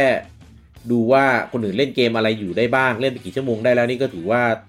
เยอะแล้วมั้ง อืม เออ งงบอกว่าเหมือนเดิมใช่ไหม ความเป็น อ่า มุมมองที่มีกับ Nintendo ครับ ในตอนนั้นกับตอนนี้ ครับ เดนแอนนาวแต่ผมมองว่าปัจจุบันเนี่ย ปัจจุบันเนี่ย ผมว่าปู่มีความ ผมใช้คำนี้แล้วกันว่าสำเนียกตัวเองเยอะขึ้นหน่อยหนึ่ง ยังไง เหมือนเหมือนเริ่มรู้แล้วว่าบางอย่างเนี่ย ก็ก็ไม่ควรท อืม ำบางอย่างก็ควรทำเพิ่มเข้าไป อืม เออคือคือยังมีอีโก้อยู่แหละ แต่ก็เออมีมีถอยถอยออกมาบ้าง อืม เอออะไรเงี้ยอย่างปุ่ม traditional เนี่ย อันเนี้ยเป็นอย่างแรกเลยที่ปู่ยอมสีโรลาบ เพราะว่าไม่งั้นน่ะ พวกเกมมัลติแพลตฟอร์มอ่ะแม่งจะมาลำบากมาก อืม เอออันเนี้ยเป็นปู่สิ่งที่เริ่มเริ่มตอนบน Wii U แล้วก็สารต่อมาบน Switch ครับเออเนี่ยเป็นเป็นเป็นสิ่งที่เหมือนแบบยอมรับแบบไกล อืม ๆเออหรือหรืออ่าฟีเจอร์อะไรบางอย่าง อย่างเช่นระบบออนไลน์ อืม การเก็บการเก็บตังค่าออนไลน์ อืม เออหรือสโตร์ออนไลน์ หรือ DLC หรือแม้แต่ DLC อืม เออปู่ก็แบบเริ่มมาเอามาทำบ้างแล้วเพราะเป็นอะไรที่ต้องยอมรับว่า มันมันต้องมีจริง ๆ อ่ะ เป็นมาตรฐานของปัจจุบันน่ะ อ่าใช่ อืม นั่นแหละ หรือหรือแม้กระทั่ง เรื่องของเซิร์ฟเวอร์อ่าเรื่องของเซิร์ฟเวอร์ เรื่องของการเล่นออนไลน์อะไรอย่างเงี้ยอ่าก็เริ่มทำเริ่มมีให้มันแบบเยอะขึ้น อืม อ่าต้องมีต้องทำต้องทำให้ดี ยอมรื้อเซิร์ฟเวอร์ใช้เซิร์ฟเวอร์ใหม่ อืม อะไรแบบนี้เป็นต้น ก็ไม่เยอะหรอก เอาจริง ๆ แล้วอะถ้าถ้าเทียบถึงความแบบไอ้ไอ้เรื่องเนี้ย เรื่องเรื่องความสำเนียกความเป็นตัวเองอะนะเออแต่ก็แต่ก็เริ่มเริ่มเห็นมีบ้าง เริ่มเริ่มอ่าคือเมื่อก่อนเนี่ยมาร์เก็ตติ้งอะไรต่างๆของปูเนี่ยจะมีความเป็นแบบ เด็กเด็กแฟมิลี่แฟมิลี่เออแต่อาจจะเป็นไปด้วยว่าเอ่อคาแรคเตอร์ของฮาร์ดแวร์เขาที่ออกมาในตอนนั้นนะมันเป็นแบบนี้ไงเออเพราะปัจจุบันสวิชเนี่ย เราจะเห็นได้ว่ามันมีมันมีเมสเซจที่สื่อออกมาได้หลายแบบอ่ามีทั้งจับกลุ่มที่แบบกลุ่มผู้ใหญ่ กลุ่มคนออกกำลังกาย กลุ่มเด็ก กลุ่มวัยรุ่น อืม หรือแม้กลุ่มผู้สูงอายุก็มีเหมือนกัน ซึ่งไม่ซึ่งไม่ค่อยได้เคยเห็นอะไรแบบเนี้ยจาก Nintendo หรือแม้กระทั่งมีเอ่อดิสเขาเรียกว่าอะไรนะอินอินฟลูเอนเซอร์ อืม อ่ามีการจ้างอินฟลูเอนเซอร์มาเพื่อแบบช่วยอ่าสร้างภาพลักษณ์ใหม่ๆ ให้กับแบรนด์ มีการจ้างดาราฮอลลีวู ดา ด ลงดาราเออ เอออะไรแบบเนี้ย ซึ่งเราไม่เคยเห็นครับ ที่จะเอามาทำขนาดเนี้ยเออมีอาจจะเป็นแคมเปญเล็กๆอะไรเงี้ยแต่ปัจจุบันนี่คือแบบเป็นอินฟลูเอนเซอร์แบบแบบจริงๆจังๆเลยอะเออแล้วก็ไม่ได้จ้างแบบแบบเออใครก็ไม่รู้ต้องไปหาข้อมูลถึงจะรู้จักอะแต่จ้างแบบระดับแบบท็อปทอปเลยอะไร บิ๊ก เงี้ย นี่เออ เอออย่างแบบเจสสิก้าอัลบ้า อืม บรีที่เล่นเป็นกัปตัน ลาสั้น อ่ากัปตันมาเวลอะไรอย่างเงี้ยหรือของญี่ปุ่นก็เป็นแบบงักกี้อย่างเงี้ยเออ คือระดับตัวแบบตัวเออะ เออ เออระดับเนี้ยมามาทำอะคือแบบโหคือใช้งบประมาณตรงตรงส่วนเนี้ย ได้ได้แบบ ผมว่าโคตรคุ้มค่า อืม เออซึ่งเมื่อก่อนไม่มีไม่มีทางได้เห็นแน่นอน หรืออย่างตอนตอน 3ds เอาเคียรี่พามิวพามิวมาเป็นพรีเซนเตอร์อย่างเงี้ย เออ อะไรแบบนั้นนะ โหอันนั้นอันนั้นแบบผมทึ่งมากแบบ อื้อหือ อืม ไม่น่าเชื่อว่านินแบบมาเงี้ย เออตอนไบยูเนต้าสองอะลุงอูม อืม มีจ้างนางแบบเพย์บอยมาโปรโมท เออ ในอเมริกา อืม คือแบบ เฮ้ย เพย์บอยกับ Nintendo มาอยู่ด้วยกัน ได้ยังไงวะแม่งแม่งคือแบบเท่คือกะแบบอัดอัดตลาดแบบฮาร์ดคอร์แบบจัดเต็มจริงอะ อืม เออเนี่ยมันเป็นอะไรที่ที่ถ้าเป็นยุคก่อนเนี่ย ไม่ไม่ใช่อ่ะ แม่งไม่ใช่ภาพลักษณ์ของ Nintendo แน่ๆอะ อืม เออแต่ว่าเขาก็ไม่ได้แบบทิ้งคราบไปเลยเพียงแต่ว่าเหมือนเหมือนเปลี่ยนบ้างเออใส่อะไรที่ควรควรใส่บ้างเออเราก็เลยได้เห็นอะไรแบบเนี้ยอืมหรือหรืออย่างการเอา IP ของตัวเอง ไปเป็นเมอร์เชนดิสของค่ายอื่น อ่า อะไรแบบเนี้ย ซึ่งจะเป็นเมื่อก่อนปู่จะห่วง IP มาก ไม่ยอม ไม่ยอมให้ใครเอา IP ของตัวเองเนี่ย ไปใช้เป็นเมอร์เชนดิสแต่ปัจจุบันเหรอโหเกลื่อน ทั้งเลโก้เอ่ยของเล่นแม d โดนัลเอ่ยไปเป็นเป็นกระดานโมโนพารีไปเป็นจิ๊กซอว์เป็นแก้วน้ำเป็นโคมเป็นลายเสื้อในยูนิโคล อืม โอ้ไม่ไม่นับที่แบบไปเป็นแบบเครื่องเขียนของเล่น ตุ๊กตาบิวอาแบร์คือคือเต็มไปหมดอะทุกวันเนี้ย ก็นั่นแหละพลังพลังของทรัพย์สินทั้งปัญญาไงพออา คุณสร้างคาแรคเตอร์อะไรที่มันฮิตขึ้นมาได้ปุ๊บ อืม ก็เอาไปขายไลเซนส์ให้ ใช่ คนอื่นเอาไปทำเมอร์ชันดายขายคุณก็ไม่ต้องทำเองไง คุณก็นั่งกินเงินอย่างเดียว กินค่าลิขสิทธิ์อย่างเดียว ใช่ก็เนี่ยเป็นเป็นเป็นอีกแนวทางหนึ่งอะที่นินก็ทำมาตลอดก็คือการสร้างคาแรคเตอร์ของตัวเองให้แข็งแกร่ง อืม สร้าง IP ทำไมคนที่คนด่ากันอยู่เรื่อยมาริโออีกแล้วเซลดาอีกแล้ว อ่า อันเนี้ยคือเหตุผลหนึ่งก็คือเพื่อรักษาความแข็งแกร่งของแบรนด์ไว้ เพราะว่ามันเป็นช่องทางหาเงินอีกอีกทางหนึ่งอะ่ะ มันไม่ อืม ณจุดจุดหนึ่งไม่จำเป็นต้องทำเกมใหม่แต่ก็ได้ตังค์อ่ะ อืม อืม ใช่ คือคนคนจะมีคำแซะเสมออะมาริโออีกแล้ว อืม เซลดาอีกแล้ว อืม โปเกมอนอีกแล้ว อืม ก็คุณไปดูยอดขายของแต่ละเกมดิ อืม เออในเมื่อมันมันขายแล้วมันได้การตอบรับที่ดีมันมีมูลค่าขนาดเนี้ย อืม ใครจะไม่อยากทำ ใช่ คือคนมักจะบ่นในแง่ของว่าตัวเองเป็นคนเล่นไง อ่า แล้วก็จะแบบ เอ้ย เจอแต่งานที่มันดูเหมือนเหมือนกันไปหมด ก็แบบอาจจะแบบ เฮ้ย ไม่ชอบเบื่ออะไรเงี้ย อ่า คุณต้องถ้าคิดมุมกลับอะคิดในแง่ธุรกิจอะนี่มันคือ business model อย่างหนึ่งอะ อ่า อืม ที่มันทำเงินนะ ใช่ เออ ใครจะไม่ทำล่ะ ถูก อืม คือคือมันก็ไม่ได้ขายอยู่แค่นี้หรอกเพียงแต่ว่ามันมาบ่อย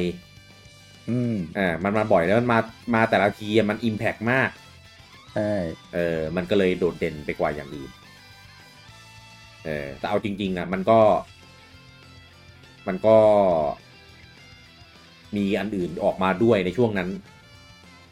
เพียงแต่ว่ามันเด่นไม่เท่าตอนนั้นเอง อืม เออมันก็เลยถูกไอ้พวกเนี้ย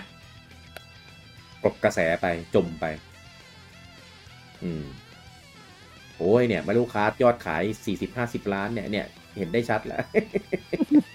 เออเนี่ยโปเกมอนเนี่ย ออกกี่ทีกี่ทีก็ขายได้ อืม เออทำไมจะไม่ขายอ่ะทำไมจะไม่ทำอ่ะ เออเซลดาเนี่ย อาจจะขายได้ อาจจะขายได้ไม่เยอะ แล้วการจะทำออกมาแต่ทีคือทำนานมาก อืม เออเขาก็ยังอุตส่าห์หาทางเข็นออกมาได้เรื่อยๆอ่ะ อืม มีขายทุกปีอ่ะ ดูแล้วกัน อืม เออ นั่นแหละ มันมันได้ตังค์ มันได้ได้พื้นที่ พื้นที่สื่อ มัน พื้นที่อะไร สร้าง เนอะ ฐานแฟนใหม่ ๆ ได้ด้วย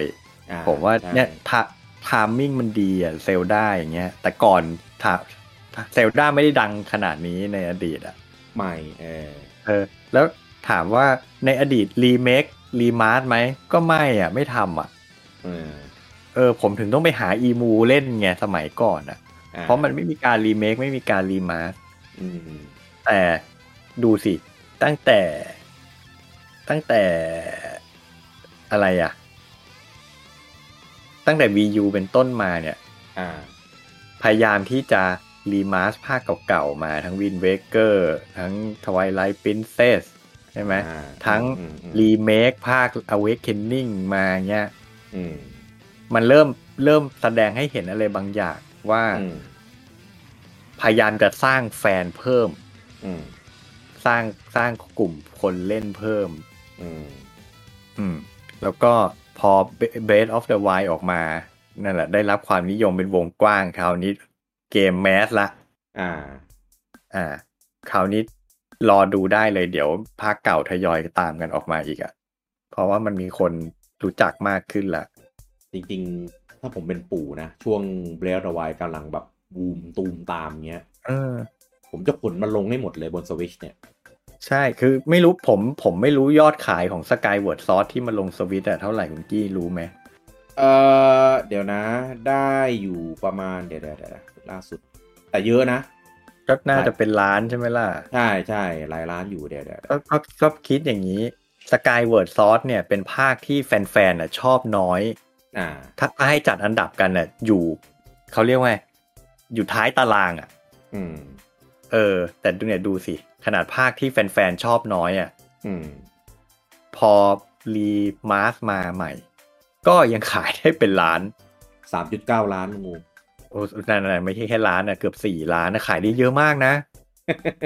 เผลอๆ เยอะกว่าตอนขายได้บนวีอีกด้วยซ้ำอ่ะ เออ ไม่รู้ของ หรือเปล่า เออ ไม่แน่ใจนะ อันนั่นแหละคือผมว่า เนี่ยผมถึงบอกมาร์เก็ตติ้งของนินแม่งเก่งมาก คือคุณเอาเอาเกมเก่าที่แบบณตอนนั้นแม่งไม่ค่อยฮิตอ่ะ อ่า เอามาปัดฝุ่นขายใหม่ได้แบบได้เยอะขนาดเนี้ย ใช่ เออ สบายเลยสบายตัวเลยสามจุดเก้าล้านเนี่ย อืม เออกำกำไรสบายเพราะว่ามันมีแต่การรีมาสเตอร์ไง อืม เอ่อไอเดียเนื้อเรื่องซาว ไม่ต้องทำใหม่ ดีไซน์เออไ เพิ่ม ต้องทำ แค่เพิ่มแค่การบังคับด้วยจอยเข้าไป เออใช่กับกับคาลิเบตโมชั่นใช้กับจอยคอนแค่นั้นเอง อ่าแล้วก็ปรับ ใช่ กราฟปรับเรสโซลูชัน อ่าใช่ โอ้ คือ คือเอาจริงนะ ขายได้แสนหนึ่งก็กำไรแล้วมั้ง นี่ ล่อไปตั้งเกือบสี่ล้านอ่ะ เออ ก็นั่นนะดิแบบนะ อืม ก็นั่นแหละ เนี่ยมันมันอยู่อยู่ภายใต้ Nintendo Power หมดเลยอ่ะ อืม เออซึ่งผมไม่คิดว่าใครจะทำได้แบบเนี้ย อืม ก็ เออ มันก็เลยเป็นเป็นคำคำค่อนขอดที่แฟนค่ายอื่นเขาแซะกัน ว่า ว่าว่าแฟนนินเนี่ยมันแบบเขาเรียกว่าไง อ๋อ หลับหูหลับตา อ่าอ่าอ่า เออเป็นทาสอ่ะออกอะไรมาก็ซื้อ อ่า คือแบบผมบอกเลยใครไม่มาโดน เหมือนเราไม่เข้าใจหรอกว่าทำไม ใช่ เราถึงซื้อ คืออ ม บางทีอ่ะมันไม่ใช่เราไม่ใช่หลับหูหลับตาซื้อนะ อืม เออ แต่แบบมัน มันต้องซื้ออ่ะ เออไม่ไม่รู้เหมือนกันว่าทำไมต้องซื้อ เออ อย่างไอไอล่าสุดเนี่ยสวิตสปอร์ตเนี่ย อืม รู้เลยนะว่าซื้อมาเล่นต้องปวดแขนแน่ เออ ๆ ก็ซื้ออยู่ดี อย่างเซ l ดาสกายวอร์ซอสเนี่ย ก็เคยเล่นแล้ว เออ เออบน V ก็มีบน VU ก็ซื้อ เอ๊ะ VU มาปะวะอ๋อมามาเป็นแบบไอ้นี่ เป็นแบบ Virtual Console อะ อืม ถ้าถ้าจำไม่ผิดนะ เออ ในสวิตก็ซื้ออีก เออ เออ ก็เล่นอีกเล่นจบอีก ทั้งทั้งๆที่ก็รู้รู้เนื้อเรื่องรู้ทุกอย่างแล้วอะ อืมคือนั่นแหละมันมันมันเลยทำให้คนนอกรู้สึกว่ามันหลับหูหลับตา แบบซื้อมาทำไม เออทำไมยังจะซื้อกันอยู่อีกแบบ อย่างเกม เกมที่แบบคะแนนรีวิวก็แบบหกคะแนนเจ็ดคะแนน แต่ทำไมแม่งขายได้แบบสามล้านสี่ล้านอย่างเงี้ย อ่า เออคนเขาก็เลยแบบเออแม่งแฟนนินแม่งหลับหูหลับตาซื้อหลับหูหลับตาอวยก็แบบ เฮ้ย อย่างที่บอกอ่ะคือไอคะแนนวิจารณ์อ่ะมันมาจาก มันมาจากมาตรฐานเกมสมัยใหม่ที่มันดูองค์ประกอบหลายอย่างไง อ่า ใช่ไหมดูกราฟิกดูทรานซิชันของเกมดูเพสของเกม อะไรเงี้ย แต่แบบ เฮ้ย แฟนลินบางหลายหลายๆคนแฟนลินส่วนใหญ่ไม่ได้สนใจอะไรอย่างนั้นอ่ะ อืม เออมาริโอกอฟจะห่วยแค่ไหน แต่ก็กูก็แค่อยากตีกอฟเพลินๆ แค่นั้นเองเปล่าวะใช่ มา ป่ะ โลกอปมาโลกอปล่าสุด 2.35 ล้าน อืมมาริโอ เทนนิสเนี้ยที่เลิฟลินด่าแล้วด่าอีกอย่างเงี้ย เออ คนบางคนเขาก็แค่อยากตีเทนนิสเพลินๆน่ะ อ่าใช่ เออเขาไม่ได้อยากมีโหมดอะไรลึกลับซับซ้อนนักหรอกก็ได้อ่ะใช่ไหม อื เออ มีโทเปียเนี่ย พอร์ตจาก TDS เนี่ย 1.68 ล้าน เออ นั่นแหละ มันก็มันก็แบบมีกลุ่มคนที่แบบแค่นี้แหละ ครับ อยากได้แค่นี้แหละ อยากเล่นแค่นี้แหละก็พอ ม เออไม่ได้ต้องการแบบโหกราฟิกอลังการมีรีเพลย์เวลูเยอะ เออ ๆเออ หรือแบบโหคอนเทนต์มหาศาล อืม เออซัพพ มาริ อร์ โอ ต มาริโอ เป็น คัส PT แปดอย่างเงี้ย ขายมาแปดเก้าปีอะไรเงี้ย สนามแม่งก็เหมือนเดิม เล่นเหมือนเดิมกันมาแปดเก้าปีแล้วอ่ะ ก็ยังเล่นอ่ะ แปลว่าอะไรอ่ะ คือมันจะมีมันจะมีไอเนี่ยเอ่อมิชชั่นของ n s o ที่เข้าไปเล่นเราจะได้เหรียญใช่ไหม อ่า มันจะมีมิชชั่นหนึ่งที่ว่าเล่นเกมที่ซัพพอร์ต NSO ที่ต้องใช้ NSO ในการเล่นอ่ะ อ่าฮะ อ่า ผมก็จะมีเมโลคาร์ด8นี่แหละ ที่เปิดเข้าไปเล่นเสมอ แล้วทุกครั้งนะที่ผมเข้าไปเล่นน่ะกะว่าเออเดี๋ยวเล่นสนามหนึ่งมันก็ได้แล้วไง เออ ไม่เคยหยุดที่สนามเดียวเลย เออ เล่นมากี่กี่ร้อยกี่พันกี่หมื่นครั้งแล้วก็ไม่รู้อีสนามที่ปูมาเนี่ย อืม ก็ยังเล่นอยู่มันตลอด ใช่ มันคือพูดง่ายๆก็มันสนุกไง เออ เออ คือจะออกมานานแล้วแต่เล่นแล้วมันก็สนุกอะ่ะ คือถึงจะสนามเดิมตัวละครเดิมเล่นเหมือนเดิมแต่ก็ในเมื่อมันสนุกอะ่ะ ถามว่าเอียนไหมไอสนามที่เล่นเนี่ยเอียนเห็น เอียน หน้าแล้วแบบโอ้ยอยากเล่นสนามใหม่มาก เออ แต่แต่ก็เข้าไปเล่นตลอด อืม มันมันเป็นอะไรที่บอกไม่ถูกอะว่าทำไมอะ ใช่ มัน มันก็อารมณ์เดียวกับพวกเกม เกมมัลติเพเยอร์สมัยใหม่นี่แหละ อ่า ไอเกมยิงๆทั้งหลายอ่ะ ใช่ปะล่ะ อ๋อ เออ มันก็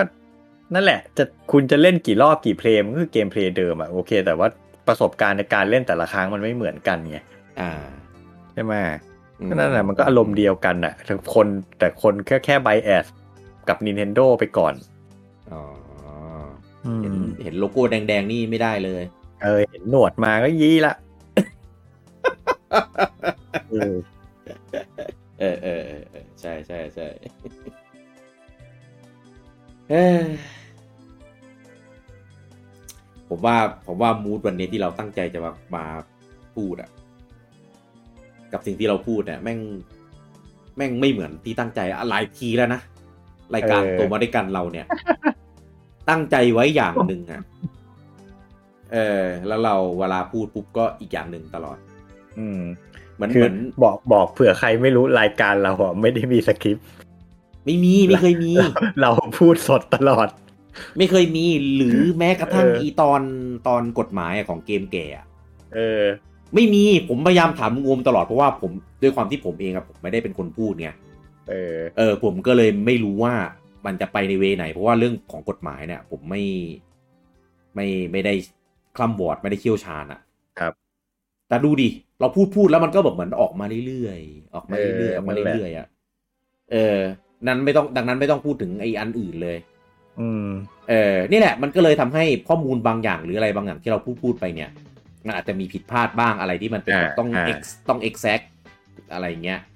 เออแต่ว่า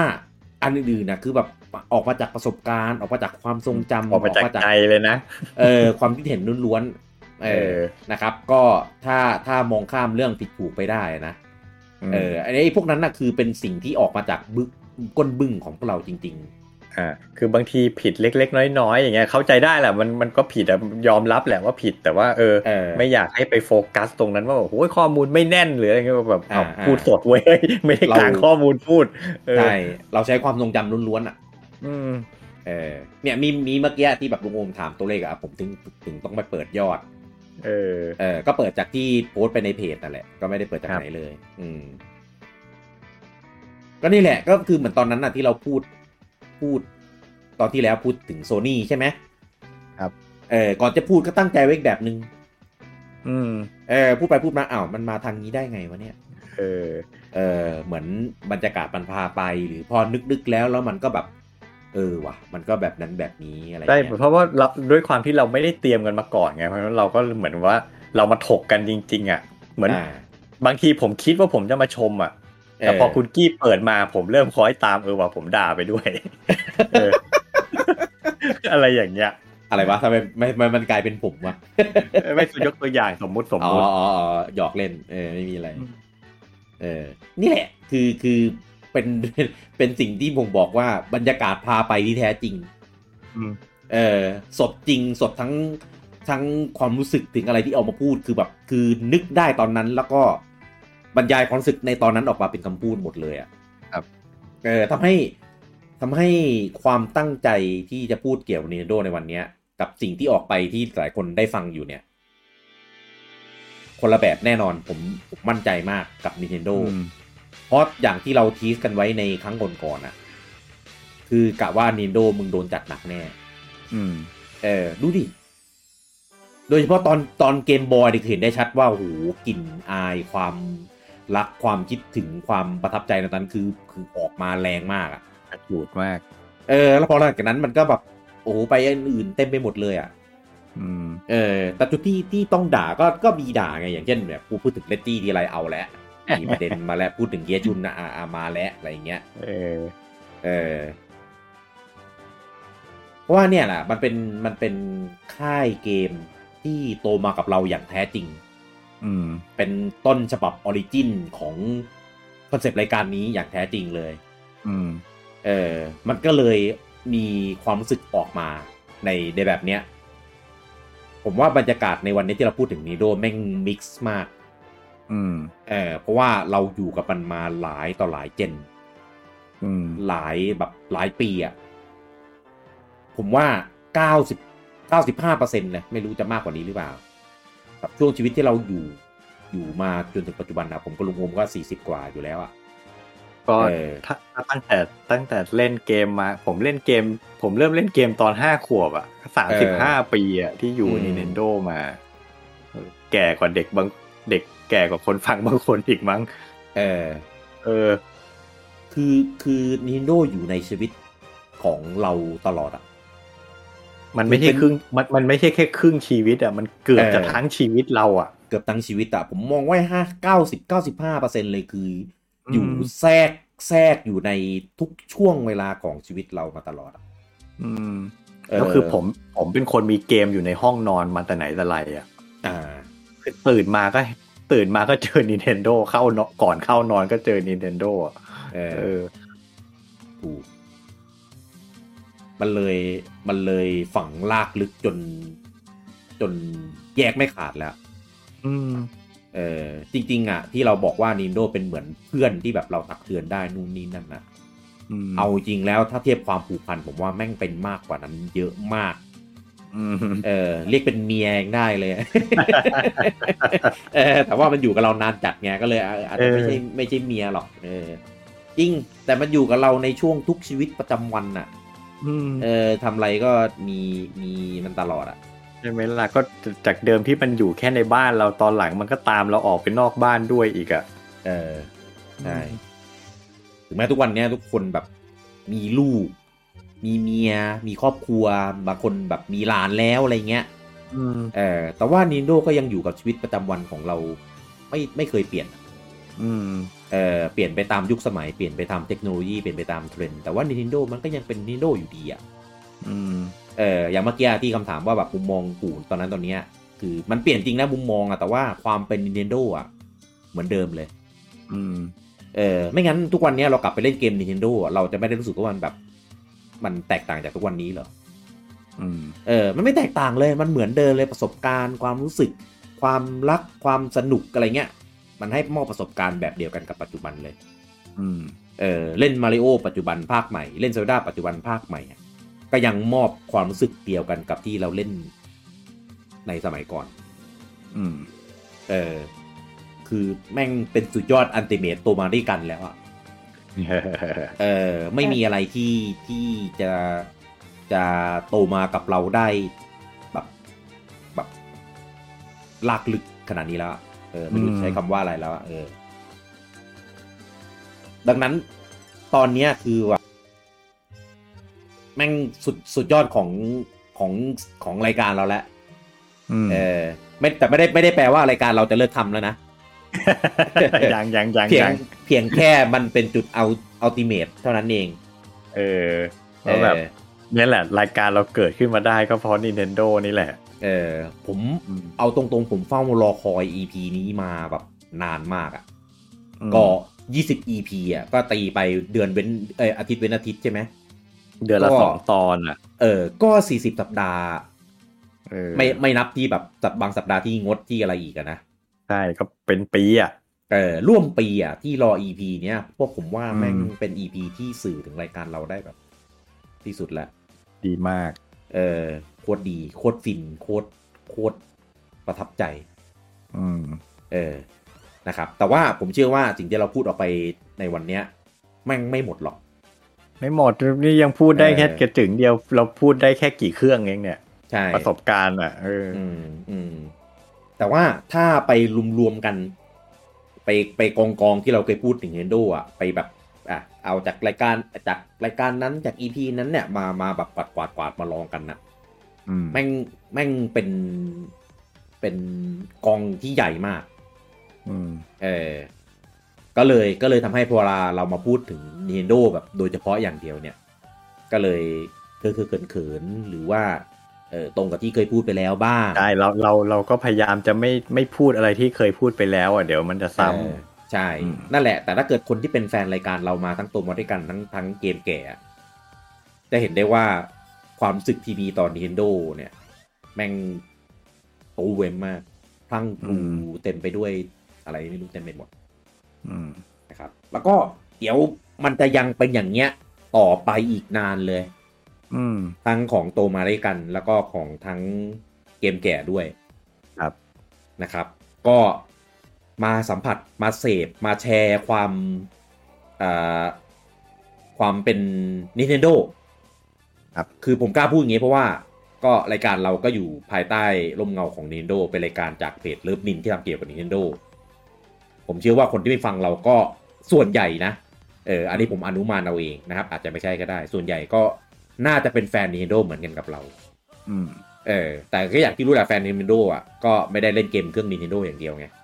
อ่า เออเราก็เลยมีเกมของเครื่องนั้นเครื่องนี้มีอดีตที่ปัจจุบันเอ่อปัจจุบันเครื่องอื่น มีเรื่องอื่นที่แบบ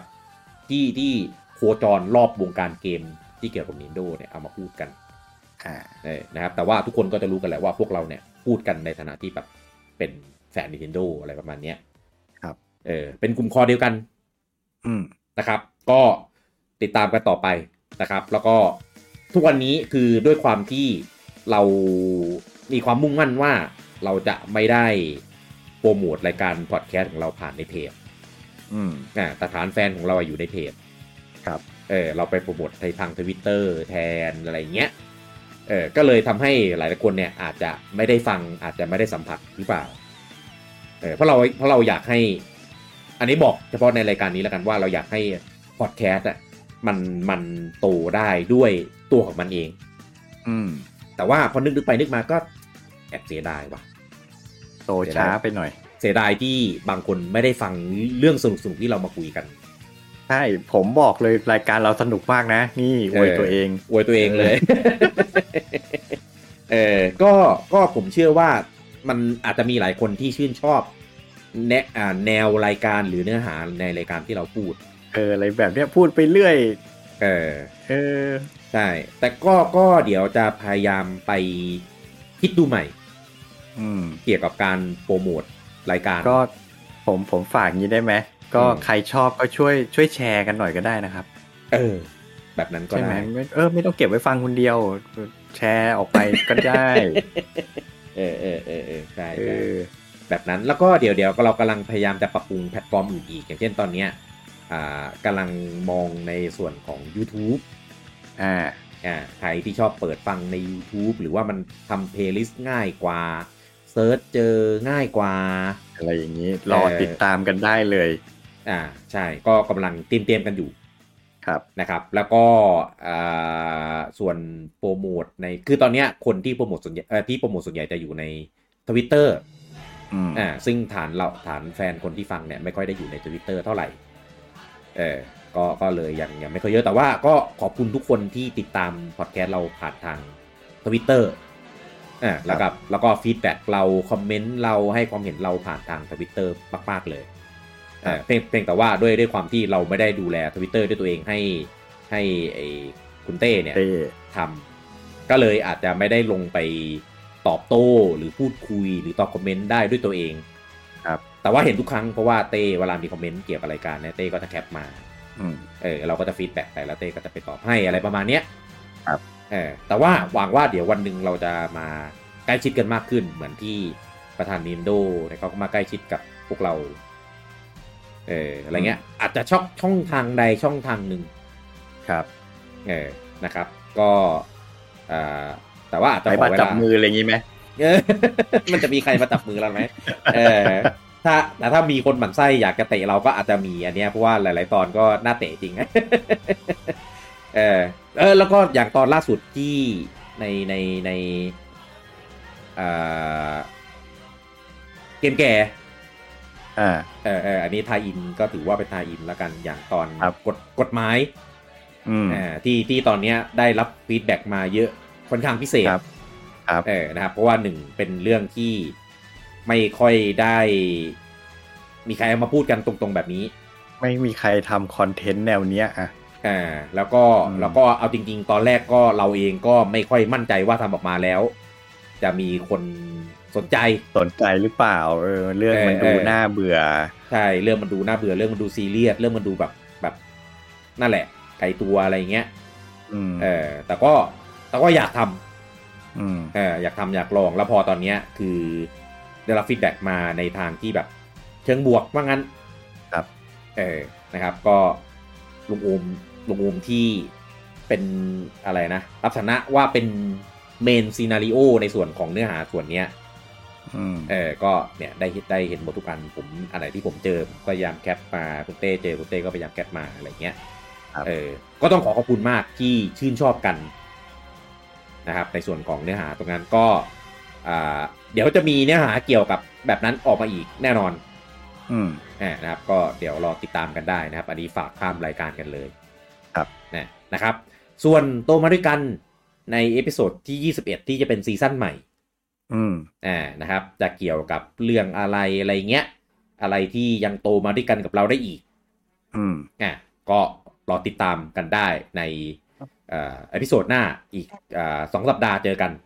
ครับผม อ่ะนะครับสัปดาห์หน้าก็มาเจอกันกับเกมแก่ในเอพิโซดต่อไป แล้วก็สองสัปดาห์มารู้กันว่าซีซั่นใหม่ ในโตมาด้วยกันนี้จะเริ่มด้วยเรื่องเกี่ยวกับอะไร อืม ที่โตมันกับเรานะครับผมสำหรับเอพิโซดนี้ที่เป็นเอพิโซด Nintendo โอ้โหรู้สึกแบบยิ่งใหญ่มาก อืมกับกับฟีลลิ่งที่ที่มอบให้ Nintendo นะครับแล้วก็ได้พูดออกไประบายออกไปในในเอพิโซดนี้ โอเค แล้วไว้พบกันใหม่กับพวกเราทั้งสนโอ้จะจบอยู่แล้วยังอุตส่าห์โอเค แล้วพบกับพวกเราได้ใหม่นะครับ ในโอกาสหน้านะครับ กับรายการโตมาด้วยกันแต่ละวันนี้ผมลูกี้แล้วก็ลุงโอม ต้องขอลาทุกท่านไปก่อนครับ สวัสดีครับ สวัสดีครับ